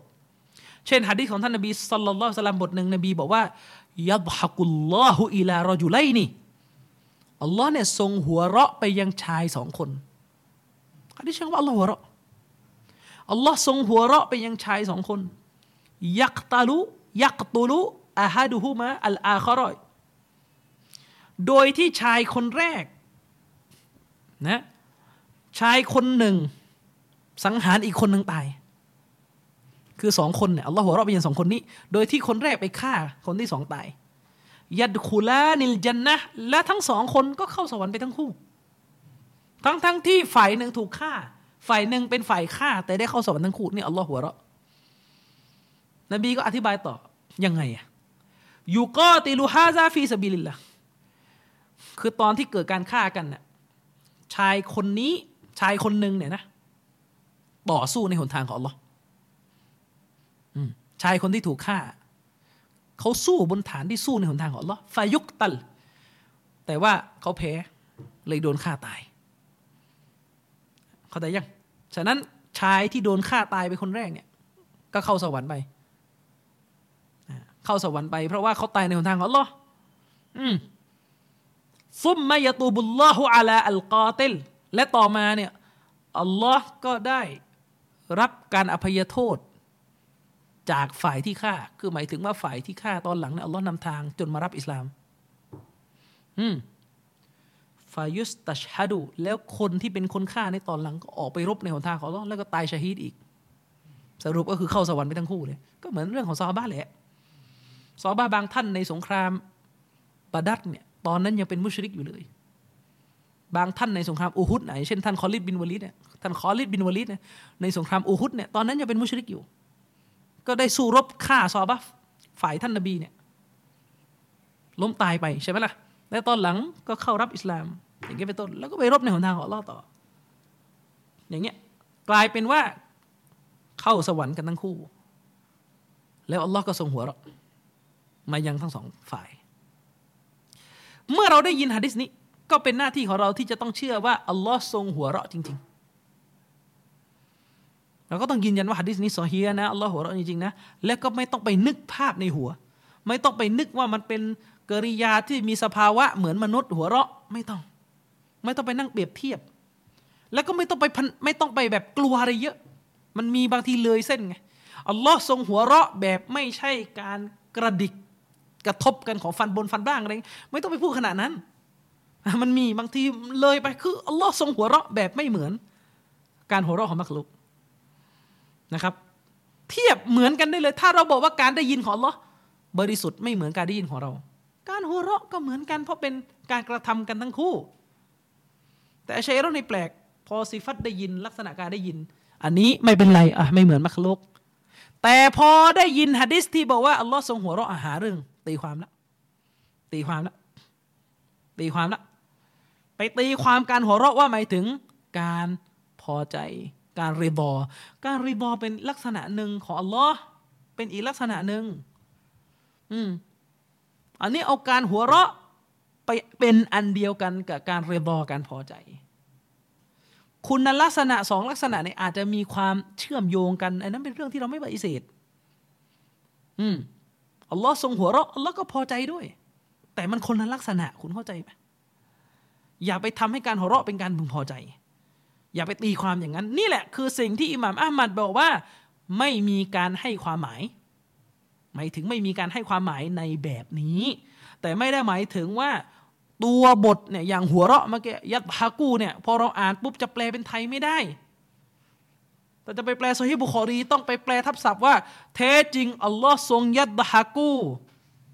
ไปยังชายสองคนแล้วก็จะมานั่งงงกันเอ้ยมันอะไรเนี่ยมันอะไรคือหมายถึงอะไรคนไม่ได้อาหรับก็งงกัน แล้วเวลาท่านไปพูดอย่างนั้นมันใช้คนอาหรับไม่ได้ อักีดัตตัฟวีดมันใช้คนอาหรับไม่ได้เพราะคนอาหรับมันอ่านแล้วมันรู้เรื่อง มันไม่ต่างอะไรกับคุณไปเขียนเขาว่ามือแล้วบอกว่าอย่าอย่าไปเชื่อนะว่าแปลว่าอะไร มันเหมือนคุณเขียนลงกระดาษว่า มือแล้วคุณก็บอกไม่มีความหมายนะคำถาม เวลาคุณบอกว่า คุณลักษณะของลอเนี่ยเราไม่รู้ความหมายง่ายๆคำถาม คำถามคำถามไปยังไงชัยรอนะ คุณลักษณะยาดุลเนี่ยพระหัตถ์ของอัลลอฮ์ใช่ประเภทเดียวกันกับคุณลักษณะเรื่องอะไรนี่เรื่องอิสติวะไหมอัลลอฮ์มีทั้งลักษณะยาดุลก็คือตามภาษาไปลว่ามือ แล้วก็ทรงมีสิฟัตลักษณะอิสติวะที่แปลว่าการสถิตเหนือขึ้นไป เราถามเชคเราว่าเป็นประเภทเดียวกันไหม ถ้าคุณตอบว่าคนละประเภทเนี่ยแสดงว่าคุณรู้ความหมาย ถ้าคุณตอบว่ายาดุลเนี่ยเป็นลักษณะที่ภาษาอาหรับเรียกกันว่าลักษณะแบบซาติยะเป็นคุณลักษณะที่อยู่ที่ซาตของอัลอในขณะที่อิสติวะเป็นคุณลักษณะที่เป็นการกระทำอ่าถ้าคุณแยกได้ก็แสดงคุณรู้ความหมาย แต่ถ้าคุณบอกว่าคุณแยกไม่ได้เมื่อนั้นแหละ ค่อยว่ากันว่าคุณไม่รู้ความหมาย คือการแยกได้แสดงว่ารู้ไงว่าแปว่าอะไร อืม เพราะถ้าคุณเขียนอักษรนึงขึ้นมาในกอไก่ขอไข่อย่างเงี้ย คุณแยกมันไม่ได้ เพราะว่าไม่มีความหมายพอแต่ยังมันไม่มีความหมายที่คุณจะรู้มันได้ไงเออ อย่างนี้เป็นต้นนะครับ จริง ๆ เนี่ยคำพูดของอิหม่ามอัลมัดเมื่อกี้ที่บอกว่าลามะนาเนี่ยอิหม่ามอิบนุกุดามะซึ่งเป็นคนคัดลอกคำพูดนี้มาลงอะท่านมีหนังสืออีกเล่มหนึ่งนะ อ่าท่านมีหนังสืออีกเล่มหนึ่งนะที่เขียนตอบโต้อาชัยเอรอห์โดยตรง แต่ท่านไม่ยกมาอิบนุกุดามะเนี่ยมีหนังสืออีกเล่มหนึ่งที่ตอบโต้อาชัยเอรอห์โดยตรง และท่านก็ไม่ยกมา และในหนังสือเล่มนั้นอิบนุกุดามะเนี่ยได้กล่าวถึงได้คัดลอกคำพูดอิหม่าอัมัดข้างต้นนี้มากล่าวไว้อีกรอบหนึ่งแต่เป็นสำนวนเต็มแล้วซึ่งนี่คือสิ่งที่ไซฟุตอัสรีนี่ตัดต่อ บิดเบือนแล้วก็ไม่เสนออ่าอิหม่ามอิบนุกุดามะเนี่ยท่านมีหนังสือเล่มหนึ่งที่มีชื่อว่าตาฮารีมุนนซัรฟีกุตุบิลกะลามโอ้โหชื่อหนังสือ ถ้ารู้ความหมายก็รู้กันแล้วอะตาฮารีมุนตาฮารีมุนนซัรฟีกุตุบิลกะลามฟีกุตุบิลกะลามแปลว่า ข้อห้ามไม่ให้เข้าไปอ่านไปดูในหนังสือของพวกอาลินกะลามนี่คือความหมายของชื่อหนังสือ ว่าโดยข้อห้ามของศาสนาที่ไม่ให้เราไปอ่านตำราของพวกอาลุนกะลาม และไม่มีคุมเครือครับว่าอาลุนกะลามตรงนี้หมายถึงใคร เพราะในเล่มนี้ได้ระบุชัดเจนว่าพวกอัชอารียะพวกอัชชัยรอคืออาลุนบิดะอิมนุกุดามะใช้สำนวนว่าเป็นผู้ที่ปฏิเสธกุรานทั้งเล่มอะอืมในหน้าที่ 39 ของหนังสือเล่มนี้ อิบนุกุดามะเนี่ย ได้เอาคำพูดอิหม่าอัมัดเมื่อกี้มาเสนอแต่เป็นสำนวนเต็มแล้วอะอิหม่าอัมัดได้กล่าวว่าวะลามะนาอิลลาอะลามะอิลลาอะลามาวะซฟะบิฮินับซะฮูตะบารกะวะตะอาลาอิหม่าอัมัดบอกว่าและไม่มีการให้ความหมายใด ๆ ซึ่งเป็นประโยคเมื่อกี้และไม่มีการให้ความหมายใด ๆ อิลลาเห็นไหมยกเว้น ความหมายของคุณลักษณะที่เป็นไปตามที่พระองค์พันนาถึงพระองค์เองเห็นไหมนี่คือสำนวนเต็มอะอิหม่ามอัลมัดในหนังสือเล่มนี้เนี่ยอิมนุกุดามะบอกว่าอิหม่ามอัลมัดระบุว่าไม่มีการให้ความหมายใด ๆ ยกเว้นอยู่บนความหมายของลักษณะที่อัลลอฮ์ทรงพันนาถึงพระองค์เอง สรุปคือมันมีความหมาย แต่สำนวนนี้กำลังจะบอกว่าอย่าไปให้ความหมายใด ๆ เอาเองโดยไม่ดูตัวบทวะลามะนะอิลลาอะลามะวะซอฟบิฮินับซะฮูและไม่มีการให้ความหมายใด ๆ เว้นแต่ เว้นแต่จะอยู่บนสิ่งที่อัลลอฮ์ทรงพันนาถึงพระองค์เองจบแค่นั้นแหละอ่าอิมามอัดพูดต่อไปวะฮุวะกามาวะซอฟะนับซะฮุสมีอุนบาซีรุนบิลาฮัดดินวะลาตักดีรินเห็นไหม ซึ่งมันก็เป็นไปตามที่อัลลอฮ์เนี่ยทรงพันนาถึงพระองค์เอง อย่างเช่นว่าอัลลอฮ์เนี่ยทรงพันนาถึงพระองค์เองว่าพระองค์คือผู้ทรงได้ยิน ผู้ทรงผู้เอ่อเป็นผู้ทรงเห็นบิลาฮัดดิน โดยเป็นการได้ยินและการเห็นที่ไม่มีขอบเขตจำกัดเวลาตักดีริน และไม่มีการต้องไปนั่งกำหนดขนาดว่าเห็นแค่ไหนอย่างไรแบบไหน อันนี้คือสำนวนเต็มของอิหม่ามอัลมัดที่อิบนุกุดามะเอามากล่าวอีกทีในหนังสือ เล่มนี้นะครับ ฉะนั้นยืนยันตรงนี้จบตรงนี้ว่าอากีดะของซาลาฟโดยเฉพาะอย่างยิ่งคืออิหม่ามอัลมัดเนี่ยไม่ใช่อากีดะเดียวกันกับพวกอาชัยรอปัจจุบัน ไม่ใช่อากีดะที่เรียกกันว่าอากีดะอัตตฟวีดซึ่งหมายถึงอากิดะที่ระบุว่าเวลาเราอ่านอายะกุรอานเกี่ยวกับลักษณะของอัลลอฮ์เนี่ยเราแปลเป็นไทยไม่ได้ เราไม่รู้ว่ามันแปลว่าอะไร ไม่ใช่อากิดะนี้ อืม อะมาดูปิดท้ายสุดท้ายคำพูด ในหนังสือลุมอัตุลิอติกอตเมื่อกี้ของอิบนุกุดามะเนี่ยอิบนุกุดามะเนี่ยได้ปิดท้ายว่าฟาฮาซาวะมาอัชบะฮะฮุฟาฮาซาวะมาอัชบะฮะฮุมิมมาซอฮะซนะดุฮุวะอุดดิลัตรุวาตุฮุอิบนุกุดามะสรุปว่า ดังนั้นเลย หลักฐานในเรื่องคุณลักษณะของพระเจ้าอะ หลักฐานตัวบทหลักฐานที่พูดถึงลักษณะของพระเจ้าเนี่ยตามที่ได้เสนอไปนี้ และหลักฐานอื่นๆ ในเรื่องลักษณะของอัลลอฮ์ที่ใกล้เคียงกับหลักฐานที่ข้าพเจ้าเสนอไป อันเป็นหลักฐานที่สายรายงานของมันถูกต้อง และตัวผู้รายงานก็เป็นผู้ที่ได้รับความเชื่อถือจากนักฮะดีษว่าเป็นผู้รายงานที่ซอฮียกฎของอาลิสุนนะฮวันจามะอะเกี่ยวกับหลักฐานต่อไปนี้ มีอยู่ว่าดูอิมนุกุดามะบอก นุมินุบิฮิเราจะต้องศรัทธาต่อตัวบทเหล่านั้นวลานารุดดูหุและเราจะไม่ปฏิเสธตอบโต้ตัวบทเหล่านั้นวลานาจฮะดูหุและเราเนี่ยจะไม่ดื้อดึงคัดค้าน ต่อต้านหลักฐานเหล่านั้นสำคัญ วลานาตาเอาวาลูหูวลานาตาเอาวาลูหูและเราจะไม่ตีความตัวบทเหล่านั้นนี่ชัดเจนวละวละนาตาเอาวาลูหูบิตะวีลินยูคอเลฟูวอฮิรอหูนี่ชัดเจนอิบนุกุดามะบอกว่าและเราจะไม่ไปตีความตัวบทเหล่านั้น ด้วยการตีความที่ไปขัดแย้งกับความหมายที่ปรากฏอยู่ในอักษรของตัวบท นี่ชัดเจนมันคือดราม่าไม่ได้ปฏิเสธการมีอยู่ของความหมายเพราะคำที่ใช้นี่ชัดเจนเลยว่า เราจะไม่ไปตีความตัวบทเหล่านั้น ด้วยการตีความที่มันไปขัดกับความหมายที่ปรากฏตรงตรงตัวอยู่ใน ตัวบทเหล่านั้นซอเฮตซอเฮตก็คือความหมายตรงตัว อย่าดุลแปลว่ามืออย่างเงี้ยนี่คือความหมายซอเฮต อันนี้ยืนยันชัดเจนนะว่าอิบนุกูดามะเนี่ยไม่ได้ปฏิเสธ การมีอยู่ของความหมายวาลานุชับบิฮูฮูบิซิฟาติลมัคลูกีและเราเนี่ยจะไม่เอาลักษณะของเราเนี่ยไปทำให้มันคล้ายๆกับลักษณะของสิ่งที่พระองค์สร้างขึ้นวาลาบิซีมาติลมุฮดะซีนและเราจะไม่เอาลักษณะของพระผู้เป็นเจ้าเนี่ยไปทำให้มันคล้ายกับลักษณะของสิ่งที่มันมีจุดกำเนิดชีวิต อย่างพวกเราเราเนี่ยเป็นสิ่งที่ไม่มีตัวตนมาก่อน แล้วก็มีชีวิตขึ้นมาหลังการสร้างของอัลลอฮ์จะไม่ทำอย่างนั้น จะไม่ไปบอกว่าอัลลอฮ์เนี่ยเหมือนอย่างนี้อย่างนี้อย่างนี้ไม่วะนะละมุอันนัลลอฮะ سبحانه และ تعالى ลาชาบีฮะละหูและเราเนี่ยรู้เลย รู้กัน ว่าอัลลอฮ์ سبحانه และ تعالى เนี่ยไม่มี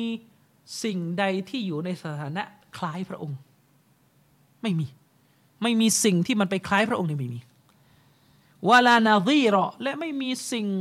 ไม่มีโดยเด็ดขาด สิ่งใดที่มันจะไปเท่าพระองค์นี่ไม่มี ก็จบที่อายะกุรานบทเดิมليس كمثله شيء وهو السميع البصيرอัลลอฮ์ได้กล่าวไว้ในกุรานว่า ไม่มีสิ่งใดเสมอเหมือนพระองค์ พระองค์เป็นผู้ได้ยินพระองค์เป็นผู้ทรงเห็น อิบนุกุดามะได้ปิดท้ายว่า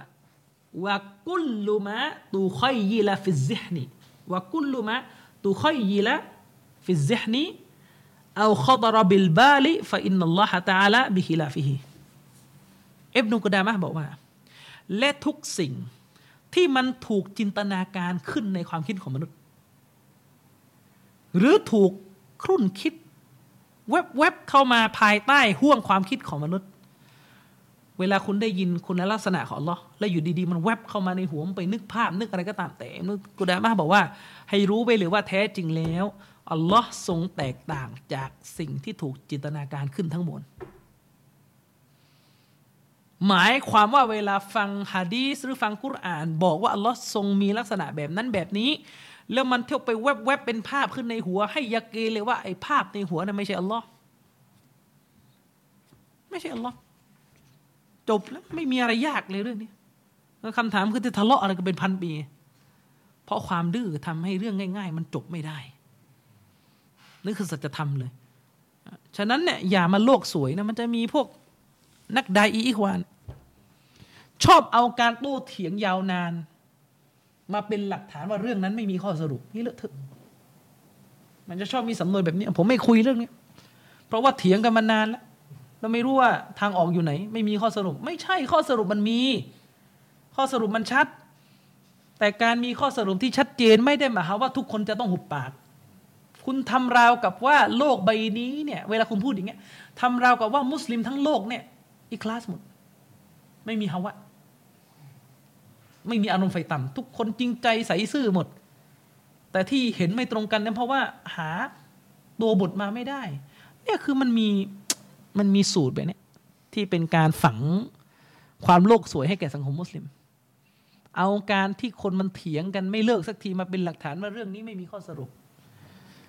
เรามีข้อสรุปว่าจักรวาลนี่มีพระเจ้า แต่เราก็เถียงกับเอทียันตายกันแหละเข้าใจยังไม่ใช่ว่าเรากับเอทียังเถียงกันถึงบัดนี้ แล้วเราไม่มีข้อสรุปนะว่าจักรวาลนี้มีผู้สร้างคนละประเด็นกันตกลงนี่เรายังไม่มีข้อสรุปหรือว่าอบูบักคือชาวสวรรค์นะ เอาแล้วทำไมมันยังเถียงกับชีอะอยู่อะเนี่ยคือมัน ไอ้กลุ่มที่ผมใช้คำว่าไอ้กลุ่มที่อยากหล่อแต่ย้อนแย้งที่สุดไอ้ควันเออไอ้ควันนี่มาอีกแล้วเมื่อวานเห็นแวบๆซาลาฟีจริง ๆ เนี่ย คือผู้คือเขาบอกว่าซาลาฟีที่แท้จริง คือซาลาฟีที่ไม่ไปตัดสินคนว่าหลงมามาร้อยร้อยซาลาฟีที่แท้จริง คือซาลาฟีที่ ไม่ไปตัดสินคนว่าหลง ตกลงชีอะห์เนี่ย เอาด้วยใช่ไหมไอ้คนพูดเนี่ยพูดหล่อแล้วก็ไม่ค่อยคิดเนี่ยเออนี่เขาเรียกว่าหล่อไปไม่มีสมองดิเออตกลงชีอะห์เนี่ยถูกใช่ไหมเฮ้ยไม่ไม่ไม่ไม่ไม่ชีอะห์หลงเออเอาแล้วไหนบอกไม่ตัดสิน แล้วก็ที่มันประเด็นก็คือว่าไอ้กลุ่มที่ชอบ ไม่มีงานจะทำแต่ชอบไปตัดสินผู้นำในประเทศอาหรับเนี่ยเลี้ยวหมดทุกประเทศเลยนึกออกไหมตอนนี้ในโลกอาหรับอะเออดีอยู่แค่ตุรกีอะ แล้วนี่ไม่ตัดสินเลยไงเออแล้วนั่นไม่ตัดสินเลยไงซาอุนี่เร็วเร็วหนักเลย ในสายตาคนพวกนี้ผู้นำซาอุอัทรยศอิสลาม ยิวมั่งอะไรมั่งอันนี้ก็อีกอันหนึ่งเรื่องยิวเนี่ยโยนทุกอย่างในโลกใบนี้เป็นเรื่องยิวหัวเราะยิววางแผนยิวอะไรอิหม่ามมัสยิดที่บ้านทะเลาะกับมามุงกับยิวอยู่เบื้องหลัง อืมโน่ทะเลาะกันแถวปาดังเบซาแถว แถวตากใบเนี่ยยิว สักคนหนึ่งไปโผล่อยู่แถวนั้นแหละซ่อนๆอยู่อะไรอย่างเงี้ยแล้วก็มีลักษณะอธิบายเป็นวัฒกรรมแบบนี้บางทีมัน มันน่าเบื่อมากที่ว่าใน Facebook มันไม่เลิกอะมันไม่จบมันวนอย่างเงี้ยอืมบางท่านก็สร้างวัฒกรรมเหมือนจะวิชาการนิดนึง แต่ก็มันก็ยังหล่ออยู่ดีอะมันไม่ได้สะท้อนข้อเท็จจริงทั้งหมดนะมีบางคนบอกว่า การที่คนคนหนึ่งผิดพลาดในเรื่องอากีดะ ผิดพลาดในเรื่องแนวทางเนี่ยเขาผิดพลาดเพราะ เพราะอะไรครับ เพราะชุบฮะเพราะความมึนงงในทางวิชาการ คือเขาผิดพลาดเขาอาจจะมีอากีดะไม่ตรงกับสลับเขาอาจจะมีแนวทางไม่ตรงกับสลับเนี่ยแต่ที่เขาผิดพลาดไปนี่เพราะว่าผิดพลาดไปเพราะความไม่เข้าใจในหลักวิชาการอ่าฉะนั้นอัลลอฮ์จึงไม่เอาโทษพูดหล่อล้ว ซึ่งมันใช่เราก็ไม่ได้ปฏิเสธนะ คนที่มึนงงในเรื่องวิชาการจนกระทั่งไปเชื่ออะไรผิดๆมาเนี่ย ถ้างงจริงๆ เข้าใจอะไรผิดเราไม่เอาโทษ แล้วก็ปิดท้ายว่าแต่คนที่มีอากีดะสลับมีแนวทางสลับแต่ไปผิดพลาดเรื่องมารยาทเช่นนินทาคนกินดอกเบี้ยด่าทอคนอันนี้บาปแน่นอน เพราะเป็นการผิดพลาดในเรื่องอารมณ์ไฟต่ำโยนขี้ให้ซาลาฟีกันแล้วพูดอย่างเงี้ย มันดูเหมือนเป็นโรแมนติไซส์เป็นเรื่องการสร้างภาวะโรแมนติก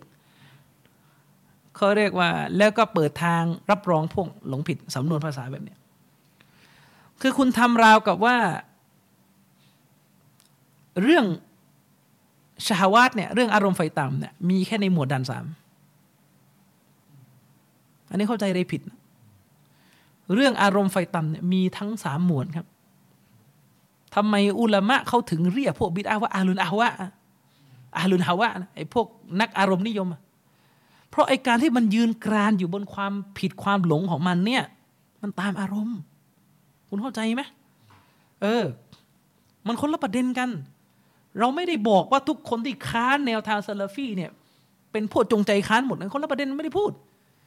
แต่คุณเนี่ยจะปฏิเสธความจริงไม่ได้ว่า อารมณ์ไฟต่ำเนี่ย คือที่มาหนึ่งของการทำให้คนคนหนึ่งยืนกรานอยู่บนแนวทางที่ผิด และอันนี้มันน่ากลัวอันนี้มันน่ากลัว อืมและส่วนหนึ่งจากพวกอารมณ์ไฟต่ำก็คือ จะหยิบยกคำพูดอุลามะ เฉพาะเรื่องที่ตัวเองชอบ อืมแล้วก็จะละทิ้งคำพูดอุลามะคนนั้นในเรื่องเดียวกันเลยพูดถึงในเรื่องที่เป็นเรื่องเดียวกันนะนะ เมื่อมันค้านกับจุดยืนของตัวเอง ช่นยกตัวอย่างเนี่ยไปเอาคำพูดเชคอุไซมีนมาเสนอ เชคอุไซมีนบอกว่าไม่ใช่แนวทางสลับการตัดสินผู้อื่นที่ขัดแย้งกับตัวเองว่าหลงผิดอ่าเอามาสั้นๆแค่นี้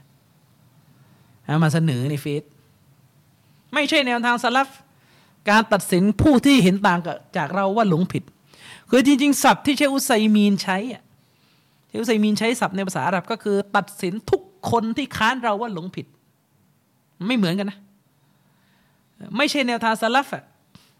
อืมไม่ใช่แนวทางสลับที่เราเนี่ยไปนูบัดเดียไปนูบัลลินก็คือไปตัดสินคนให้หลงนะกุลละมันคอละฟานานะทุกคนที่ค้านเราคำถามคือใครทำอย่างเงี้ย ใครค้านเราทุกคนบนโลกใบนี้กูตัดสินให้หลงหมดอะอืมตอบฟิกไม่ตรงกับผม หลง อย่างนั้นมันไม่มีใครทำไงนึกออกไหมเออแต่เช็คพูดตามทฤษฎีอะใช่ แต่เวลาคุณเอามาใช้คุณเอามาใช้แบบลอยอะเออคุณมาใช้แบบลอยว่า ไม่ใช่แนวทางซาลาฟีถ้าเราไปตัดสินคนที่ไม่ตรงกับเราว่าหลง นี่ คือเอาเฉพาะที่ชอบ และคนเดียวกันเนี่ยเขาบอกว่าอีควานคือกลุ่มบิดาหูหนวกตาบอดไม่ฟังกัน ไม่เอากัน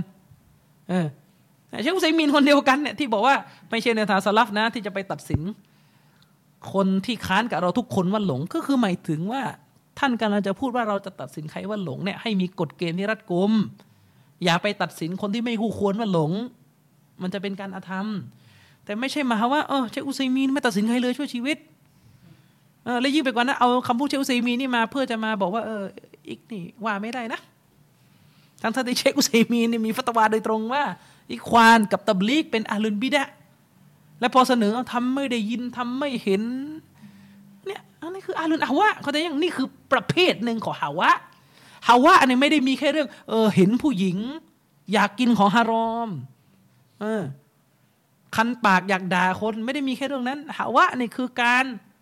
อยากตามทัศนะที่มันหลง แต่ได้ประโยชน์ชีอะรอฟิดอ อยากยืนยันให้ได้ว่า มุตะอาเป็นเรื่องฮาลาลนี่ฮะวะอย่างนี้เป็นต้นคอวาริชมันอยากฆ่ามุสลิมให้ได้ อยากโค่นผู้นำในประเทศอาหรับให้ได้ ก็ตะบี้ตะบันอยู่นั่นแหละว่าซาอุเป็นกาเฟตซาอุเป็นกาเฟตอันนี้คืออาวะเหมือนฮากิมมุตัยรีนะตักฟิรีนะซูรุรีในคุยนะบอกว่าเป็นครั้งแรกในประวัติศาสตร์พันปีเลยที่ผู้นำซาอุตกศาสนา ใช้คำนี้ชัดเจนเลย มุตตัด โพสในทวิตเตอร์ยังไม่ลบเลยนะถึงทุกวันเนี้ยผ่านมาสามปีแล้ว ตกศาสนา ตกศาสนา เพราะอะไรถึงตก เพราะปิดมัสยิดฮารอม เนื่องจากเชื่อฟังองค์กรอนามัยโลกเรื่องโควิด เชื่อฟังองค์กรยิวมากกว่าเชื่อฟังอัลลอฮ์อัลลอฮ์ดูทักฟีดกันแบบเนี้นี่ยนี่กันแบบนี้เลยนึกออกไหมพูดว่าซาอุ ตกศาสนา เพราะปิดมัสยิดฮารอม ช่วง ต้นโควิดคนนี้เป็นใครฮาเกมมุตัยรีลูกศิษย์อับดุลรหมานอับดุลคอลิกเออแต่ในขณะเดียวกันไอ้คนพูดเนี่ยเนี่ยที่ไปบอกว่าผู้นำซาอุตกศาสนา เพราะว่าปิดมัสยิดช่วงโควิดนะตัวเองอยู่ตุรกี ไปพึ่งใบบุญออโดกันอยู่แล้วออโดกันนี่ไม่โดนมั้งเหรอข้อหาอะไรมั้งอืมนอกไหม อะไรกันคือมันมันคือมันเห็นอะมันเห็นถึงความเล่นพรรคเล่นพวกอะเหมือนอาฆาตมาดร้ายอยู่กับซาอุเราไม่ปฏิเสธนะว่าซาอุยุคนี้มันก็มีข้อบกพร่องเกิดขึ้นมากมาย แต่ให้ตำหนิคนตามระดับที่เขาผิดจริง ๆ นะครับอะวันนี้ก็คงฝากไว้เพียงเท่านี้นะครับوبالله التوفيق والهداية والسلام عليكم ورحمة الله وبركاته